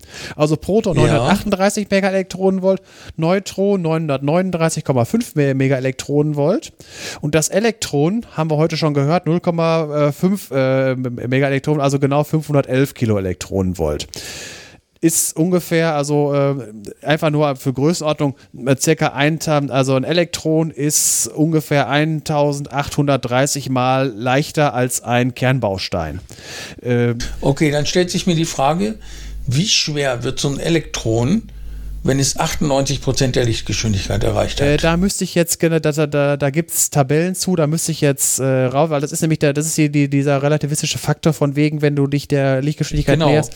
Das, das ist ja der, der Faktor, der gibt an die Massenzunahme, Längenkontraktion und solche Sachen alles und äh, Zeitdilatation. Ja, du weißt, worauf ich hinaus will. Ja, ne? ja ich weiß, äh, äh, es geht halt darum, von wegen, wie schwer werden die Atome. Da wollte ich gerade drauf hinaus, von wegen, jetzt, äh, jetzt können Science-Fiction-Autoren mal zuhören, weil ich jetzt über realistische Physik Physik, also die nicht dem wie den Naturgesetzen widerspricht. Angenommen, wir könnten sehr schwere Elemente erzeugen Atommasse 400, 500, 600 oder sonst irgendwie was. Oder noch, Atomgewicht 600, ja. Ja, ja, angenommen, es, es gibt da oben eine. Nee, 500 hieß das von Hans Dominik, ja. Mhm. Mag sein, also ähm, äh, äh, da oben gibt es tatsächlich, äh, angenommen, es gäbe dort oben eine Insel der Stabilität, dass man halt ein Element herstellen kann. Das muss nicht stabil sein, aber es muss radioaktiv sein, äh, dass es halt in wägbaren Mengen herstellbar ist. Weil radioaktive Elemente kann man hinter Blei verstecken, das kann man handhaben. Es geht mir darum, um ähm, Energiespeichermöglichkeiten für Raumschiffe. Weil äh, wenn man, äh, wenn wir irgendwann mal nach Alpha Centauri wollen, brauchen wir sehr viel Energie, um Raketen oder halt überhaupt Raumschiffe zu, äh, zu beschleunigen und Alpha Centauri wieder zu bremsen. Und da, da halt bei Raumschiffen jedes Gramm zählt, muss man eine möglichst hohe Energiedichte nehmen. Chemische Raketen sind da sehr, sehr unpraktisch, weil die nur, äh, weil, weil die nur einen sehr, sehr geringen Anteil der, der Masse in Energie umwandeln. Kernspaltung 0,1% ungefähr, Fusion 0,8 und Antimaterie theoretisch 100%. Theoretisch, äh, praktisch ist es nicht möglich, weil ein Großteil äh, bei der Materie-Antimaterie-Annihilation in nicht nutzbaren Partikeln einfach irgendwo hinwegstrahlt. So, und wo will mhm. ich jetzt darauf hinaus? Angenommen, wir hätten so einen sehr schweren Kern, wo dann die Elektronen mit einer sehr hohen Geschwindigkeit kreisen müssen, dann haben die eine Massezunahme. Und wie der Arvid schon äh, gerade anmerkte, kann diese Massezunahme extrem hoch werden. Und das heißt, dass durchaus die Elektronen irgendwann die gleiche Masse haben wie ein Proton. So, und jetzt, äh, was ich, worauf ich hinaus will, wenn man dieses radioaktive Element oder überhaupt dieses Element äh, per Kernspaltung in kleinere Atome zerlegt, dann würden in den den, äh, vor allen Dingen, wenn es dann wieder zu normalen Elementen würde, also die jetzt, die im jetzigen Periodensystem vorhanden sind, wo die Elektronen sich wieder mit äh, niedriger Geschwindigkeit werden, dann wird diese ganze Energie, die vorher in den Elektronen kinetisch gespeichert war, frei. Und damit hätte man eine Möglichkeit, äh, Energie zu speichern. Das wäre jetzt, äh, wenn irgendein Science-Fiction-Autor eine exotische Ant äh, Energiespeichermöglichkeit für Raumschiffe braucht. Damit kann man sehr viel Energie speichern. Sogar ähm, äh, kommt man nämlich sehr nah an diese 100% ran. Die äh, Kernbauteilchen sind egal. Es kommt darauf an, wie viel, wie viel Energie halt per in der kinetischen Energie der Elektronen gespeichert ist. Mhm. Deswegen, ich bin Science-Fiction-Fan und vor allem theoretische Science-Fiction. Jetzt habe ich hier gerade mal eine Plot-Idee äh, beschrieben. Macht was draus. Und deswegen, das fand ich an dem Podcast so interessant, dass dieser Podcast hat mich auf diese Idee gebracht. Ich bin nur leider ein lausiger Geschichtenschreiber. Ich habe äh, deswegen, irgendwer kann was draus machen. Das gibt es ja schon. Atomgewicht 500 von Hans Dominik. Ich habe es nicht gelesen, aber ich weiß halt nicht, was da der, äh, was der, ob er diese Idee der verwandt, aber müsste ich mal reingucken. Äh, werde ich mal, werde ich mal gucken, werde ich auch mal verlinken und vielleicht auch mal lesen, wenn ich es irgendwo auftreiben kann. Ja, Amazon kann man alles auftreiben. Ja, es ist 1935 erschienen. Ja, dann. Und bei Amazon erhältlich. Ja, gut, vielleicht auf jeden Fall, äh, ich weiß nicht, welche Idee in diesem Buch, äh, aber halt, das ist halt äh, mein, halt eine Idee gewesen. Mhm. Ja, klar, gute Ideen kommen immer wieder. Schlechte auch. Aber ich halte das für eine gute. Das weiß ich. Vor allen Dingen ist es dir möglich, dazu müssen erstmal stabile Atomkerne äh, erstellen. Aber wenn man Autor ist, ein Autor kann, äh, wenn, wenn ein Autor einen Drachen will, dann bekommt er einen Drachen. Hm. Ich bin ganz anders als du der Meinung, dass wenn es überhaupt jemals Raumfahrt in nennenswerten Umfang geben wird, also nicht mal zum Mond oder Mars oder sowas, sondern interstellare, intergalaktische Raumfahrt, dass wir uns die dafür benötigte Energie aus dem Raum besorgen müssen. Aus dem Raum, aus den Vakuumfluktuationen meinetwegen oder sonst was. Ähm, nicht, dass wir sie mitführen können. Das hört sich gerade esoterisch an. Äh, ja. Äh, wenn du, wenn du auf, äh, auf einer meiner Lieblingsseiten dich mal umguckst, äh, Project Raw Atomic Rockets, dort sind, äh, ja. glaube ich, je, jeder äh, Raumschiffantrieb hypothetisch, der halbwegs realistisch ist. Also mit unserer Physik, die wir zurzeit haben, wo äh, Ja, die, und der Technik, die wir noch nicht haben. Ja, die Technik, das ist ja dann, dann ist es, dann ist es eine Sache der, dann ist es Unoptanium, dann ist es zurzeit nicht verfügbar, aber es widerspricht nicht grundsätzlich ja. der derzeitigen Physik. Es gibt ja theoretische, also sagen wir es mal so, die Menschheit hat grundsätzlich die technologischen Möglichkeiten, wenn sie das nicht gegenseitig dafür verwenden würde, sich gegenseitig Atombomben auf den Kopf zu schmeißen oder damit zu drohen, es zu tun, hätten wir die Möglichkeit, 1000 Tonnen Nutzlast innerhalb eines Menschenlebens äh, auf einem Planeten, äh, der um Alpha Centauri-Kreis hinzubringen. Also hinzufliegen ja. und dort zu landen, innerhalb eines Menschenlebens. 40 Jahre, 0,1 C als Aber Sven, ist dir, ist dir eigentlich klar, wie lächerlich das ist? Ein Menschenleben, 1000 Tonnen Nutzlast, 4,25 Lichtjahre das ist ein Fliegenschiss. Nee, nicht mal das. Es ist viel weniger angesichts unserer Galaxis, geschweige denn unseres Clusters, geschweige denn des sichtbaren Universums. Äh, es geht, äh, ich rede davon, was wir jetzt mit der jetzigen Technologie plus 100 Jahre auf die Beine stellen können. Angenommen, wir jagen uns ja. nicht hoch und wir hätten noch mal 1000 oder 10.000 Jahre. Äh, selbst mit dieser Schneckentempo-Technik hätten wir innerhalb von einer, von einer Million Jahre die Galaxis besiedelt. Kein, kein Imperium, weil wir da, weil wir dazu über die, überlich schnelle Kommunikation bräuchten, aber wir könnten halt äh, die Galaxis besiedeln. Ja. Wir reden von 0,1, okay. weil wir reden von, nur, von 10% Lichtgeschwindigkeit. Die Galaxis hat 100.000 ja. Lichtjahr, äh, Lichtjahre Durchmesser ungefähr. Bei 120, aber ist egal. Ja, ja. Äh, es geht um mhm. Größenordnung. Das heißt, bei, 0, bei, bei 10% Lichtgeschwindigkeit brauchen wir eine Million Jahre, um die gesamte, äh, gesamte äh, äh, Galaxis zu besiedeln. Vielleicht auch zwei Millionen Jahre. Aber auf jeden Fall auf mhm. kosmologischer ähm, äh, Skala ist das ein Fliegenschiss, wenn man seit einem Urquell von 13,6 Millionen Milliarden Licht, Lichtjahren Jahren ausgeht. Ja, natürlich ist das ein Fliegenschiss. Andererseits sind wir die einzige Zivilisation, die bisher, von der wir wissen, die sich theoretisch darüber Gedanken gemacht hat. So. Und unsere sogenannte Zivilisation ist gerade mal 6000, 8000 Jahre alt. Und ob sie die nächsten 6.000 oder 8.000 überlebt oder im Klimawandel untergeht, das wissen wir nicht. Jetzt muss ich mal auf die nächste Folge äh, verdächten, weil wir, wir, das ist nämlich gerade eine sehr, sehr schöne Überleitung Richtung Fermi-Paradox. Und wenn wir damit anfangen, sitzen wir noch, wenn wir bis die Sonne aufgeht. Das mache ich nämlich ohne Skript. Das haben wir doch zum Glück schon besprochen, ne? Nein, das haben wir immer nur vorgehabt, aber haben es nie geschafft. Das haben wir immer nur verschoben. Oh, ja, und das, das Dann kann. Müssen wir, wir haben jetzt aber eine andere machen. Frage noch offen. Siehst du, jetzt haben wir nämlich einen schönen Cliffhanger für die nächste Folge. Ja, ich hoffe, dass wir dann auch noch Hörer haben, die mit der Qualität einigermaßen einverstanden sind, sowohl inhaltlich als auch in diesem Fall den Ton betreffend. Und ja, für meinen Fall, ich will es nicht unnötig verlängern, gebe ich ab. Ich hoffe, dass die nächste Episode bei uns reibungsloser aufgenommen wird, besser klingt, inhaltlich besser vorbereitet und ausgestattet ist und außerdem länger wird. Ich möchte mal eine 6,5 Stunden Episode machen. Das kriegen wir irgendwann, das kriegen wir irgendwann wieder hin, wenn ich nicht wieder morgen früh um 4 Uhr aufstehen muss, weil ich um halb sechs auf Arbeit sein muss. Aber im Moment haben wir. Genau, wenn wir nicht immer an verdammten Freitagnachmittagen aufnehmen müssten, sondern das äh, immer am Wochenende entspannt an einem Feiertag machen könnten. Äh, das Problem ist äh, bei mir zurzeit, dass die Samstagsdienste äh, aufgrund von Personalmangel ähm, nicht, äh, dass ich die nicht mehr abgeben kann. Und wir dummerweise genau in dem Rhythmus drin sind, dass immer dieser dämliche Samstag, der eigentlich alle fünf Wochen ist, äh, ein Volltreffer auf unsere Podcast-Aufnahme ist. Und wir unseren Podcast-Termin vier Leute unter einen Hut bringen, ist eine schwierige Sache. Deswegen kann ich nicht, wenn dann irgendwie, wenn wir jetzt für in, in acht Wochen den nächsten Termin machen und dann da dummerweise irgendwie, wie sich das verschiebt, drei Wochen vorher, dann kann ich ja nicht wieder die ganze Folge umschmeißen. Und deswegen passiert das in letzter nee, Zeit. Du willst nicht sagen, dass wir in acht Wochen den nächsten, die nächste Aufnahme machen. Nee, das, das war jetzt ein Ernst. Beispiel. Aber das also ist das ist Bevor wir uns jetzt äh, verflixt. Bevor ihr euch jetzt in, der, in den ganzen organisatorischen Sachen verliert, ihr habt meine Frage noch nicht beantwortet.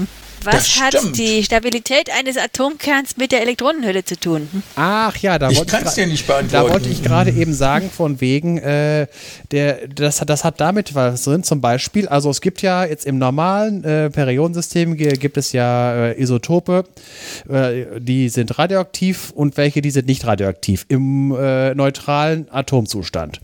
So, und jetzt hat äh, Katja hat ja heute schon so zum Beispiel den, den, den Beta-Plus-Zerfall erwähnt. Das ist das, wenn ein Proton in ein Positron und ein Neutron zerfällt. Und das Positron muss ja irgendwo hin.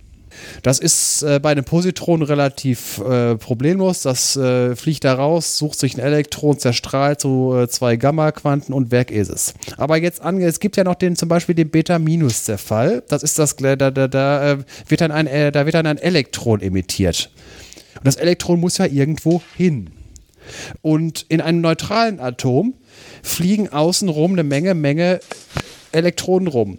Wenn, das, wenn dieses Elektron jetzt nicht genug Energie hat, um das Atom komplett zu verlassen bei dem Zerfall, sondern es müsste in der Atom, in der, in der Elektronenhülle äh, irgendwo unterkommen, dann kann es das nicht, weil da ja schon ein Elektron ist. Das heißt, dieser Zerfall kann in einem neutralen Atom nicht stattfinden.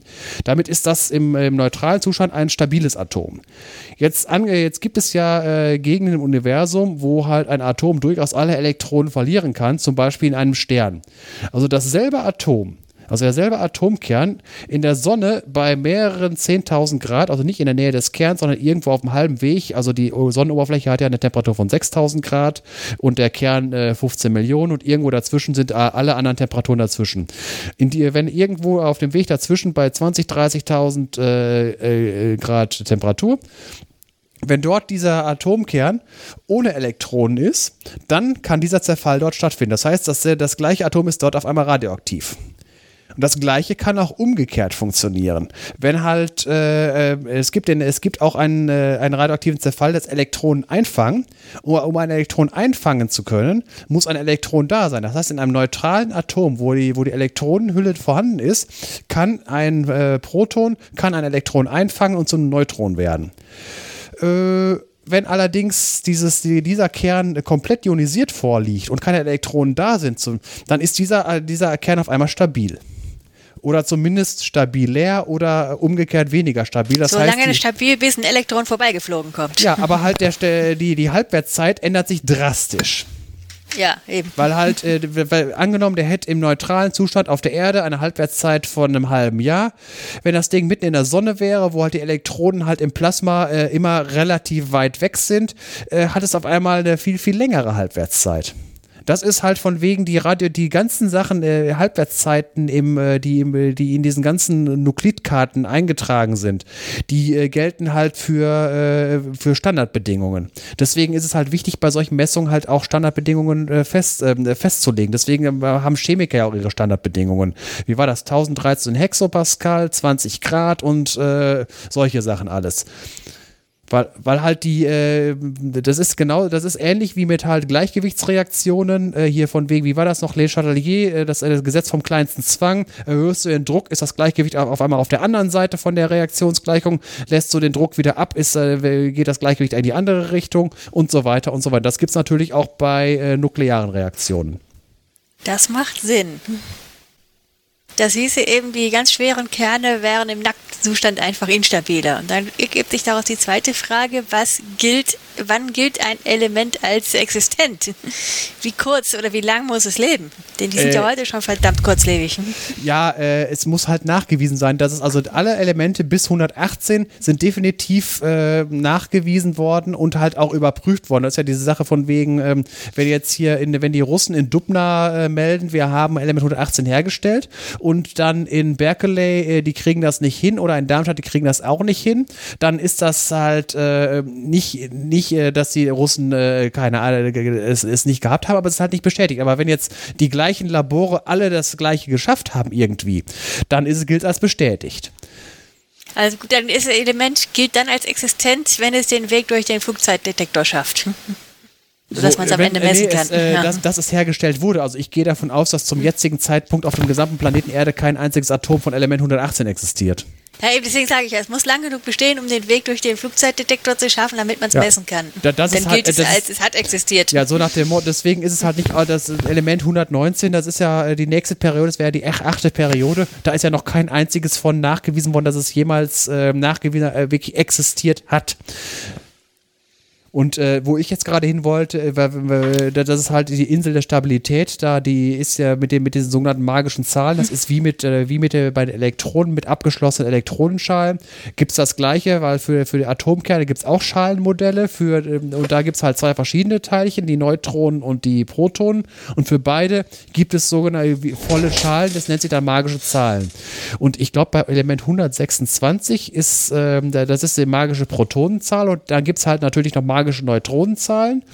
Und wenn, äh, wenn, ein, äh, wenn, wenn ein Element eine magische Proton- und Neutronenzahl, also nennt man das einen doppelt magischen Kern, und der ist dann relativ zu dem, was drumherum ist, besonders stabil. Besonders stabil heißt, äh, wenn das andere dann äh, Halbwertszeiten von 10 auf minus 7 Sekunden hat, hat das Ding dann auf einmal eine Halbwertszeit von 10 auf minus 3 Sekunden. Ist immer noch nicht möglich, damit wägbare Mengen herzustellen, aber es ist deutlich stabiler als alle anderen. Genau, es ist deutlich leichter, das durch den Flugzeitdetektor zu kriegen. Ja, und, es gibt, es, gibt halt, es gibt halt Theorien, dass es möglicherweise um Element 126 herum tatsächlich, wenn man da hinkäme, das herzustellen, dass man dort radioaktive Elemente, so die radioaktiv in Form von Uran oder Plutonium ist, weil Plutonium kann man ja in wägbaren Mengen herstellen. Das glüht zwar rot, aber man kann es wirklich äh, hinter Bleiglas äh, betrachten und auf eine Waage legen. Und äh, das ist halt, äh, warum können wir das nicht herstellen? Das Problem zurzeit, man kommt nicht hin, weil wir nicht äh, genug Neutronen da reinbekommen. Wir, äh, wir, wir sind immer im Prinzip oberhalb der Insel der Stabilität auch von den, von den Elementen 118 und so weiter, äh, wir kommen nicht dahin, weil wir halt nicht Neutronen genug äh, reiche äh, ähm, äh, Projektile haben um, und äh, Ausgangskerne. Wir, so, das ist halt, wir, wir kommen halt zurzeit nicht in die, in die Nähe hin. Mit Calcium. Eben, dann wäre eben die, die Grenze eigentlich eine technische Frage. Kann man Detektoren bauen, die es schaffen, wie, oder wie gute Detektoren kann man bauen in Zukunftstechniken, dass man eben kurz, sehr, sehr kurzlebige Teilchen registrieren kann. Äh, dann ist die Frage, ob es dann irgendeine physikalische Grenze gibt, an der es einfach nicht mehr geht. Äh, die Dinger, die werden ja eigentlich, äh, die werden ja auch nicht gemessen, oh, da ist jetzt ein Atom Berkeleum, das habe ich jetzt hier, da lag es rum und so weiter, sondern es geht eher darum von wegen, ich, ah, da sind, da ist dieses Element, äh, das sind ja Zerfallsreihen, das ist, das geht ja meistens. Ja, man ja, misst die Zerfallsprodukte. Ich habe darüber auch ja, mal und, und, und, gelesen und auch eine Teilnehmerarbeit verarbeitet. Ja, das ist ja auch die Sache von weh, äh, dann, ähm, da, dann rechnet man zurück zurück. Also da war der Zerfall, da war der Zerfall, da war der Zerfall und es hat die und die Energie gehabt. So genauso wie du gerade gesagt hast, wenn's, wenn man 511 Kiloelektronen wollt, das war ein Positron. Das ist hundertprozentiger Nachweis für einen, äh, für, das war ein Positron, 511 Kiloelektronenvolt. Und so gibt es halt natürlich auch andere charakteristische Energien, die gemessen wurden bei Zerfällen. Das muss so ein Dings gewesen sein. Weil genau, es hat, es hat bei, wenn man irgendwie so ein äh, Element 118 mit irgendwelchen Halbwertszeiten von 10 auf minus so und so viele Sekunden, das wird niemals jemand auch nur in einem Mikroskop, egal wie, gesehen haben, dieses Atom. Klar. Ja. Das ist alles immer indirekte Nachweise. Das natürlich, ja. Aber eben spannend ist jetzt, ist die, die Grenze tatsächlich physikalisch oder ist sie technisch? Äh, das ist halt die Sache, die, im Moment haben wir eine technische Grenze, um festzustellen, ob es eine physikalische Grenze gibt. Weil natürlich muss man dafür halt die Instrumente und die und die äh, und die Verfahren haben. Und zurzeit scheitert es halt daran, dass wir halt, äh, man muss ja, um die schweren Elemente zu erzeugen, äh, äh zurzeit wird es halt so gemacht, dass man, man nimmt halt einen Targetkern äh, und also ein Ziel und schießt dann halt mit äh, anderen Kernen darauf gerne Calcium. Calcium 48 wird gerne genau, genommen. Genau, war was mit Calcium. Ja, weil Calcium, weil, weil das, weil, weil Calcium hat zwei, ähm, hat zwei doppelt magische Kerne, einmal den Calcium 40 und Calcium 48. Und äh, deswegen hat Calcium auch überhaupt äh, so, so viele verschiedene Isotope, die äh, stabil sind. Vor allen Dingen zwei, die so weit auseinander liegen, 40 und 48. Und mit dem 48er wird draufgeballert, aber damit, äh, man hätte gerne noch äh, neutronenreichere Kerne zum, zum Schießen. Und die andere Variante ist äh, von wegen der ähm, das haben wir nicht zur Verfügung. Wie entstehen schwer, habe ich ja als, als ich häufiger mal über Supernovae geredet habe, im sogenannten R-Prozess, wo die, also im Rapid-Prozess in Supernovae, wo die Elektronenflussdichte, äh, Neutronenflussdichte so hoch war, dass halt die Neutronen sich schneller angelagert haben, als die Elemente zerfallen können und deshalb auch ähm, sich schwere Elemente bilden können, die jenseits von äh, Barrieren, also ähm, die aus äh, kurzlebigen Elementen ist. Also zum Beispiel hinterm Bismut kommen zwei, drei Elemente, die so extrem kurz kurze Halbwertszeiten haben, dass halt äh, davon auch äh, schon, äh, das sind halt die normalen Elemente, also äh, Ordnungsvielzahl 84, 85, die sind auch in wägbaren Mengen nicht, nicht herstellbar. Und deswegen können sie im, im, im, in, mit langsamer Neutroneneinlagerung können diese Barriere nicht übersprungen werden. Deswegen, aber in Supernovae kann diese Barriere übersprungen werden, weil die Neutroneneinlagerung schneller geht. Und äh, jetzt wäre eine theoretische Möglichkeit, man müsste einfach einen sehr schweren Kern nehmen und da einfach un, Unmengen von Neutronen draufballern. Aber solche Neutronenquellen haben wir nicht. Äh, sagen wir es mal so, wir haben sie nicht, ähm, wir haben sie schon. Noch nicht aber, entwickelt, ja. Nee, wir haben sie schon. Nicht aber, kontrollierbar, sagen wir so. Ja, äh, weißt du, wie man das nennt? Wasserstoffbombe. Eben. Das ich erinnere halt mich noch, dass man das Fermium, so meine ich, äh, entdeckt hat, dass man den Vorrat von Wasserstoff. Einsteinium. Einsteinium. Einsteinium ist Meine auch in so war auch dabei. Ja, es waren also deswegen, dass man den gesagt, Fallout untersucht hat und da waren plötzlich neue Elemente. Also man bekommt garantiert keine Genehmigung. Also wir möchten jetzt Element 120 herstellen. Dafür möchten wir eine, äh, eine 50 Megatonnen Wasserstoffbombe zünden und danach das Zeug einsammeln. Äh, wer stellt ein Testgelände zur Verfügung? Ja, eben, ich sag ja, nicht ja, kontrollierbar. Da, das meinte ich halt. Und das ist halt das, äh, der, äh, der R-Prozess in der Beziehung steht uns äh, kontrolliert nicht zur Verfügung. Und zur nächsten, also das wäre jetzt eine Mission, wir fliegen zur Beta Geuze, äh, die ja äh, nach kosmischen Maßstäben übermorgen Supernova werden müsste. Und äh, guckt mal, was wir so da finden, nachdem das kurz hochgegangen ist. Aber ja, das übermorgen vor weiß nicht wie viel tausend Jahren. Äh, 400 Jahre ist, also 400 Lichtjahre ist das. 400, ja, jedenfalls Ja, eine es, es, Zahl. Das Ding kann schon hoch, aber es kann auch sein, dass es noch, dass es noch, noch, noch 100.000 Jahre zappelt. Weil, wie gesagt, äh, sie, äh, Beta Goiz ist überfällig, aber äh, wir reden von kosmischen Maßstäben. Sterne haben tausend und Millionen Jahre Zeit. Und äh, von wegen selbst angenommen, wir könnten nach Beta Geuze fliegen, äh, wie wollen wir nachmessen? Weil wenn eine Supernova hochgeht, man sehr nah dran ist, mh, nicht gut. Also sehr, sehr hohe, man bekommt, man bekommt äh, sehr hohe Radioaktivitätsdosen mit. Und es gibt einen schönen XKCD äh, äh, What If dazu von wegen, was wäre, also ähm, ähm, wie nah müsste man an einer Supernova dran sein oder so, um äh, von der Neutrino-Strahlung alleine zu sterben. Irgendwie sowas gab es da. Und ich glaube, das geht, äh, nee, nee, den müsste ich auch mal verlinken. Den XKCD zu der Sache von wegen, wann die Neutrino-Strahlung einen umbringt wenn einen nicht vorher schon längst alles andere umgebracht hat. Deswegen, das war, ist hier so eine theoretische Annahme.